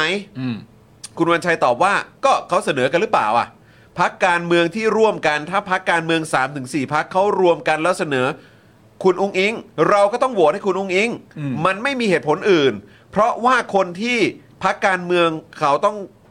คนที่ เพราะว่าคนที่เป็นพักการเมืองเนี่ยที่เขาจะต้องอยู่ด้วยกันและบริหารประเทศเขาตกลงกันแล้ว เพราะฉะนั้นจะเป็นคุณอุ้งอิง หรือไม่จะเป็นใครมันอยู่ที่พักการเมืองร่วมกัน เห็นด้วยร้อยเปอร์เซ็นต์ไหมฮะหรือว่า ผมว่ามันจะอ้วกเลยเนี่ย เออ ใช่จุกคอ มันจุกคอ ว่าสิเมื่อกี้คุณจิรายุนิ่งเลย เออ คุณวันชัยพูดเนี่ยนะครับ ก่อนทำงานกับผมนั้นอ่ะ ฮะ ผมก็เห็นลิ้นไก่อะหนึ่งคือแกเนี่ย เป็นสวแกก็พูดเอาดีว่าเดี๋ยวแกกลัวจะไม่ได้กลับมา อืม แม้แกจะพยายามอธิบายเลยบอกว่า โอ้ยผมกลับมาไม่ได้หรอกรัฐธรรมนูญเนี่ยผมเป็นแค่ห้าปีหัวเมียญาติพี่น้องได้อยู่นะ ส่งบัญชีได้อยู่นะ อื อื ม มอืม แล้วอย่างที่แกพูดเนี่ย มันก็เป็นเรื่องที่กลับตลปัดมาตั้งแต่ 4 ปีที่แล้วอ่ะ ครับ เพื่อไทยเสียงมากที่สุด โดยหลักแล้วเนี่ยพักอื่นก็ต้องมารวม แต่ท่านไปจัดการไหมล่ะว่าถ้าเกิดรวมแล้วผมจะไม่โหวตให้อ่ะ อืม เอามันเป็นอย่างนั้นจริงไหมล่ะ ถ้าจริงก็เป็นเช่นนั้น เพราะวันที่มีการโหวตนายกเนี่ยนะครับ ไปดูเทปเก่าได้เลย ผมเป็นคนเดียวในสภาที่ผมประกาศกล้องบอกว่า ถ้าท่านสมาชิกวุฒิสภาท่านใด อ่า ไม่โหวตนายกรัฐมนตรีชื่อพลเอกประยุทธ์จันทร์โอชาผมจะไปกราบเท้าท่าน ไม่ได้กราบเลยทีนี้ ไม่ได้กราบเลย ว้าย แสดงว่ามันมาเป็นฝักถั่วแบบนั้นจริง ฮะ ๆ ก่อนหน้านั้นผมมีเพื่อนเป็นสวเขาบอกมา ครับผม ไม่งั้นผมก็ไม่กล้าไปท้าแล้วกลัวเดินไปกราบตีนเขา อ๋ออ๋อโอเค เขาส่งไลน์กันเป็นระยะระยะ อารมณ์ว่าก็เป็นอันรู้กัน อย่างนั้นอย่างนี้อย่างนี้อย่างนี้เพราะฉะนั้นคุณวันใจจะพูดอะไรก็แล้วแต่เนี่ยนะครับ ก็ปล่อยให้มันชิบหายไปอย่างนี้แหละประเทศอ่ะ ถ้ามันเป็นอย่างนี้ก็ปล่อยมันไป มันก็เดือดร้อนรุ่นลูกรุ่นหลานเราเนี่ย อืม คือบางทีมันก็เหนื่อยเนาะ อืม จะไปแก้ไขมันก็เห็นอยู่แล้วว่าเดินเข้าซอยตัน มันก็ยังจะเดินเหมือนไอ้ตุ๊กตุนไขลาเดินถึงบ้านอ่ะก็อืดอืดอืดอืดอืดมันก็เดินมันอยู่นั่นแหละ มันก็ไม่เข้าใจว่าจะไปเดินแบบนั้นทำไมเพราะฉะนั้นเนี่ย คุณวันชัยก็พยายามพูดให้น้อย แล้วก็เตือนไปยังรัฐบาลให้มากจะดียิ่งครับ อืม คิดว่าคิดว่าถ้าเกิดว่า ทางเพื่อไทย โทษนะครับ ทางเพื่อไทยเนี่ยแลนสไลด์เนี่ย คิดว่าทางสวจะมีปฏิกิริยาต คื ก อส กั ม น มติ ข้าม ว่า ไหมฮะ 355 นะ ครับ หมายความว่า 355 ไม่จำเป็นจะต้องไปใช้เสียงสวโหวต ครับ ผมว่าสวก็เต็มที่ก็คงงดออกเสียง อืม ถ้ากล้าจริงไหมล่ะ สมมติว่าแลนด์สไลด์ อืม 375 พักเพื่อไทยไปจับได้อีก2อสามพักรวมกันแล้ว 400 เสียงสมมติ ครับ เป็นรัฐบาลพักเดียว แล้วถึงวันโหวตสวต้องมาโหวตด้วยนะ อืม ยังไงก็ต้องมาโหวตเพราะเสียงต้องเกิน 375 ถึงจะเลือกนายกได้ ครับ แม้จะเกินท่านจะงดออกเสียงไหมล่ะ หรือท่านเห็นด้วยเคารพกติกาประชาธิปไตยโอ้ยผมเห็นว่าโลกมันสวยงามมากก็เลยโหวตไป 700 เสียงสมมติ อืม มันเป็นอย่างนั้นไหมล่ะ แต่ผมก็เชื่อว่าไม่เช่นนั้นหรอก แต่ถ้าตามนี้มันจะเป็นเช่นนั้นนะฮะ ถ้าตามที่คุณวันชัยพูดเนี่ยล่าสุดที่สัมภาษณ์เนี่ยมันจะเป็น ตามนี้นะ มั แต่ นจะ ผม เป็น เห็ เช่ น น แก นั้น มี นะ ปากเดียวนะ ปากแกมีอันเดียว อ่า แกไม่ได้มี 249 อันที่ไหนล่ะ อืม อ๋อ คือจะพูดแทนคนอื่นได้หรือ เครื่องเล่นเทป อืม ผมไม่ได้เรียกคัสเซ็ตนะ ผม อ่ะ เรียกเครื่องเล่นเทปแบบโบราณ โอ้โห มีหัวทิ่ม เล่นเทปเลย ด้วย อ้าว บางทีมันหย่อนยันกันนะ เสียง อ่ะ อะก็ต้อง อ่ะ แช่ตู้เย็นช่องฟิต มันจะได้กลับ แช่ มา ปุ๊บมันก็จะมาคึกคักคึกคัก มันจะตึงใหม่ อีกแป๊บนึงมันหย่อนอีก ตุ๊ แล้ว กตาหน้าปั๊มอ่ะ เอ เว อ ลา เอ โดนอง โดนลลบโอ้โหโอ้นึกภาพออกเลย ไม่แต่แต่คือคุณจิรายุไม่ได้อ่ะคือเอ่อการการโหวตนายกครั้งที่แล้วตอนปี 62 เนี่ย มันก็ค่อนข้างเอ่อชัดเจนอยู่แล้วนะครับผมว่าสวได้ทำอะไรให้เกิดขึ้นกับประเทศไทยไว้ ในการในการโหวตเลือกนายกนะตอนนั้นอะไรเงี้ยแต่ว่าก่อนหน้านี้เนี่ยมันก็มีการ ซึ่งเป็นประเด็นที่ตลกมากคือคุณวันชัยก็เคยให้สัมภาษณ์กับรายการของคุณจอมขวัญ ฮะ ก่อนหน้านี้ที่บอกว่าตอนเนี้ยสวก็ไม่ได้เหมือนเดิมแล้ว ณตอนนั้นเนี่ยตอนที่เลือก คือ ตั้ง โหดกว่าเดิม ใช่ไม่ไม่เขาหมายความว่าเขาหมายความว่าตอนปี 62 เนี่ย สวมันก็เพิ่งจัดตั้งกันขึ้นมาใหม่ ๆ เพราะฉะนั้นความแน่นปึกของ 250 คนหรือ 250 เสียงเนี่ย มันก็จะแน่นปึกมาก แต่ณตอนเนี้ยพอผ่านระยะเวลามา 4 ปีแล้วเนี่ย สวไม่เหมือนเดิมแล้ว สวเห็นอะไรมาเยอะ เห็นว่าอะไรมาเยอะไม่แน่นแล้ว คือโดยหกะเรื่องนี้นะ ถ้าคุณพูดยังไงก็ไม่มีใครเชื่อ คุณทำได้เมื่อสักปีที่แล้วก็คือแก้รัฐธรรมนูญ อืม ที่ไม่ให้สวเลือกตั้งถ้าคุณแสดงเจตจำนงบริสุทธิ์ใจเช่นนั้น ปิด นะ สวิตช์ตัวเองไง แค่คุณหายใจเขาก็กราบแล้ว อืม ต่อนี่คุณพูดทั้งวันคนก็บอกว่าเหม็นขี้ฟันอ่ะ อ่าเพราะตอนที่คุณมีสิทธิ์จะจะแสดงออกได้ ถูก คุณไม่ทำอ่ะ เอออถึงวันนั้นเนี่ยนะ 260 เสียงเพื่อไทยได้ เพื่อไทยเป็นรวมอีก 20 เป็น 270 ก็โหวตนายกก็เป็นหลักปกติ ครั ที่ บ เราเกิดมาตั้งแต่ประเทศนี้มี มัน ครับ เพิ่งมามีเมื่อปี 62 ที่สวมาโหวตนายกเนี่ย ฮะ มันก็จบถูกปะล่ะครับ ถ้าคุณแสดงเจตจำนงก็ไม่ต้องมาสนใจเรื่องสวเลย ครับ นี่คุณมีแต้มต่อนะ ฮะ ผมไม่อยากจะบอกพรรครัฐบาลบางพรรคก็มีแต้มต่อนะ มีการไปล็อบบี้ที่สวออกมาพูดนะ ว่ามันอย่างง้นอย่างนี้อย่างนั้นจะแก้รัฐธรรมนูญเอาเข้ามาในสภาแล้วก็คว่ำโน่นนี่นั่นเพราะต้องเก็บสวไว้นะ เพราะพวกผมยังมีอำนาจนะ เพราะถ้าเกิดคราวหน้าเลือกมามันปิ่มนิดหน่อยเดี๋ยวท่านก็ไปใช้วิธีสวิงช้อนงูเห่าเอานะ เอากล้วยไปเฟี้ยงเหมือนที่ผ่านมาแล้วซึ่งมันทุเรศทุลังมากนะอ่ะถูกไหมครับ สมมติว่าเอาโมเดลเดียวกันนะ ครับ เลือกตั้งมาสมมุติแบบทุเรศเลยโดนกระจายหายห่วงเลยเนี่ย เพื่อไทยได้ 250 ครับ อีกฝั่งได้ 250 เท่ากัน เขาไปดูดงูเห่าจากเพื่อไทยหรือใครก็แล้วแต่อีก 10 เสียงเป็น 260 ครับ ก็เข้าอีหลอดเดิมไหมแล้วก็ไปรวมกับสวก็โหวตนายกแล้ว อ่า หลังจากนั้นก็ค่อยใช้วิธีการเหมือนที่ผ่านมา 4 ปีนี่ไง อืม ผมเนี่ยเดินเกือบลื่นหลายทีไอ้เปลือกกล้วยที่มันกินทิ้งกันไว้บ่อย เต็มเลยใช่ไหมครับ เต็มเลยใช่ไหมฮะ แต่เข้าใจเพราะว่ามีหลาย ๆ คนที่ยืนยันบอกก็คือว่า เวลาสวออกมาพูดอะไรแบบนี้ว่าถ้าพักการเมืองเขาจับอะไรต่างๆ นานากันได้เนี่ยเราก็ต้องเลือกตาม แต่ว่ามันเหมือนคนลืมตีความตัวเองอะว่าตัวตนของคุณที่มีอยู่อะมันเป็นตัวตนที่ทำให้เหมือนพักการเมือง เวลาจะตัดสินใจอะไรต่างๆ นานา มันไม่มันไม่บริสุทธิ์ผุดผ่องเพราะมันมีอำนาจที่ไม่ได้มาจากประชาชนมีเสียงมามีส่วนด้วยเนี่ยแต่เหมือนเขาข้ามประเด็นเรื่องพวกนี้ไปเนะเขาทำเหมือนว่าเขาไม่ได้เกี่ยวข้องอะไร เขา กับ จะไปด่าตัวเองทำไมล่ะครับ ครับ ถูก ก็ ค เป็น รับ เรื่องปกติ เขาก็ต้องเอาจุดดีพูดให้นัวๆก็มีพวกผมเนี่ยแหละฝ่ายค้านที่ต้องตอบโต้ ถูก ต้องอธิบายให้สังคมเห็นว่า ถ้าเกิดมันไม่มีกรณีนี้ สวมีไว้ทำไมสภาสูงในอเมริกาก็ไว้สำหรับตรวจนู่นนี่นั่นก็ว่ากันไปไอ้นี่มันเลือกนายก ฮะ พอเขาจะตัดเลือกนายกคุณก็ไม่ยอม หลอกเข้าโน่นนี่นั่น แต่พอพรกการศึกษาตัวเองชอบอยากเอาเข้า ก็จะเอาดันทุลังให้เข้า คือมันเห็นได้ว่าตรกกะของวุฒิสภาสูงกับสภาล่างสภาผู้แทนเนี่ย ครับ มันเละเทะไปหมดแล้วไงเมืองไทยอะเพราะฉะนั้นเนี่ยสิ่งที่จะแก้ไขปัญหาได้คือยืนหยัดหลักให้แน่นว่าประชาธิปไตยคืออะไรกินได้ใช่ไหมเศรษฐกิจดีใช่ไหมวุฒิสภามีหน้าที่กลันกรองใช่ไหมไม่ใช่มันมีหน้าที่เลือกนายกชาวบ้านก็ถามเอาวเฮ้ยแล้วฉันไม่รู้จักเลยวุฒิคนนี้มันเป็นใคร ครับ เพื่อนผมมีพ่อเป็นวุฒิผมก็ถามเฮ้ยอายนะบางทีเขาไม่ค่อยอยากบอก ไปเจอพวกวัยรุ่นกลุ่มรุ่นรุ่นๆก็ด่าพ่อมึงเป็นสวเลยวะอะไรเงี้ยมันก็พูดกันนะ เด็กวัยรุ่นนะ ฮะ ก็ก็ก็เลยมีความรู้สึกว่า การเป็นสวไม่ผิดนะครับ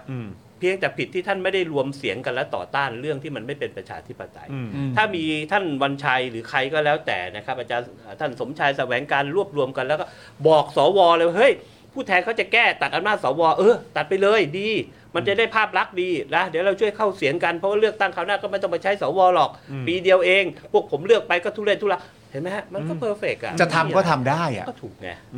แต่ก็ อ๋อ แล้วพอจะทำก็ทำได้แต่ไม่ทำเนี่ย เวลามันจะมาพูดอะไรประมาณอย่างเงี้ยมันก็จะฟังดูไม่ค่อยมีราคา มัน เท่าไหร่ ไม่เหลือเครดิตแล้ว ฟังไม่ขึ้น โอเค ฟังไม่ขึ้น โอเคโอเค เอ่อเมื่อกี้พูดถึงการเอ่อรวมคะแนนเสียง อืม ใช่ไหมครับ รวมเอ่อที่นั่งในในสภาจากการเลือกตั้งกันแหละ อืม คุณจิรายุคิดเห็นยังไงกับสูตรที่หลายๆ คนก็พยายามจับวางกันอยู่ครับ ว่าพักนั้นจับมือกับพักนี้พักนี้จะไม่จับมือกับพักนั้นพักนั้นถ้าเกิดจับมือกันด้วยกันเนี่ยจะเกิดรัฐประหารอะไรแบบเนี้ย มันมีทั้งสูตรลือสูตรเดา สูตรที่ออกมาเป็นโพล เออ สูตรเยอะแยะมากมายตามหน้าข่าวอยู่หน้าตอนนี้ คือผมให้ย้อนกลับไปมอง62อะครับ หลาย ครับ พรรคการเมืองผมไม่อยากเอ่ยถึงนะ ก็ชัดเจนดีนะครับ ตอนที่ประชาชนเลือกก็เพราะว่าคุณไม่เอาลุงตู่ ครับ ช้าช้าชัดชัดๆบ้าง ครับ ปาใสกันคือมันมีหลักฐานปรากฏหมด ครับ แต่ถามว่าคราวนี้เนี่ยมันจะเป็นเช่นนั้นอีกไหมล่ะ ฮะ ถ้ามันเป็นเช่นนั้นอีกมันก็เข้าอีหลอบเดิม ครับ ผมจึงบอกว่าถ้าเกิดการเมืองมันเข้ามาถึงลักษณะเช่นนี้ก็แสดงว่าอีก 5 ปี 4 ปีข้างหน้าจนถึง 5 ปีก่อนการเลือกตั้งใหม่ปี 70 เนี่ยก็จะมีสภาพปัญหาเดียวกันอย่างที่เกิดขึ้น ครับ บ้านเมืองมันจะไม่มีเสถียรภาพอะครับวันๆมันยุ่งแต่ไอ้เรื่อง ที่ท่านนายกถูกด่าว่าเศรษฐกิจไม่เป็นมันมันไม่ผิดเพราะการเมืองมันบิดเบี้ยววันๆก็มัวแต่มาแก้เรื่องความมั่นคง คือถ้าเศรษฐกิจดีคนไม่ได้มาสนใจความมั่นคงหรอกครับเขาอยากให้มันเหมือนเมืองนอกที่เราไปยุโรปเออผู้คนเคารพกันรัฐบาลดี ไปที่ไหนมีแต่คนให้เกียรติกันไม่มีปลากล้วยใส่นักข่าวไม่มีโน่นนี่นั่น คือมันเห็นภาพครับว่าการเมืองที่บอกว่าจะจับขั้วนั้นขั้วนี้เนี่ย ผมว่ามันเป็นไปไม่ได้ และมันก็เป็นไปได้ ความหมายเป็นไปไม่ได้ก็เคยประกาศออกโทรทัศน์สักขนาดนั้นว่า ผมไม่ใช่ผีนะ อยู่ดีๆ คุณก็แปลงร่างมาเป็นอสุรกายได้อะก็พูดยากนะ ครับ เพราะฉะนั้นการที่บอกจะบอกบอกเพื่อไทยจะไปจับกับลุงป้อมไหม่มีข่าวโน่นนี่นั่น เยอะลุงป้อมจะไปจับกับคนโน้นแตกแบงค์พันไหมผมว่ามันตอบยากนะ ฮะ มันต้องดูสถานการณ์อีกสามเดือนข้างหน้านี้เนี่ยจะเห็นภาพ ครับ แต่ผมก็เชื่อว่าลุงตู่เดินมาไกลแล้วนะ ท่านควรจะพักเลยนะ อืม ลุงป้อมก็เดินมาไกลแล้วท่านอาจจะอยากได้เป็นนายกรัฐมนตรีก็เป็นสุดแท้แล้วแต่ท่าน แต่ผมว่าจบแบบสวยๆ ลงแบบงามๆเนี่ยผมว่ามันก็ได้ภาพเลยนะ บิ๊กตู่เนี่ยเป็นนายกมา 8 ปี 9 ปี ท่านจะขอต่ออีก 2 ปีทำต่ออยู่ต่ออยู่อะไรของท่านเนี่ย ผมว่าท่านลงแบบสวยๆ ผมก็เคยพูดในสภาบ่อยนะต่อหน้าท่านผมก็พูดนะ อยากให้คนเรียกท่านว่าวีรบุรุษนะครับ หรือว่ารัฐบุรุษไหมล่ะ อืม ถ้าเรียกว่ารัฐบุรุษ ท่านอย่าไปคิดนะว่าพี่น้องประชาชนเขาเห็นเขาเฉยๆเนี่ยเขาไม่คิดอะไรเขาอาจจะคิดก็ได้ แต่บางทีจังหวะและโอกาสมันมาไม่ถึง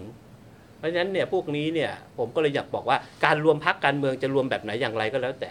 มันก็ต้องดูว่าเสียงประชาชนให้ใครมามาก มันเป็นหลักการใช่ไหมล่ะ ฮะ สมัยเด็กๆ ผมเลือกหัวหน้าห้องห้องผมมี 50 คน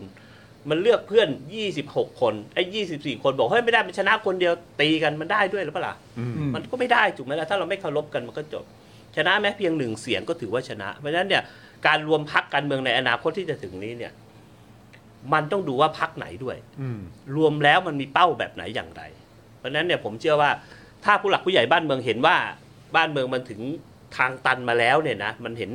การทำซ้ำมาแล้วเนี่ย เราจะทำแบบนั้นอีกไหมถ้าไม่ทำเราจะเดินแบบไหนอย่างไร ผมก็เลยเชื่อว่าถ้าเลือกแลนด์สไลด์ได้ก็เลือกมันให้ขาดไปเลยครับ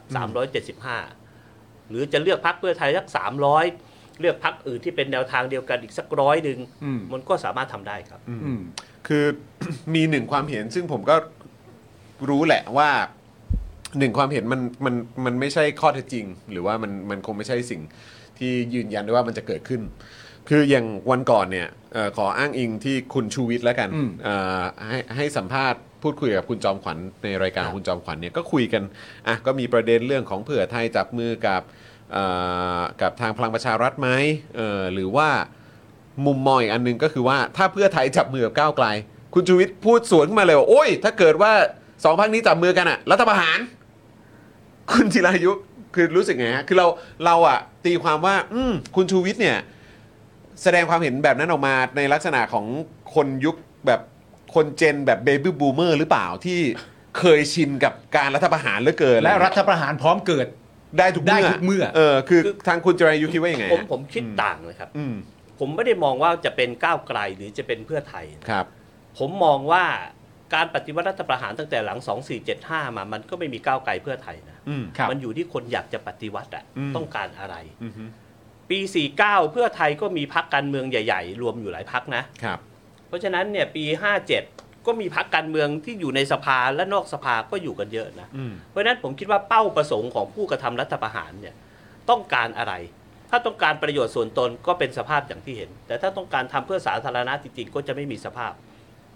ผมเลยมองไปว่าถ้าเกิดพักเพื่อไทยจะไปรวมกับใครก็แล้วแต่ มันต้องไปดูหลังเลือกตั้ง สมมุติว่าพักเพื่อไทยอย่างที่ผมบอกได้เสียงมาก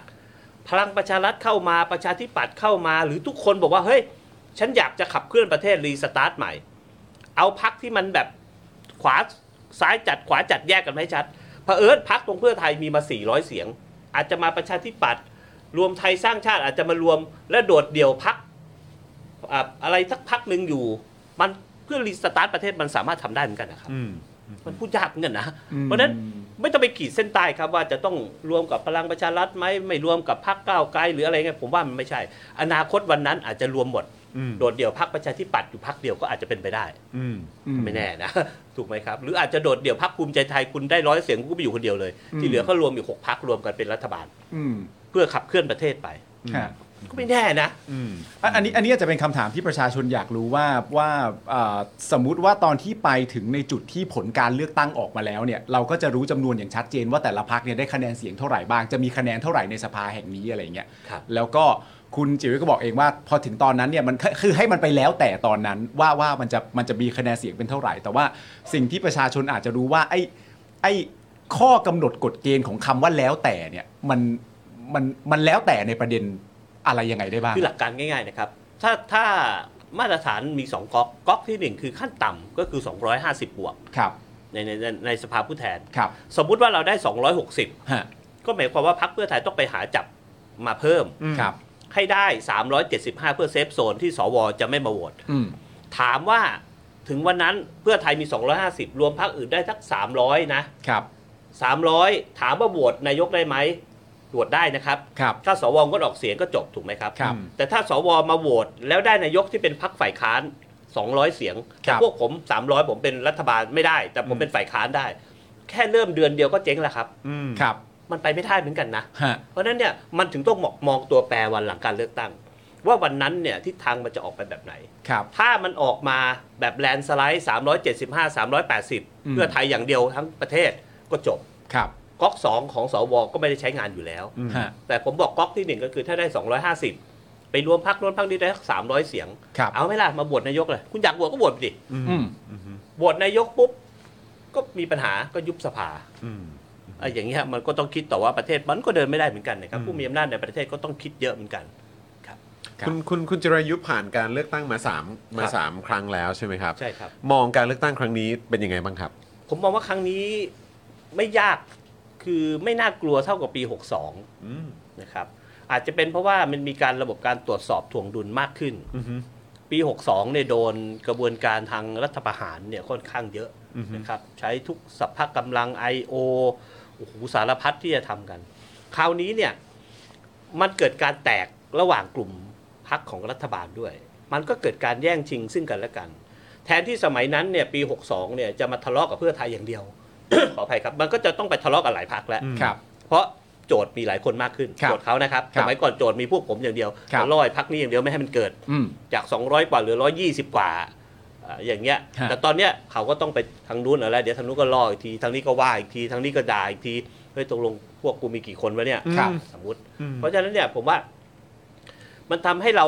ที่เป็นมวยที่เราต้องปิดท้องปิดหัวปิดท้องปิดหัวเนี่ยเราอาจจะปิดแค่หัวอย่างเดียวท้องเราเปิดได้อะ อ่า แต่ก็ไม่ก็ก็ก็ประมาทไม่ได้นะครับ ครับ เพียงแต่ว่าบอกว่าคู่แข่งสำคัญของเราเนี่ย ซึ่งตอนนั้นเราแข่งกับพรรคพลังประชารัฐ พลังประชารัฐเดินทางมาอย่างมีนัยสำคัญ ผมอยู่ในฝ่ายบริหารของพรรคเพื่อไทยเป็นรองเลขาธิการพรรคตอนนั้นทำยุทธศาสตร์ตลอดว่าเขาทำอะไรกัน ครับ เขาออกบัตรพลังประชารัฐเขาออกเน็ตประชารัฐเขาออกอะไรคือ ถ้าเป็นพวกเพื่อเพื่อไทยทำบัตรเพื่อไทย เน็ตเพื่อไทยคงโดนยุบพักไปนานแล้วอ่ะ เรียบร้อย อ่า เออ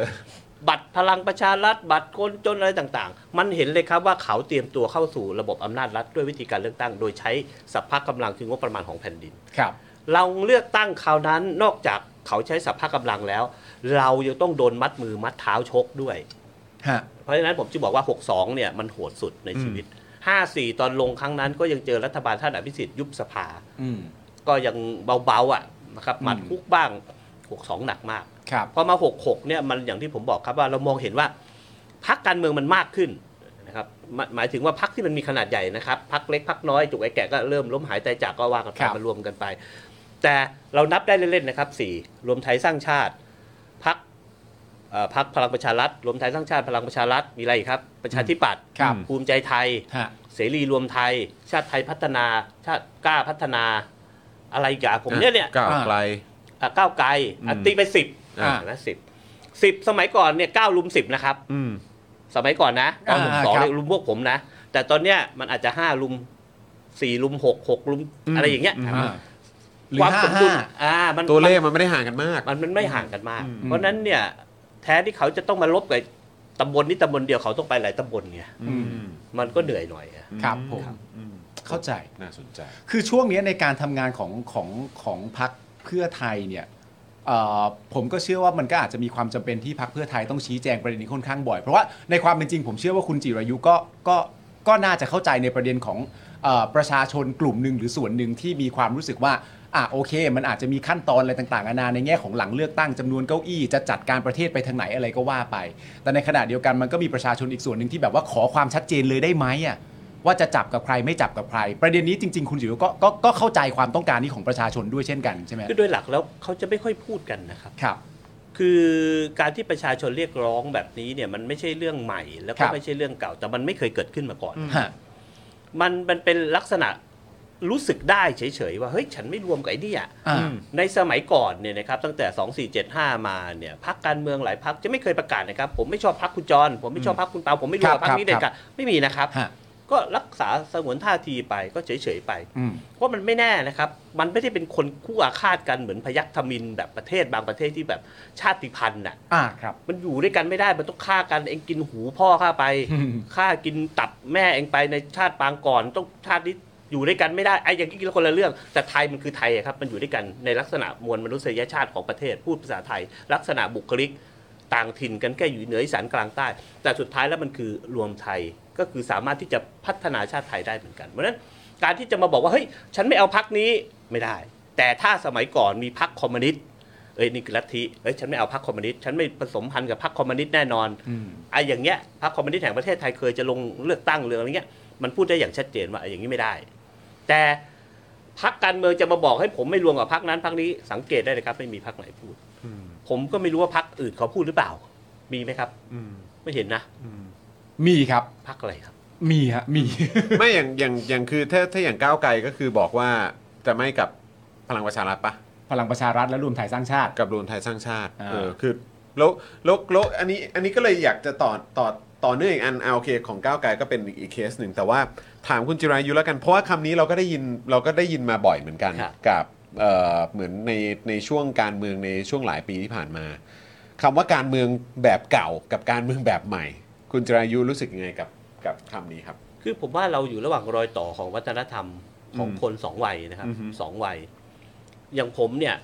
ฟังเพลงในยุคสมัยใหม่ได้ อือฮึ นะเพลงอะไรแปลกๆมาเราก็ฟังเด็กก็ฟังเพลงยุคเราได้ยุค 90 ยุค ครับ อะไรได้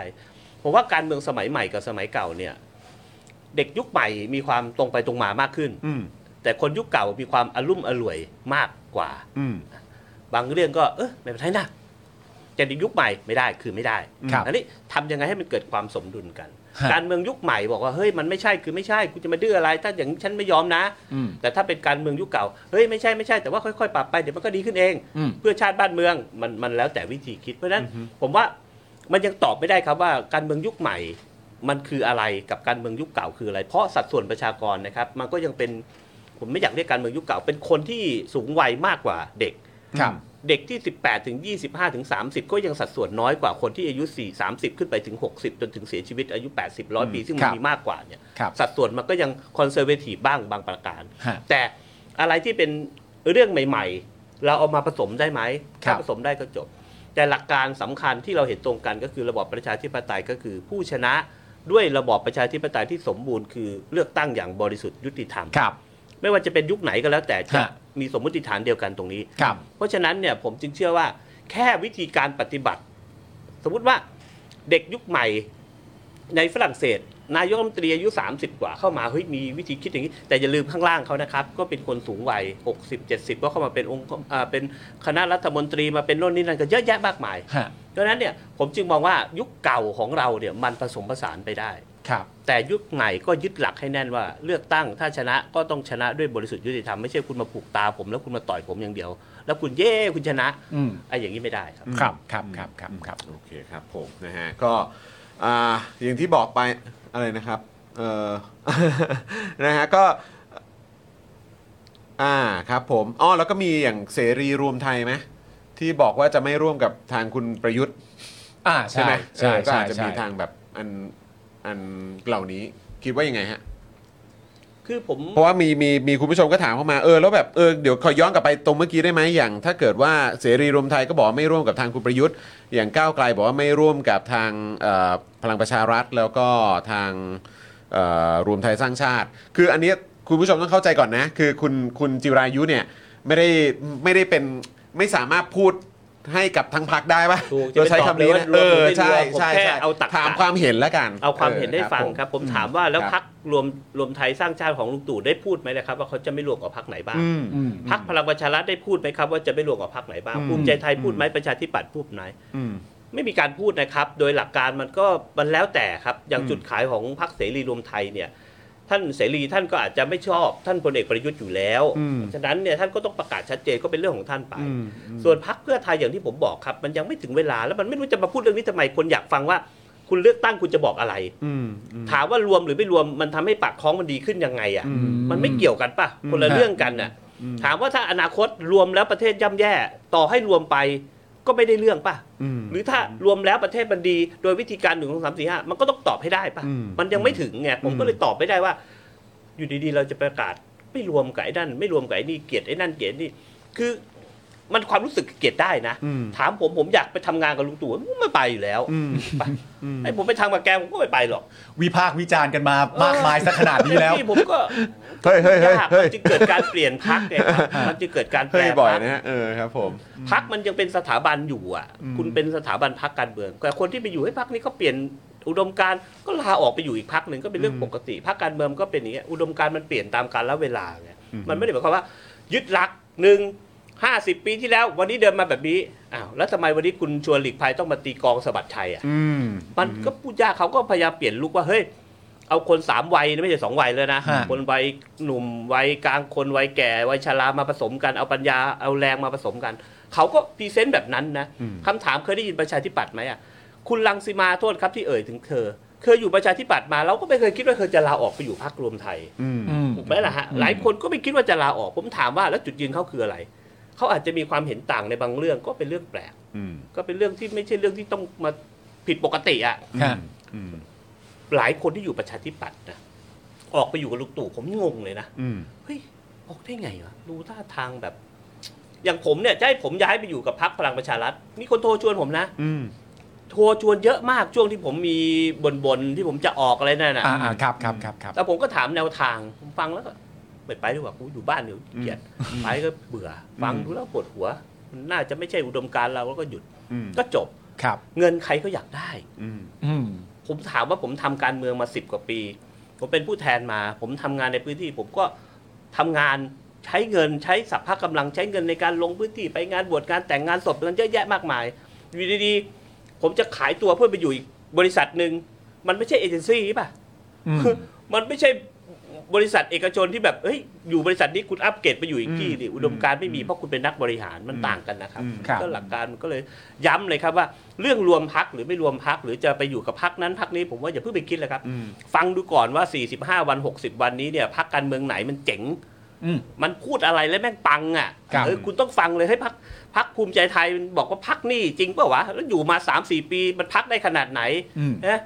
ภูมิพักประชาธิปัตย์บอกสร้างเงินสร้างคนสร้างชาติมันสร้างมาแล้วขนาดไหนแล้วมัน ครับ จะทำต่อแบบใดเออเราก็อยากรู้ก้าวไกลมีแนวทางทำแบบนี้เขาจะไปแบบไหน เพื่อ ฮะ ไทยเป็นแบบนี้มันจะเดินแบบไหน ผมว่าอารมณ์คนมันต้องไปตรงนั้นนะ อืม คือตอนเนี้ยคนอยากรู้เพราะว่าใส่เสื้อไทยแม่งแลนด์สไลด์แน่เลยว่ะ อืม มันก็เลยอยากรู้จะไปจับใครอะแต่จริงๆก็คิดว่าถ้ามันไม่แลนด์สไลด์ล่ะ อ่า อืม ก็ลองดูนโยบายก่อน 30 บาทรักษาทุกโรคมันจะเจ๋งจริงไหมเงินเดือนหมื่นแปดหมื่นอะไรสองหมื่นห้าอะไรเนี่ย อืม ผมว่านับจากเนี้ยมันจะต้องไปดีเบตอย่างพี่บิ่งขวัญผมเนี่ย แกก็เคยบอกแกไม่ไปอยู่พลังประชารัฐวันนี้แกก็ไปอยู่พลังประชารัฐวันก่อนแกมาพูดเรื่องน้ำมัน ผมยังไลน์หาแกเลย ผมบอกพี่บิ่งมีอะไรให้ผมพูดในสภาไหมแกบอกผมไม่มีอะไรให้พูดแกแซวแกเล่นเลย ผมยังบอกอ้าวแล้วพลังประชารัฐอยู่ตั้งนานน้ำมันแพงทุกวัน แพงเรือหายเลยอ่ะชิบหายอ่ ะ ผมก็บอกเอาแล้วทำไมอ่ะ ไม่ทำล่ะทำก่อนก็ได้นี่คุมนโยบายรัฐไอ้อย่างเงี้ยเห็นไหมจังหวะและโอกาสมันก็ต่างกันเราอยากรู้ว่า น้ำมันทำไมมันแพงสองไฟฟ้าทำไมมันแพงทำไมค่ากับข้าวมันแพงรถรามันไม่เชื่อมคมนาคมรถมันยังติด น้ำทำไมมันยังท่วมไม่ใช่ว่าฝนตกมันแก้ยังไงอะไรยังไง เราอยากฟังตรงนี้นะ การเมืองคือมันสนุกตรงนี้นะ อย่าไปดูผล พอดูผลแล้วมันไม่สนุกนี่ไปคิดยาวเลยเถิดไปแล้วเหมือนแมนยูเตะกับฟุตบอลลีกบ้านเราอย่างเงี้ยมันก็ ฮะ รู้อยู่แล้วผลมันเป็นยังไงอ่ะ ครับ งั้นดูก่อนที่มันแน่ไอ้ลีกเราอาจจะมันก็ได้ซื้อตัวไปจากเชลซีไปอยู่ก็ได้ อ่า เออมันก็ไม่แน่นะ เอาพุทธมันออกมาเป็นแบบไหนอย่างไร เพราะฉะนั้นผมย้ำท่านผู้ชมท่านผู้ฟังนะครับว่า เหมือนเราดูมวยอ่ะเฮ้ยต่อยขวาเลยเตะขวาเลยอัปเปอร์คัดขวาเลยเอ้ยอึ๊กอึ๊กอยู่ข้างเวทีก็ได้กระแดกอยู่นั่นแหละลองขึ้นไปต่อยเองหมัดเดียวร่วง เพราะฉะนั้นลองดูก่อน ฮะ มันมี 12 ยก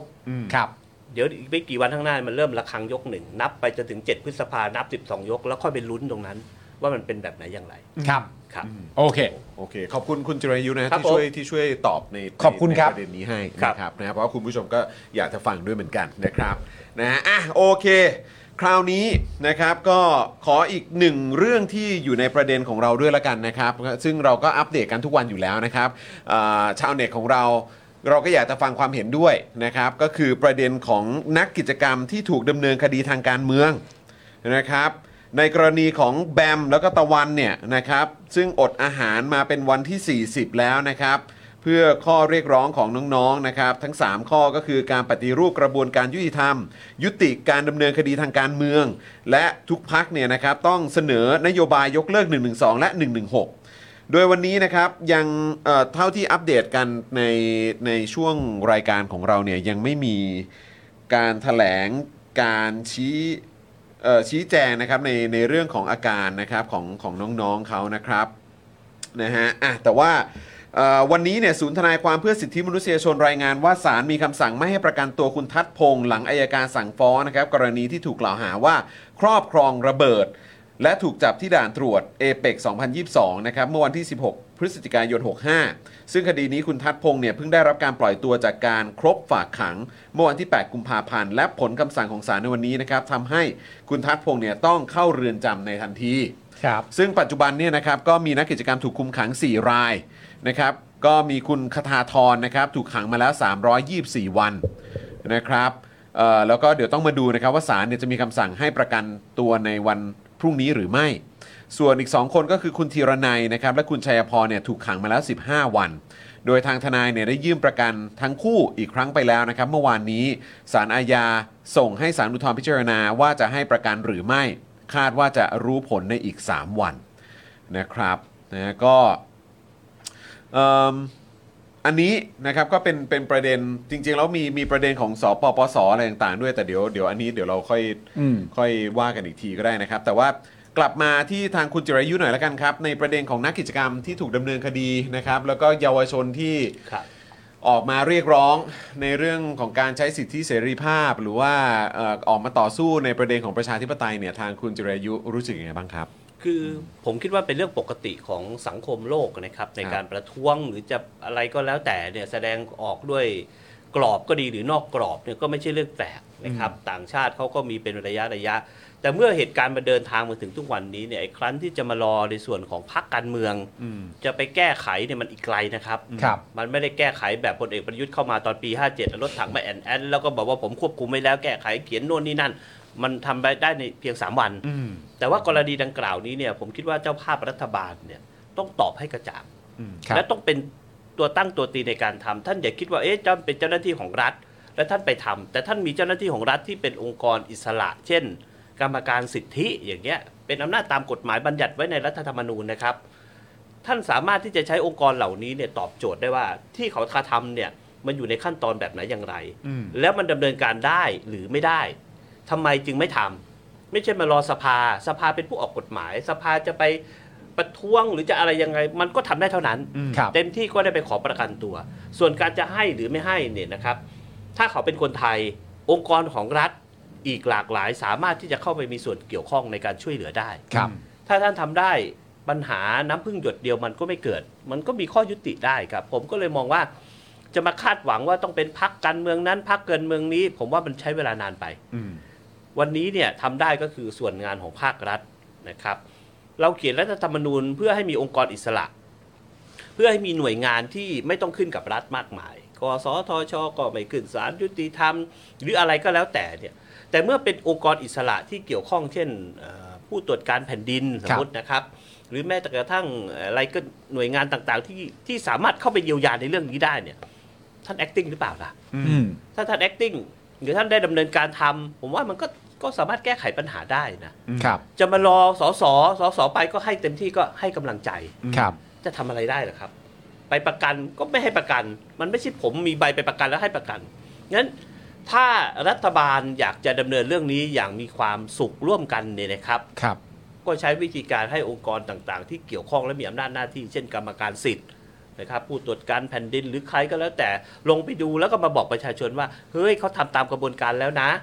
เพียงแต่ว่าเรื่องบางเรื่องมันต้องได้รับการแก้ไขด้วยการใช้เวลา 1 2 3 4 5 คุณจะแก้ไขกฎหมายนี้ทำไมคุณจะทำแบบนั้นคุณจะปฏิรูปเรื่องนั้น มันทำได้เหมือนพลเอกประยุทธ์ทำปี 57เหรอครับมันก็ทำไม่ได้มันก็ต้องเข้าสู่กระบวนการ ครับ มีสารตั้งต้น มีพิจารณา มีอนุมัติประกาศ เพราะฉะนั้นเนี่ยเมื่อน้องๆเข้าไปอยู่ในวงจรพวกนี้แล้วเนี่ยนะครับผมไม่อยากให้น้องเข้าไปอยู่ตรงนั้น นะครับ คนเรามีแรงต่อต้านได้ เราไม่ชอบเรื่องใด ๆ ก็ได้ เรามีสิทธิ์ประท้วงโน่นนี่นั่นได้ แต่เมื่อเราประท้วงแล้วผลที่มันได้รับเนี่ยมันมากเกินไปหรือเปล่า ถ้ามันมากเกินไปมันควรจะมีคนมาบอก คนอย่างพวกผมไปบอกเฮ้ยพวกคุณทำมากเกินไปนะรัฐคุณไปจับกุมคุมขังเขาอย่างงวดนี้คุณไปใช้น้ำฉีดสีฉีดเขาที่แล้วคุณไปประกาศพรกนู่นนี่นั่น มันเป็นหน้าที่ที่กระบวนการนิติบัญญัติทำได้แต่ใช้เวลานะครับ ครับ แต่สิ่งที่จะทบทวนและทำได้และแก้ไขปัญหาได้ก็คือหน่วยงานของรัฐด้วยกันนี่แหละ ฮะ มันต้องมีคนที่ริเริ่มครับ ไม่อย่างนั้นมันก็ปล่อยคารากระซังอย่างนี้ไป คุณหมอก็ไม่กล้าปล่อยราชทันก็ไม่กล้าให้ก็ไม่รู้มีใครจะไปชี้ อืม แต่ถ้าคุณไปดีเบตแล้วบอกเฮ้ยเรื่องอย่างนี้ไม่เป็นไรเราแก้นะ เราจะเขียนวิธีการอย่างนี้หนึ่งสองสามสี่ห้าจะแก้แบบไหนอย่างไร อะไรแก้ได้อะไรแก้ไม่ได้ มันก็ต้องตอบให้ได้ ครับ ครับ โอเค เฮ้ยแหม่เห็นเห็นใจเขาเรียกว่าอะไรคือ ผมว่าประชาชนคนไทยที่ติดตามข่าวสาร แล้วก็รับทราบถึงสิ่งที่มันเกิดขึ้นในบ้านเมืองนี้เนี่ยนะคือผมก็ไม่รู้จะสรุปคำพูดออกมายังไงนะเกี่ยวกับกระบวนการยุติธรรมบ้านเราในในช่วงที่ผ่านมา คือผมว่ามันเกิดตั้งแต่ต้นเรื่องอะครับ อืม ต้นเรื่องว่ามันผิดตรงไหนอะเราแก้ตรงนั้นก่อนไหมอะกระบวนการศาลท่านอาจจะคิดว่าก็เมื่อมีคนร้องจับมาจะให้ปล่อยก็ปล่อยไม่ได้ ครับ ถูกไหมมันก็พูดยากนะครับเป็นแต่ว่าทำอย่างไรเราจะแก้ไขปัญหาที่เขาเรียกร้อง เราแก้ไขด้วยวิธีการแบบไหน 10 ปี 5 ปี 3 ปี 1 เดือนก็ก็พูดกันให้ชัดเจน พอไปเข้าสู่กระบวนการยุติธรรม เมื่อศาลจะให้ปล่อยตัวก็ต้องตอบให้ได้ว่าหน่วยงานของรัฐรับประกันได้ไหมว่าว่าปล่อยแล้วจะต้องได้รับการแก้ไขยังไง มันยังหาคำตอบไม่ได้พอหาคำตอบไม่ได้ก็น้องก็ต้องนั่งอยู่ตรงนั้น ครับ ให้น้องกลับบ้านกลับมาก็ไม่ได้รับการแก้ไขมันก็พูดยากนะครับ เพราะฉะนั้นเนี่ยกระบวนการต่างๆ ผมจะมีความเห็นว่าหน่วยงานของรัฐเช่นกรรมการสิทธิ์เนี่ยต้องตอบสังคมให้ได้ อืม และท่านก็ตั้งกรรมการตั้งอนุเข้าไป แล้วก็ไปพูดคุยดูซิว่าแนวทางที่เขาเรียกร้องทำอะไรยังไงได้บ้าง มันทำได้แบบไหนอย่างไร มันก็ลงมติได้ไหมทำประชาพิจารณ์ได้ไหมสิ่งที่คนกลุ่มหนึ่งคิด อาจจะไม่ใช่คนกลุ่มใหญ่คิด สิ่งที่คนกลุ่มใหญ่คิด อาจจะไม่เห็นชอบกับคนกลุ่มเล็ก มันก็พูดยากมันจึงมีระบบลงคะแนนหรือว่าการเลือกตั้งหรือการทำประชามติเลยครับ ฮะ หลายเรื่องมันก็สามารถทำได้ หลายเรื่องมันก็ทำไม่ได้อย่างเบ x ซิตของอังกฤษ ไม่อยากอยู่ EU ฉันก็ลงคะแนนออกไปวันนี้ฉันอยากจะกลับไปอีกแล้ว มันก็ทำกลับมาก็ก็ก็เท่านั้นเองครับ ฮะ ครับผมนะฮะ อ่ะ โอเคนะครับ คุณผู้ชมครับแหมวันนี้นี่เราไปหลายประเด็นเลยนะเนี่ย เรา ออวันนี้วันนี้พาพาชาวเน็ตของเราไปท่องหลายที่เหมือนกันนะเนี่ย เออนะ ทั้ แต่ ง ว่า หัวเราะปนน้ำตา คนเหมือนไปท่องเที่ยวฮะ ไปพาไปท่องเที่ยวจริงๆครับ เหมือนแบบดูดูหนัง ครับ ดูหนังหลากหลายรสชาติเหลย หลากหลายฟิลลิ่งจริงๆ ใช่ อืมนะครับนะฮะอ่ะแต่ว่าแน่นอน ใช่ เช่นเคยกับการอยู่ใกล้ชิดกับชาวเน็ตของเรานะครับ ตอนนี้ก็มาถึงช่วงท้ายแล้ว ครับผม เราก็จะมีอยู่2องสองสองช่วงย่อย ใช่ นะครับที่อยากจะขอรบกวนคุณจิรายุอีกเล็กน้อย อ่าน นะครับช่วงแรกก็คือช่วงที่เรียกว่าช่วงฝากร้าน ครับ นะครับก็คือแบบอยากจะประชาสัมพันธ์อะไร อยากจะส่งต่อบอกต่ออะไรก็คือเรียนเชิญเลยนะครับ ส่วนอีกช่วงหนึ่งก็คือเป็นช่วงที่คุณปาล์มเนี่ย ครับ โอ้โหเตรียมตัวมาอย่างดีเลย เออชาวเน็ตทุกคนจะต้องโดนคำถามสุดท้ายนี้ ครั มี บ อยู่ด้วยกัน 5 ข้อเขาเรียกว่าเกมถามไวตอบไว นะครับผม ครับ นะ ผ ฮะ ม แต่แต่เริ่มจากการฝากก่อนไหม ฝากก่อนดี ฝากก่อน นะครับ ฝากได้เท่าที่อยากฝากเชิญ อยา ค ก รับ เอ่ออยากฝากอะไรเชิญเลยครับ อยาก ผม ฝากให้คนไปเที่ยวในเขตคลองสามวา ครับ ครับ เขตคลองสามวานี่อยู่ถนนรามอินทรานะครับ ครับ ตั้งแต่กิโล 8 รามอินทราเนี่ยแถวๆแฟชั่นไอซ์แลนด์เนี่ยนะค ค รั รับ บ ฝั่งซ้ายเนี่ยมันจะมีสถานที่ท่องเที่ยวเยอะ ถ้าไม่อยากขับรถไปไกลนะครับ ไปเที่ยวหนึ่งถ้าชอบสวนสนุกก็ไปสวนสยาม อ่า ครับ ไป ผม ซาฟารีเวิลด์ตอนนี้แบบเสือเสือเลยเยอะนะคครัรับ บผม รถกระโดดกันสนุกสนาน อ่า แต่ถ้าสายมูหน่อยก็ไปวัดบางชัน วัดบางชันเนี่ยท้าวเวสสุวรรณดังมาก ครับ เขาบอกว่าแม่นมากนะครับไม่รู้ว่าแม่นอะไรนะ ครั แต่ บ ว่า ผม แม่นมาก แม่นมาก อยู่รามอินทราร้อยเก้า ครับ เข้า ผม ซอยไปประมาณสักหนึ่งร้อยห้าสิบเมตรอยู่ซ้ายมือวัดดังมากนะค ครั รับบ ผม ถ้าเดินวิ่งตรงเข้าไปอีกประมาณสักสองกิโลก็จะเจอวัดพญาสุเรน ครับ ก็จะมีที่เที่ยวมีสถานที่โบราณ ก็มีโอกาสไปครับจริงๆของสามวามีทั้งหมด 10 วัด ครับ แล้วก็ 9 มัสยิดดัง ครับผม นะครับ แล้วก็อาหารการกินร้านอาหารใหม่ๆ ร้านชิวๆนั่งมีตั้งแต่บรรยากาศริมทุ่งนาริมคลองจนจนกระทั่งบนตึกไฮโซ ครับผม นะครับไม่ต้อง มี ขับ คร ร บ ถไปไกลถูกต้องครับ ก็ฝากร้านให้กับคนคลองสามวา แล้วก็คนใกล้เคียงคลองสามวาอยู่ตรงไหน รามอินทรากิโล8นะครับมีรถไฟฟ้าสายสีชมพูแล้ว ครั ก็ บ อ่าแฟชั่นไอแลนด์เลี้ยวซ้ายไปก็แถวนั้นก็คลองสามวาหมด ครับผม อันนั้นคือฝากร้านครับ ครับ โอ้โห โอ้โหสุดยอดครับผม ต้องไปเที่ยวกันแล้ว มีเยอะกว่าที่คุณคิด ใช่ ครับ ถูกต้อง แล้วก็มีทุกรูปแบบอ่าลักมีมีรองรับลักษณะการไปเที่ยวทุกรูปแบบว่าไง เรียครับ กว่าแบบตอบโจทย์วาไรตี้มาก เป็น ใช่ เขตที่ เออ มีประชากรมากเป็นอันดับหนึ่งของกรุงเทพมหานครเมื่อหนึ่งมกราที่ผ่านมา โอ้ ผู้ใช้ เหรอครับ ก็มีเยอะครับ โอ้เพิ่งเช็คกัน เอ ใช่ อโอ้โ ห้าสิบเขตในกทมเขตคลองสามวามากเป็นอันดับหนึ่งของกทมตอนนี้ ว้าว ไม่อยู่เยอะ โ หมู่บ้านเยอะมากครับ แม่ ครับ นะฮะก็นั่นแหละฮะ ตรงโซนนั้นก็ต้องมีอะไรตอบโจทย์คนในพื้นที่แน่นอน ใช่ครับ นะครับ เพราะฉะนั้นก็เรียนเชิญกันด้วย คลองสามวา ะรับ ช่วงหนึ่งผมไปบ่อยมาก ครับ ไป ไป ถ่าย ไหน ไปถ่ายละครครับ อ่า เขาจะมีบ้านหลังใหญ่ เออ แบบ เป็นโลเคชั่น เป็นโลเคชั่นถ่าย โอ้มีทั้งวัดจีนใหญ่ก็มีนะ ใช่ใช่ใช่ใช่ใช่ใช่ โอ้ตรุ๊จีนนี่สาวๆใส่ชุดจีนอะไร อ่า กี่พวกกี่ผ้าไปถ่ายกันเต็มเลย ครับผม วัดจีนอยู่ตรงคู่บอล37ซอย ครับ 37 เข้าไปมันเริ่มเทิมเลยครับสวยงามมากเป็นวัด ครับ จีน ผม อ๋อสงสัยจะที่นี่มั้งพ่อพ่อเพิ่งไปมา อาจารย์โกวิท ใช่ใช่ ใช่ไหมฮะวันนี้เนาะ ใช่ครับผมเพิ่งเพิ่งคิดว่าน่าจะเป็นที่เนี่ยแหละ มี ก็ ที่ แห่ เดียว กันไปทางบ้านนะครับ มีที่เดียว แห่กันไปทางบ้านนะครับ เออครับผม ใหญ่ที่สุด ครับ ครับ สุดยอดครับ โอ ผ เค มนะอ่ะคราวนี้อีกหนึ่งช่วงก่อนที่เดี๋ยวเอ่อคุณจิรายุทธ์เอ่อเท่าที่ทราบมามีภารกิจต่อนะครับ อ๋อใช่ใช่ใช่ นะฮะ ใช่ อ่ะโอเค คราวนี้มาถึงช่วงถามวัยตอบวัย ครับ นะ ผม เป็นการทิ้งท้ายนะฮะใน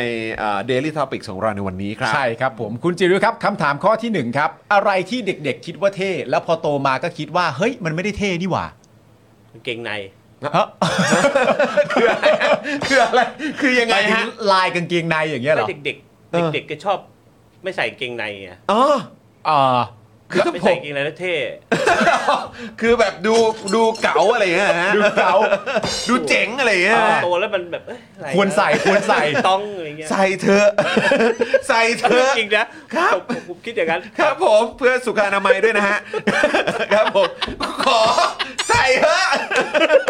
แล้วเด็กๆ ไม่เคยเหรอครับดูใส่กางเกงในไปโรงเรียนน่ะอ่ะผมถามจริงไม่เคยเหรอ ก็ เคย ลูกลูกชายเนี่ยแหละ อ่า เออก็ล่าสุดแล้วใส่หน่อยลูกโอ้ยโอ้โห เอออิสระนิวฟรีดอม ครับผมใส่เถอะลูก อะไรที่เด็กๆ คิดว่าเท่แล้วโตมาก็คิดว่าไม่เท่ การใส่กางเกงในครับ ข้อที่ 2 ครับ ผมคุณจิรายุครับ ดาราหรือว่านักร้องที่เคยตกหลุมรักตอนเด็กๆครับ มาช่า คุณมา คุณมา ช้า ชาครับในบทบาทไหนนักร้องหรือว่าในพาร์ทของนักแสดงครับ ที่เป็นหนังที่แบบเด็กใจแตกอะเรื่องอะไรอะจำไม่ได้ ไอ้ เรื่อง แว่นทิปอะ อะไรฮะ ชื่อชื่อในหนังเขาชื่อแว่นทิป แว่นทิพย์นะฮะ เซิร์ชเลย เซิร์ชเลย มาช้า อะไรอะไร แว่น อะไรฮะกว่ากว่าจะรู้เรื่อง กว่าจะรู้เดียงสา ทันนะเนี่ย เธอรู้ได้ไงเนี่ย ทัน พี่ออมขอบคุณมากนะครับ เกิดทัน ข ด้อวยบคุณพี่ออมด้วยนะฮะ ออมออมตอบได้รู้เดียงสามากเลยอะดีมากเลย น่ารักมา ไม่ ก แล้ว เลย ตอนนั้นพี่เบิร์ดกับฮาร์ดเนี่ยเขาร้องเพลง อ๋อเพลงประกอบเหรอครับ ใช่ด้วยชื่อเพลง ฉันหลงรักใบหน้าดาราจากภาพยนตร์ อ๋อ ไม่ได้รักตัวคนโอ้โหชอบมาชา โอ้โห ถึงขนาดสมัยก่อนไปโรงเรียนต้องตัดปกกระดาษมาสอดในหนังสือเป็นหน้าปก โอ้ย โรแมนติก อ่าก็คือแบบว่าเขาเรียกว่าอะไรไอ้เขาเรียกการกรีดเอ่อศิลปินห ศิล รือ ปิน ดา สมั ราย เด็ เนี่ ก ย ๆเรา ก็จะ จะมี เป็นอย่างงี้พก ศิลปิน หรือบางค ในดวงใจ พกรูปไว้ในกระเป๋าสใช่ใช่ ตางค์ ไม่ อะไร เป็นปกหนังสือเลยค อัน รับ นี้ปกเลยใช่ไหมฮะ ใช่เราใส่ปกใสแล้วแล้วก็เอารูปใส่เข้า ว้า ไปเนี่ยว ถ้าเราชอบดนตรีสมัยก่อนผมชอบวงคริสเนี่ยคริสที่หน้าแห เอาวง Kiss อ่าอ่าอ่าวง Kiss อ่ามี มีคนมาใส่ปก โอ้โห อ๋อ อันนั้นคือมาชาถือแล้วมันมีความอุ่น โอ้โหมันเป็นการแบบประกาศตัวชัดเจน เออ มันต้องอย่างนี้ เออ นะฮะ คุณมาช้านะ คุณมาช้า สมัยนั้นก็เป็นติ่งใช้คำนี้ได้ ติ่งเป็นติ่ง ออติ่งพี่มาชา ไม่แปลก นะครับ ไม่แปลก เออคุณ ไม่ มา แปลก ชานั่น นะครับ เอง ผม นะครับ คำถามที่ 3 ครับ คุณจิรายุครับ ภาพยนตร์เรื่องโปรดครับ ปัจจุบันหรืออดีตครับ แล้วแต่ อันไหน เอา แรกที่ เบอ แ ร์หนึ่งที่ ที่ คิด ช อ อ อบ ก ที่สุด มนต์รักลูกทุ่ง มนต์รักลูกทุ่งต้องเป็นมีมีต้องถามไหม ห ว่า อ ว่าเป็น มเอ่ยหอมดอกกระถิน ร้องเพลงก็ได้ โรยริน อ้าวเขาต้องครบเครื่องสิ ใช่ เขาครบเครื่องสิ ชอบเพราะว่าหนังกลารแปลงแถววัดคูบอลนะฮะ อ่า เด็กๆอ่ะ ครับ งานประจำปีเขาก็จะ ฉาย ครับ อ่า หนังที่ยอดฮิตและฉายบ่อยมากจนฟิล์มเน่าแล้วเน่าอีก ครับ ก็ ผ คือ ม มนต์รักลูก มนต์รักลูกทุ่ง โอ้โห เออ สุดยอด มนต์รักลูกทุ่งนะ โอ้โหนี่คือแปลว่าก็คือดูเอ่อชอบมาตั้งแต่เด็กด้วย ใช่ ชอบพวกหนังอะไรพวกนี้ครับ ครับผมคชรั อบ ครับผม ข้อทีสี่4 ครับ อะไรที่คุณจิรายุอยากเก่งกว่านี้ครับ อยากเก่งกว่านี้โอ้โหคิดยากเลยนะอยากเก่งกว่านี้เหรอ อยากเก่งกว่านี้เหรออยากเก่งกว่านี้อยากพูดภาษาอังกฤษเก่ง อยากอ๋ออยากพูคดรับ ภาษาอังกฤษเก่ง ๆ เพราะว่าพูดไม่เก่งเท่าไหร่ หรอ ครับ ทำไมอ่ะ ไม่ทำไมทำไม ไม่ ถึงคิดว่าตัวเองพูดพูดพูดไม่เก่งอ่ะ จริง ๆ ก็อาจจะสื่อสารได้ไม่มีปัญหาปะ คือรู้สึกบางทีไปต่ำต้อยอ่ะไปเจอฝรั่งแล้วถามทางแล้วก็บอกไม่ถูกอ่ะ เออครับผม แต่เดี๋ยวนี้ก็ดีแล้วนะครับ ครั มี บ โทรศัพท์มันถาม สบาย แล้วก็ไป ช่วยดูได้ ก็บอกได้เลย ช่วยดูได้ เออเอ้ามันก็ดีตรงเนี้ยแหละเนาะเออครับ นี่ ผม แปลว่าสมัยตอนที่คุณจิ๋วเด็กกว่านี้การเรียนภาษาอังกฤษเป็นยังไงบ้างครับ โอ้โหเด็กรุ่นผมไม่ค่อยมีคนเรียนหนึ่งวิชาที่ไม่อยากเรียนก็คือเลขสองก็คืออังกฤษ อ่า เป็นเรื่องปกติของเด็ก เออ 30 ปีที่แล้วนะ ครับผมอันนี้ก็คือแบ อบ ยากเรียนที่สุดก็คือวิชาเพศศึกเอ้ยไม่ใช่สังคมศึกษา สังคมศึกษาสังคมศึกษาด้วย สังคมศึกษา แหมถ้าอันนี้ก็สุขศึกษาแล้วแหละ ศึกษา เออ เอาไว้ ใช่เราโอ้โห จำเป็นนะครับ เอออยู่แล้วสิค เรื่องเหล่า รับ นี้ต้องเรียนรู้นะครับ เออ ผม คุณครูเขาจะมีศิลปะในการสอน เออ ใช่ จำหน้าคุณครูแม่นมากเลย ครับผม ม่วนมาก วิชาอะไรวิชาอะไร จะสุขศึกษา สุขศึกษา ไม่แต่คือแต่คือหมายความว่าคือตอนเรียนภาษาอังกฤษตอนนั้นคือเป็นแบบเป็นเป็นความเป็นความเหมือนแบบไม่อยากเรียน ไม่ ใช่ไหม ผมเรียนโรงเรียน ออ ฝรั่ง อ่าครับผ ผม ม เลยถูกเพชเชอร์สูง อ๋อ โอเค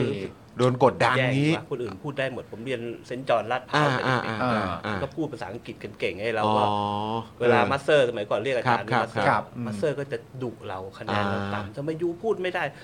มันก็เกิดไทยอ่ะ โอเค อ๋อคืออารมณ์แบบคล้ายๆว่ายิ่งดุก็เลยยิ่งแบบเหมือนแบบ โดดเรียนเลย ง ครับ ยิ่งห่างจากมัน โอเค เข้าไปอีกอ่า อ่า โอเคเข้าใจแล้วครับอืม อ่ะมาถึงข้อสุดท้ายครับคุณจิริวครับ รู้สึกอย่างไรกับการทำรัฐประหารครับ ทุเลศครับ เป็นคำถามที่เรา ด้วย ถามทุกท่านนะฮะ อะไรนะฮะ ขอข เล อ ข ขอ ครับ ชัดๆอีกทีหนึ่งสองสาม ทุเลศครับไม่ควรทำ อุบาทด้วยครับ วิธีแก้ปัญหาของโลกใบนี้มีอะไรตั้งเยอะแยะ อันนั้นคือวิธีที่ทุเลศง่ายไปอ่ะ มันไม่ได้สนองถึงปัญญาของคนไปทำไง ครับ คือถ้าบ้านชาติบ้านเมืองมันมีปัญหาก็แก้ดิ ครับ นั่งกินอยู่ไม่พอใจคนเห่าคนล้มโต๊ะทั้งโต๊ะมันจะไปทำไงอะ อืม ไม่ดี ถามนำให้ผมเฉียวอยู่เรื่อยนะ ไม่ได้ถามถามทุกคน ถามทุกคน ใครมาก็เจอคำถามนี้ ถามทุกคนถาม แล้วมี ถาม ใคร ชาว เฉี เน็ต ยว ทุก เข้า คน ไปแล้วบ้างฮะ อบอุ้ยยังไม่มีใครเฉียวเข้าไป เออ แต่ดูอยู่ แต่ก็ดุอยู่ แต่ก็ดุอยู่ ดุอยู่ดุอยู่ ดุอยู่ดุอยู่ เออนะครับแหม่ จบแล้ว โอ้คุณผู้ชมแหมวันนี้เนี่ยนะครับแหมเราเราอย่างที่บอกไปไปหลากหลายข่าวนะครับ ไปทั้งเอ่อไทยและเทศก็มี ใช่ นะครับ แล้วก็พูดถึงสถานการณ์ปัจจุบันไปจนถึงเรื่องของอนาคตและการเลือกตั้งด้วยนะครับ ใช่ นะวันนี้ก็คือต้องขอขอบพระคุณนะครับ คุณจิรายุมาก ๆ เลยนะครับ ที่ให้เกียรติมาเป็นชาวเน็ตของเราในวันนี้นะครั ยินดี บ ครับผม วันนี้สนุกมาก ๆ นะครับ ครับ แล้วก็หวังว่าจะได้มีโอกาสพูดคุย ใช่ กับอีกหลาย ๆ ท่านจากพรรคเพื่อไทยด้วย ครับ นะครับเราก็พยายามจะเชิญแบบให้หลากหลายพักด้วยนะครับ ครับ จะได้มาร่วมพูดคุยกัน แล้วก็จากชาวเน็ตในหลากหลาย ใช่ วงการด้วย ใช่ เออนะครับน เดี๋ยว นี้ ถ้ามีโอกาสเป็นไปได้ถ้าเกิดว่าเข้าใกล้การเลือกตั้งมากกว่านี้ ถ้ามีโอกาสได้รับเกียรติจริงๆ ก็อยากเชิญคุณจิริวมอีกนะครับ ยิน ผ ดี ม เลย ครับผม ขอบพระ จ คุณ ริง มา ๆ ก อยากให้เชิญลุงป้อมมาออกบ้าง โอ้โห ผมก็อยากเชิญ ก็ ครับ เชิญก็เคยเชิญเคยเชิญคุณประยุทธ์เนี่ยตั้งแต่ก่อนก่อนรัฐประหารนะครับ คิดอะไรฮะ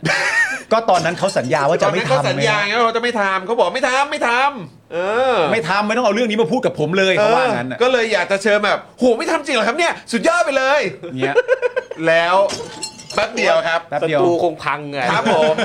แป๊บเดียวครับก็เฮ้ยเฮ้ยเฮ้ยเลยครับผม เรียบร้อยเรียบร้อย ครับผมก็เลย ผมก็โดนไปเรียบร้อยโดนพา โดนเรียกไปด้วย ส ใช่ ระ ไหม บุ ค รี รับ ไปเจ็ดวันค ครั รับ บผม หนึ่งสัปดาห์ ครับ ทัศนคติดีขึ้นไหมฮะ ก็โง่กว่าเดิ ม เพราะมันให้คุยกับผนังบ้าน อ ห้องเล็กนิดเดียวเองเลยครับนั่ง เล็กเล็กเล็กกว่าห้องนี้ไหม ห้องนี้ใหญ่กว่า ห้องนี้ใหญ่กว่าเลยเหรอ ใช่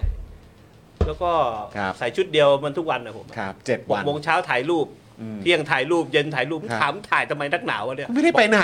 เออเขาส่งรายงานกรุงเทพแล้วพว ส่ง กนี้ไม่ นาย ตายไง อ่า โอ้โหอย่ามาลองเลยครับเจ็ดวัน ครับผม เหงาฮะ ครับผม ครับ คราวหน้าผมจะบอกว่าผมเป็นเพื่อนคุณจร อ๋อครับผมนี่คือประมาณว่าเรารู้จักกันก็แบบ ใช่ เฮ้ยชวนมาได้อะไรอย่างงี้ใช่ไหมฮะเอ ออยู่ด้วยกันไม่เหงาเว้ยเย็นๆจะได้นั่ง จะได้ คุยกัน มีเรื่องคุยกันได้นะครับ คนอื่นเขาบอกมีหลายคนไปอยู่บ้านเบิ้ลเดี่ยวเลย โอ้นี่อยู่คนเดียวเลย คนเดียวเลยเหรอ เหงาเจ็ดวันเลยอ่ะ เจอ แปลว่าอะไรฮะ จ่าในร้อยนั่งถือปืนกันทุกวันเลย โอ้โหสุดยอด ทำไมคุณปาล์มคุณไม่เคยมีรสชาติอย่างนี้หรอกลองบ้างไหมล่ะ เออก็ผมมีอย่างอื่นให้ร้องตั้งเยอะตั้งแยะ นะลองอย่างอื่นบ้าง ก็ ก็ได้ เอาเป็นว่าฟังฟังเรื่องราวประสบการณ์จากคุณจิรายุไง เออคนเราลองเหมือนกันหมดมันก็จำเจฮะ ไม่เอาดีก ก็ ว่า จำเจฮะตื่นเต้นทุกวันนะฮะ อันนี้การันตีว่าไม่จำเจแน่นอน แค่วันแรกก็ แน่นอนครับ เข้าค่ายทางด้านหลัง ซึ่งไม่รู้ว่ามันมีทางเข้าตอนสี่ทุ่มเหมือน โอ้โห เหรอ โอ้โห มันจะเอาไปฆ่าไหมวะ เออ ตอนนั้นนะคิดแล้วต้องเล่ายาวเลยสัก ครับผม ว่าจะเขียนหนังสืออยู่เหมือนกัน ดีครับ ดีฮะจะรออ่าน หวังว่าจะเป็นเบสเซลเลอร์เลยทีเดียว อุ้ยแต่ ครั ถ้า บ เกิด ผม ว่าสามารถคุยได้ก็อยากอยากเชิญมาคุยนะ เอาแต่ที่เรื่องนี้เล่าได้ครับ ครับผม เป็นเรื่องตลก อ๋อครับผม ด้วยแล้วก็ เออ เป็นเรื่องคือในระหว่าง 7 วันเนี่ยมันมีอะไรแปลกๆ เช่นมันมีรถมาจอดหน้าหน้าที่เขาขังผมอะ่ะ อืม ผมว่ามันก็มีทหารมาหลอกถามโน่นนี่นั่นอะไรเงี้ยผมก็พูดไปเสร็จรู้ว่าจ่ารถอะไรอะ่ะโหนี่มันเป็นรถดักฟังทางราชการครับมันโน่นนี่นั่นพอเจ็ดวันไปแล้วถึงรู้แม่งรถขายไอติมมัน หลอก อย่างเงี้ยฮะ โอ้โหโอ้โห ขายไอติม ครับผม พูดซะเป็นเรื่องใหญ่โต ที่แทนรถขายไอติม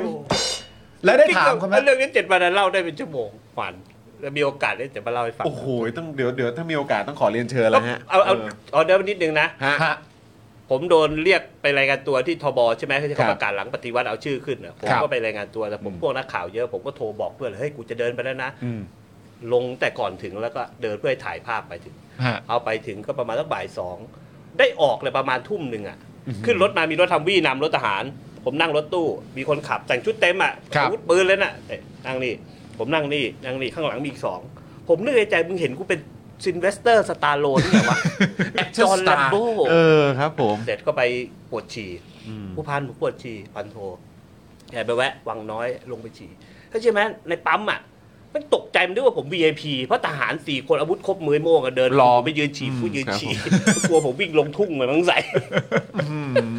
เอาออเดิร์ฟ แสดงว่านี่คือตัวละครสำคัญสำหรับเขานะเขาถึงต้องตามใกล้ชิดขนาดนี้ บัญชีหนึ่งอะครับ ครับ ก็ประกบขนาดนั้น บัญ นะ ชีหนึ่งเขาเรียกมีบัญชีหนึ่งคือบัญชีวันแรกๆอะที่คเขารับ จะประกาศทีละร้อยคนร้อยคน ครับผมโอ้นี่อยู่อยู่เซตแรกเลย เขาให้ตัดสินใจด้วยนะ ประกาศตอนสี่ทุ่มห้าทุ่ม ฮะ ว่าจะมอบตัวหรือว่าจะหนี เออ ถ้าหนีป่านนี้ยังไม่ได้มาคุยนะ หลายคนยังไม่ได้กลับเลยอะ โอ้โหอ๋อมีมีช้อยให้เลือกอะฮะ อ้าวโหพี่ถ้านับถึงนะ ท่านผู้ฟังท่านผู้ชมถ้าเป็นโบราณเนี่ยเขาก็เอาไป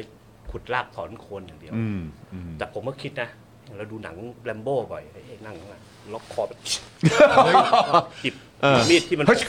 อ่าอย่างเนี่ย สวกอืม แล้วก็ลากปืนมา ครับปกปังปกปังเออ ปักในรถนะ แล้วก็ยิงคันหน้า อ่า แล้วเราก็วิ่งไปแล้วก็จี้รถอีกคันแล้วเราก็หลบหนี อ่า คิดอย่างนั้น โอ้ เอ โห อไอตอนที่คิดอย่างนั้นนี่หลับไปนานหรือยัง ไม่ใช่ไม่ได้ฝันใช่ไหม คิ คิด ดจริง ตื่นแล้วคิด อ๋อ โอเค โอ้ ไม่ใช่เราไม่รู้เขาจะเอาเราไปทำอะไร อ่า ไง อ่าอ่าอ่าแล้วแล้วถึงจุดที่รู้สึกว่าแบบถ้าต้องสู้ก็ต้องคือต้อง แต่ผม ต้อง โชค สู้ ดีเขาไม่เอาผ้าดำคลุมหัว อ่า โอเค ครับผม แต่ขับรถขึ้นทิศเหนือขึ้น ครั ส บ ระบุรีพอถึง อืม สระบุรีปุ๊บเลี้ยวขวา อืม ขวาเข้าไปปุ๊บเฮ้ยมันมันอะไรว่ามันค่ายทหารก็ ค ไม่ รับ ใช่ว่ามันเข้าข้างหลังเลยไปโผล่คือค่ายอดิศรณ์ อ๋อ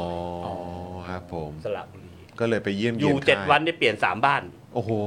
ย้ายด้วยแหละฮะอ๋อ เอ้าปกติมีเวลาเยอะเดี๋ยวมาเล่าให้ฟัง โอ มัน เค มาก insight โดยเฉ โอเค พาะไอ้เครื่องดักฟังรถไอติมเนี่ย อันเนี้ยผมอยากขยี้มากเลยว่ามันลักษณะมันเป็นยังไง ผมก็อยากรู้ เนะ เออนะครับ แต่วันนี้ขอบพระคุณมากๆเลยครับนะ ขอบคุณมาก ๆ จริงครับ คุณจิรายุครับ ขอบคุณคุณจิรายุมากนะครับ ขแล้วอบคุณท่านผู้ชม ก็ ด้วยนะครับ คือดูทรงแล้วคอมเมนต์กันมาเยอะขนาดนี้นะครับ ดูท่าทางเดี๋ยวเราอาจจะต้องขอเชิญอีกนะครับ เพราะว่าคุยกันสนุกมากๆเลยนะครั ครับ บ นะขอบพระคุณคุณจิรายุมากๆนะครับ แล้วก็แน่นอนนะครับขอบคุณคุณผู้ชมด้วยนะครับที่ติดตามพวกเรามานะครับพรุ่งนี้นะครับพรุ่งนี้เดี๋ยวเจอกันตอนบ่ายโมงเนาะ ใช่ นะครับสำหรับ Daily Topics ในวันพฤหัสและก็วันศุกร์เราจะเจอกันตอนบ่ายโมงตรงนะครับ คุณผู้ชมครับ ฮะ วันนี้ขอบพระคุณคุณผู้ชมมาก ๆ เลยนะครับ ที่ติดตามพวกเรานะครับ วันนี้หวังว่าสำหรับช่วงเวลาของชาวเน็ตของเรา คุณผู้ชมจะได้พูดคุยแลกเปลี่ยนความคิดเห็นกันเพียบเลยนะครับ แล้วเดี๋ยวยังไงคอมเมนต์หลาย ๆ อันที่ส่งเข้ามาเนี่ยต้องขออภัยด้วยพอดีเราคุยกันแบบว่าหลาย ๆ หลาย เดี๋ยวจะไปย้อนดูแล้วกันเผื่อจะได้หยิบยกเรื่องอาที่คุณผู้ชมคอมเมนต์กันเนี่ยมาพูดคุยกันต่อในวันพรุ่งนี้ด้วยนะครับ ครับผม นะฮะวันนี้หมดเวลาแล้วนะครับ ผมจอมวินยูนะครับนะฮะคุณปาล์ม ครับ นะพี่บิวนะครับพี่ออมก็อยู่นะครับแล้วก็แน่นอนชาวเน็ตของเราในวันนี้คุณจิรายุนะครับ พวกเราทุกคนลาไปก่อนนะครับ สวัสดีครับ สวัสดีครับ สำหรับเจ้าของเพจนะครับ ที่ยิงโฆษณาแล้วค่าโฆษณาแพง ค่าโฆษณาสูงสูงๆนะครับ ลองเอาคอร์สนี้ไปประยุกต์ใช้ได้ ตอนแรกเนี่ยผมก็ไม่คิดเหมือนกัน ว่ามันจะใช้กับการยิงโฆษณาได้นะครับ คือจริงๆ แล้วความตั้งใจจริงผมอะผมแค่อยากจะทำคอร์สที่วิเคราะห์พฤติกรรมของผู้ใช้งานนะครับ ในโซเชียลมีเดียเฉยๆนะฮะเพื่อให้ได้ออร์แกนิกริชที่เพิ่มมากขึ้นนะครับ แต่ ดันมี ผู้ใช้ที่มีประสบการณ์เขามาลองซื้อไปนะครับ แล้วเขาเอาไปประยุกต์ใช้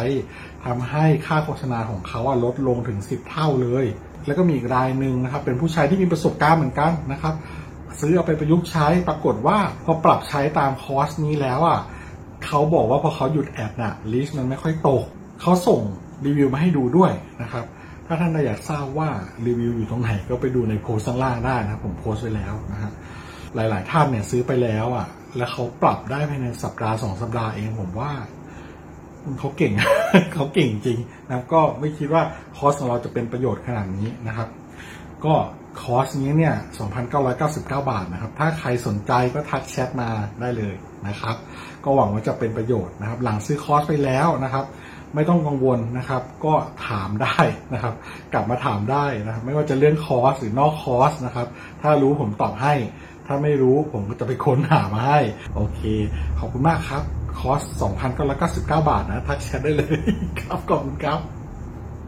อยากจะเชิญชวนคุณผู้ชมนะคะ มาเป็นซัพพอร์ตเตอร์ให้กับช่องสป็อคดาของเราค่ะ ตอนเนี้ยทำง่ายมาก แค่คุณผู้ชมนะครับ กดดอกจันนะครับ แล้วก็ตามด้วยเบอร์ที่ขึ้นอยู่ตรงนี้ แล้วก็กดโทรออก หรือกดโทรออกข้างล่างนี้เลยก็ได้นะครับ แค่นี้เนี่ยคุณก็สามารถเป็นซัพพอร์ตเตอร์ให้กับพวกเราแบบรายเดือนได้เลยนะครับ ผ่านเบอร์โทรศัพท์มือถือนั่นเองครับ เราต้องการซัพพอร์ตเตอร์ผู้สนับสนุนเท่าไหร่นะครับ 15,000 คน ตอนนี้เรามีซัพพอร์ตเตอร์5,000 คน ใช่ นะ ซึ่งก็ได้บอกความต้องการนี้ไปเมื่อประมาณปีกว่าๆที่แล้ว แล้ว เราก็พยายามกันนะครับ เรื่อยๆเรื่อยๆเป็น 1 3ื่นครับ ตอนนี้เหลือ 5,000นะครับไม่เป็นไร ครับ เรายังสู้ต่อครับอีก 10,000 คน อีก1 ะครับ 0,000คนเท่านั้นเอง ใช่ค ใช่ รับ ก็คือเราก็พยายามจะทำให้ง่ายที่สุดนะคะ สะดวกที่สุดสำหรับคุณผู้ชมนะคะ บางทีเนี่ยอาจจะแบบว่าเออไปสมัครเป็นซัพพอร์ตเตอร์ไปทำอะไรคือแบบมันกดหลายลิงก์ ใช่ มันวุ่นวายใช่ไหม ใช่ มันบางทีแบบว่ามันไม่ค่อยแน่ใจว่าทำยังไง แต่ว่าอันเนี้ยคือง่ายมากที่สุดเลย แล้วก็ท่านใดที่สมัครแล้วนะครับ ก็สามารถไปติดตามคอนเทนต์ Exclusive นะครับ ได้ที่ Facebook Page Spoke Dark Supporter ได้เลย แล้วก็สำหรับ Supporter ท่านใด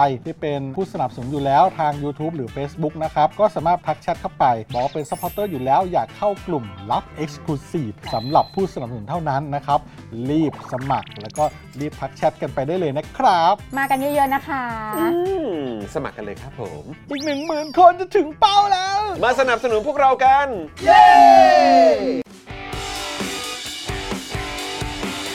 Daily t o p i c กกับจอห์นวินยู